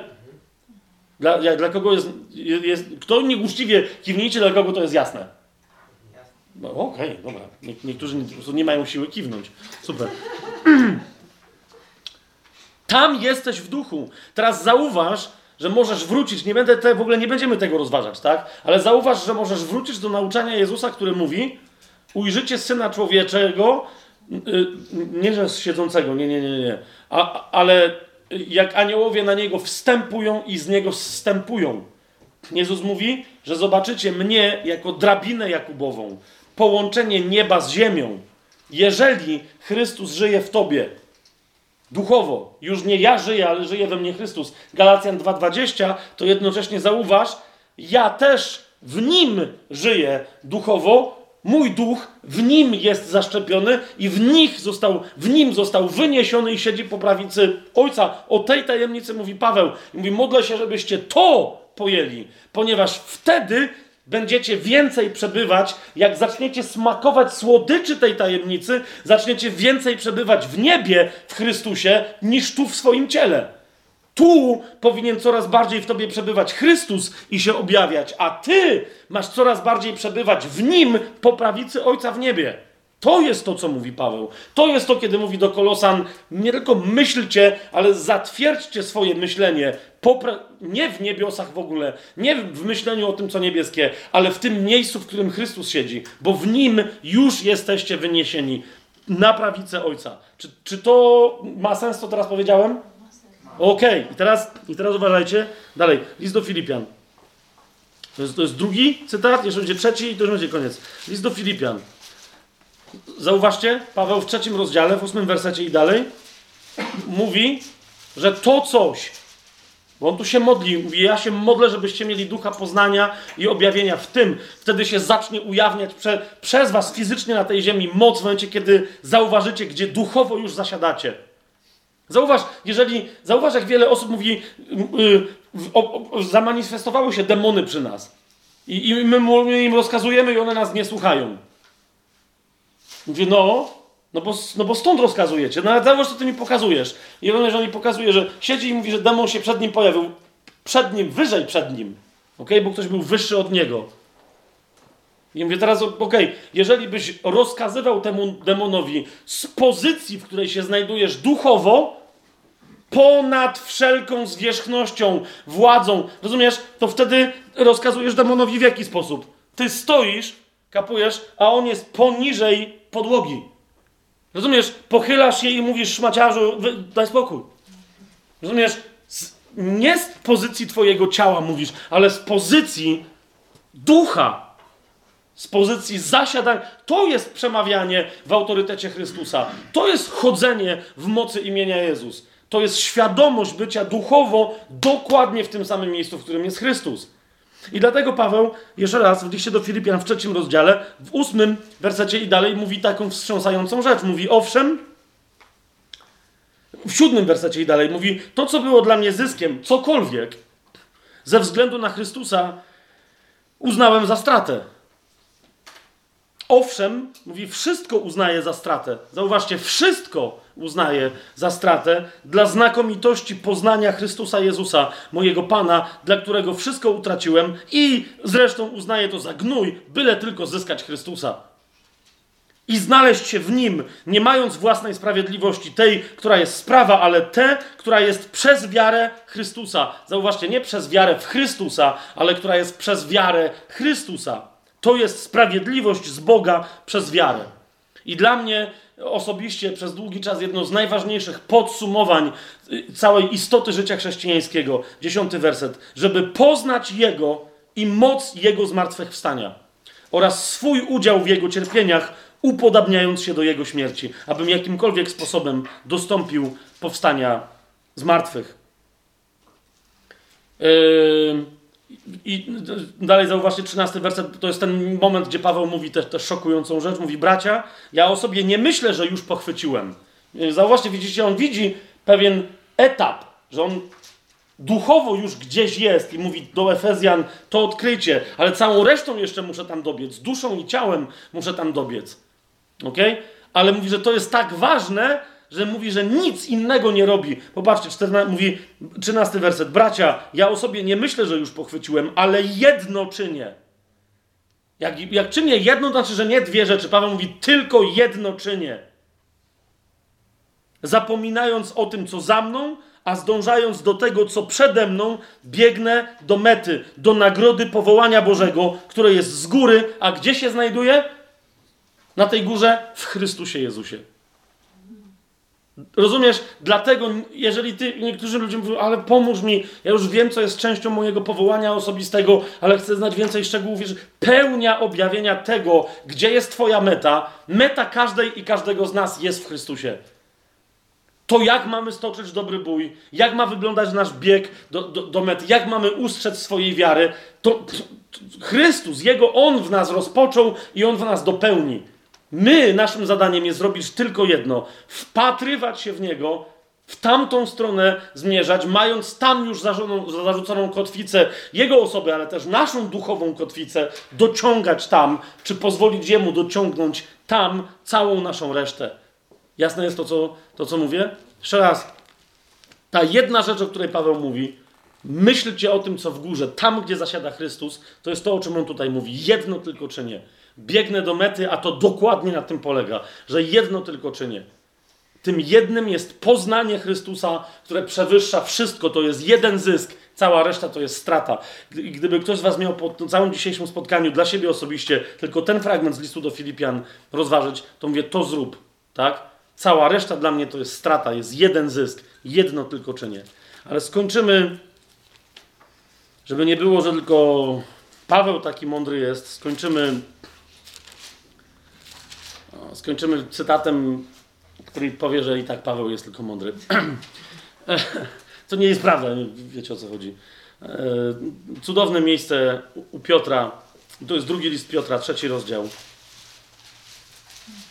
Paweł wie, też wie, Piotr wiele mówi o tym, żeby pamiętać na, na to, gdzie Chrystus zasiada i co to oznacza, że on tam zasiada, że on tam się nie może doczekać, kiedy już wróci tu na ziemię. Najpierw po nas, a potem z nami, kiedy przyjdzie, żeby siąść na ziemi i zaprowadzić tu wreszcie pokój, prawo i sprawiedliwość.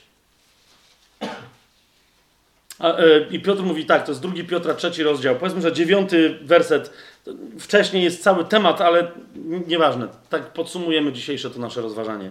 Paweł mówi tak, nie zwleka Pan ze spełnieniem obietnicy, że, że wróci na ziemię, o to chodzi. Ale okazuje względem nas cierpliwość, nie chcąc, aby ktokolwiek zginął, lecz aby wszyscy doszli do pokuty. A jak złodziej w nocy przyjdzie dzień Pana, w którym niebiosa z wielkim hukiem przeminą, żywioły rozpalone ogniem stopią się, a ziemia i dzieła, które są na niej, spłoną. I, I teraz Piotr mówi: Skoro to wszystko ma się rozpłynąć, to jakimi wy powinniście być w świętym postępowaniu i pobożności? Zauważ, całe nasze rozważanie dzisiaj o zasiadaniu Chrystusa po prawicy Ojca, nawet to przed chwilą, żeby mieć, być wpatrującym się w Niego, to nie jest działalność duchowa, ona zawsze przyniesie Ci owoc zmiany życia tutaj, Twojego fizycznego życia tu na ziemi. W jaką stronę? W taką. W świętym postępowaniu i w pobożności. Skoro to wszystko ma się rozpłynąć, to jakimi Wy powinniście być w świętym postępowaniu i pobożności? Oczekując, uważajcie, i spiesząc się na przyjście Dnia Boga. No nie tylko mamy czekać, My mamy tak żyć, jakbyśmy naszym, wiecie, czerpaniem z Chrystusa, który jeszcze okazuje nam cierpliwość, bo siedzi po prawicy Ojca, jakbyśmy czerpiąc z Niego, jakbyśmy to nie my dawali się wciągnąć do nieba, ale jakbyśmy my Jego ściągali na ziemię i przyspieszali Jego przyjście. Oczekując i spiesząc się na przyjście Dnia Boga, w którym płonące niebiosa rozpuszczą się, a rozpalone żywioły się roztopią. Ale my Zgodnie z Jego obietnicą oczekujemy nowych niebios i nowej ziemi, w których mieszka sprawiedliwość. Ona się wtedy rozpłynie. Dlatego, umiłowani, oczekując tego, starajcie się, abyście zostali przez Niego znalezieni bez skazy i nienaganni, w pokoju. A cierpliwość naszego Pana uważajcie za zbawienie. Jaki nasz umiłowany brat Paweł, według danej mu mądrości, pisał do was. I on tam dalej mówi, że on tak pisał, że niektórzy nie zajarzyli, co on to pisał. I nie, nie dość, że nie zajarzyli, to jeszcze głupoty zaczęli wymyślać. E, tak patrzycie na mnie, nie wierzycie mi, no to zobaczcie. Jak też mówi o tym we wszystkich swoich listach, są w nich pewne rzeczy trudne do zrozumienia i tak dalej. Więc naprawdę Piotr przyznaje, że pisz Paweł, zwłaszcza w kontekście do, do tego, że Jezus czeka, jest cierpliwy wo, wobec tego, co znaczy, że on tam czeka i wobec jego powrotu pisze rzeczy trudne. To, co, o czym dzisiaj mówiliśmy, zwłaszcza pod koniec, e, to, co on pisał do Kolosan, do, do, do Efezjan, do Filipian, może być trudne, ale jeszcze raz, to, że jest trudne, to nie znaczy, że, że nie jest dla ciebie i dla mnie zbawienne. Tam jest schowana jedna praktyka, której Paweł mówi, że ją jedną czyni i ona jemu zapewniła dobry koniec. Amen? Kochani, y, nie tylko sądzę, że nam to porozjaśniało wiele rzeczy, tym w taki pierwsza część dzisiejszego, pierwsze dwie godziny dzisiejszego spotkania, które doktrynalnie pewne rzeczy przynajmniej pokazały tropy w Biblii, które dają jasną podstawę, jak, jak wygląda chrześcijańska, biblijna teologia i poznanie Boga. Druga część nas skierowała na to, co dla nas dzisiaj w praktyce naszego życia wynika z tego, że Pan Jezus, ten sam Jezus, mm, taki sam poszedł do nieba i taki sam powróci. Myślę, nawet jeżeli ktoś, jeszcze teraz powiem mi, bo będziemy mieli trochę czasu, że jeszcze trzeba temat Pana Jezusa, nie. Myślę, że na tyle, na ile należało to zrobić, temat wyczerpaliśmy w tym obszarze, w tym kontekście, w którym się znajdujemy, dziejów apostolskich i następnym razem zrobimy to, o, o czym obiecałem, że, że dzisiaj miało być, czyli wejdziemy we wszystkie tematy e, dziejów apostolskich związane z Duchem Świętym. Amen? Amen. Bardzo Wam dziękuję za Waszą cierpliwość.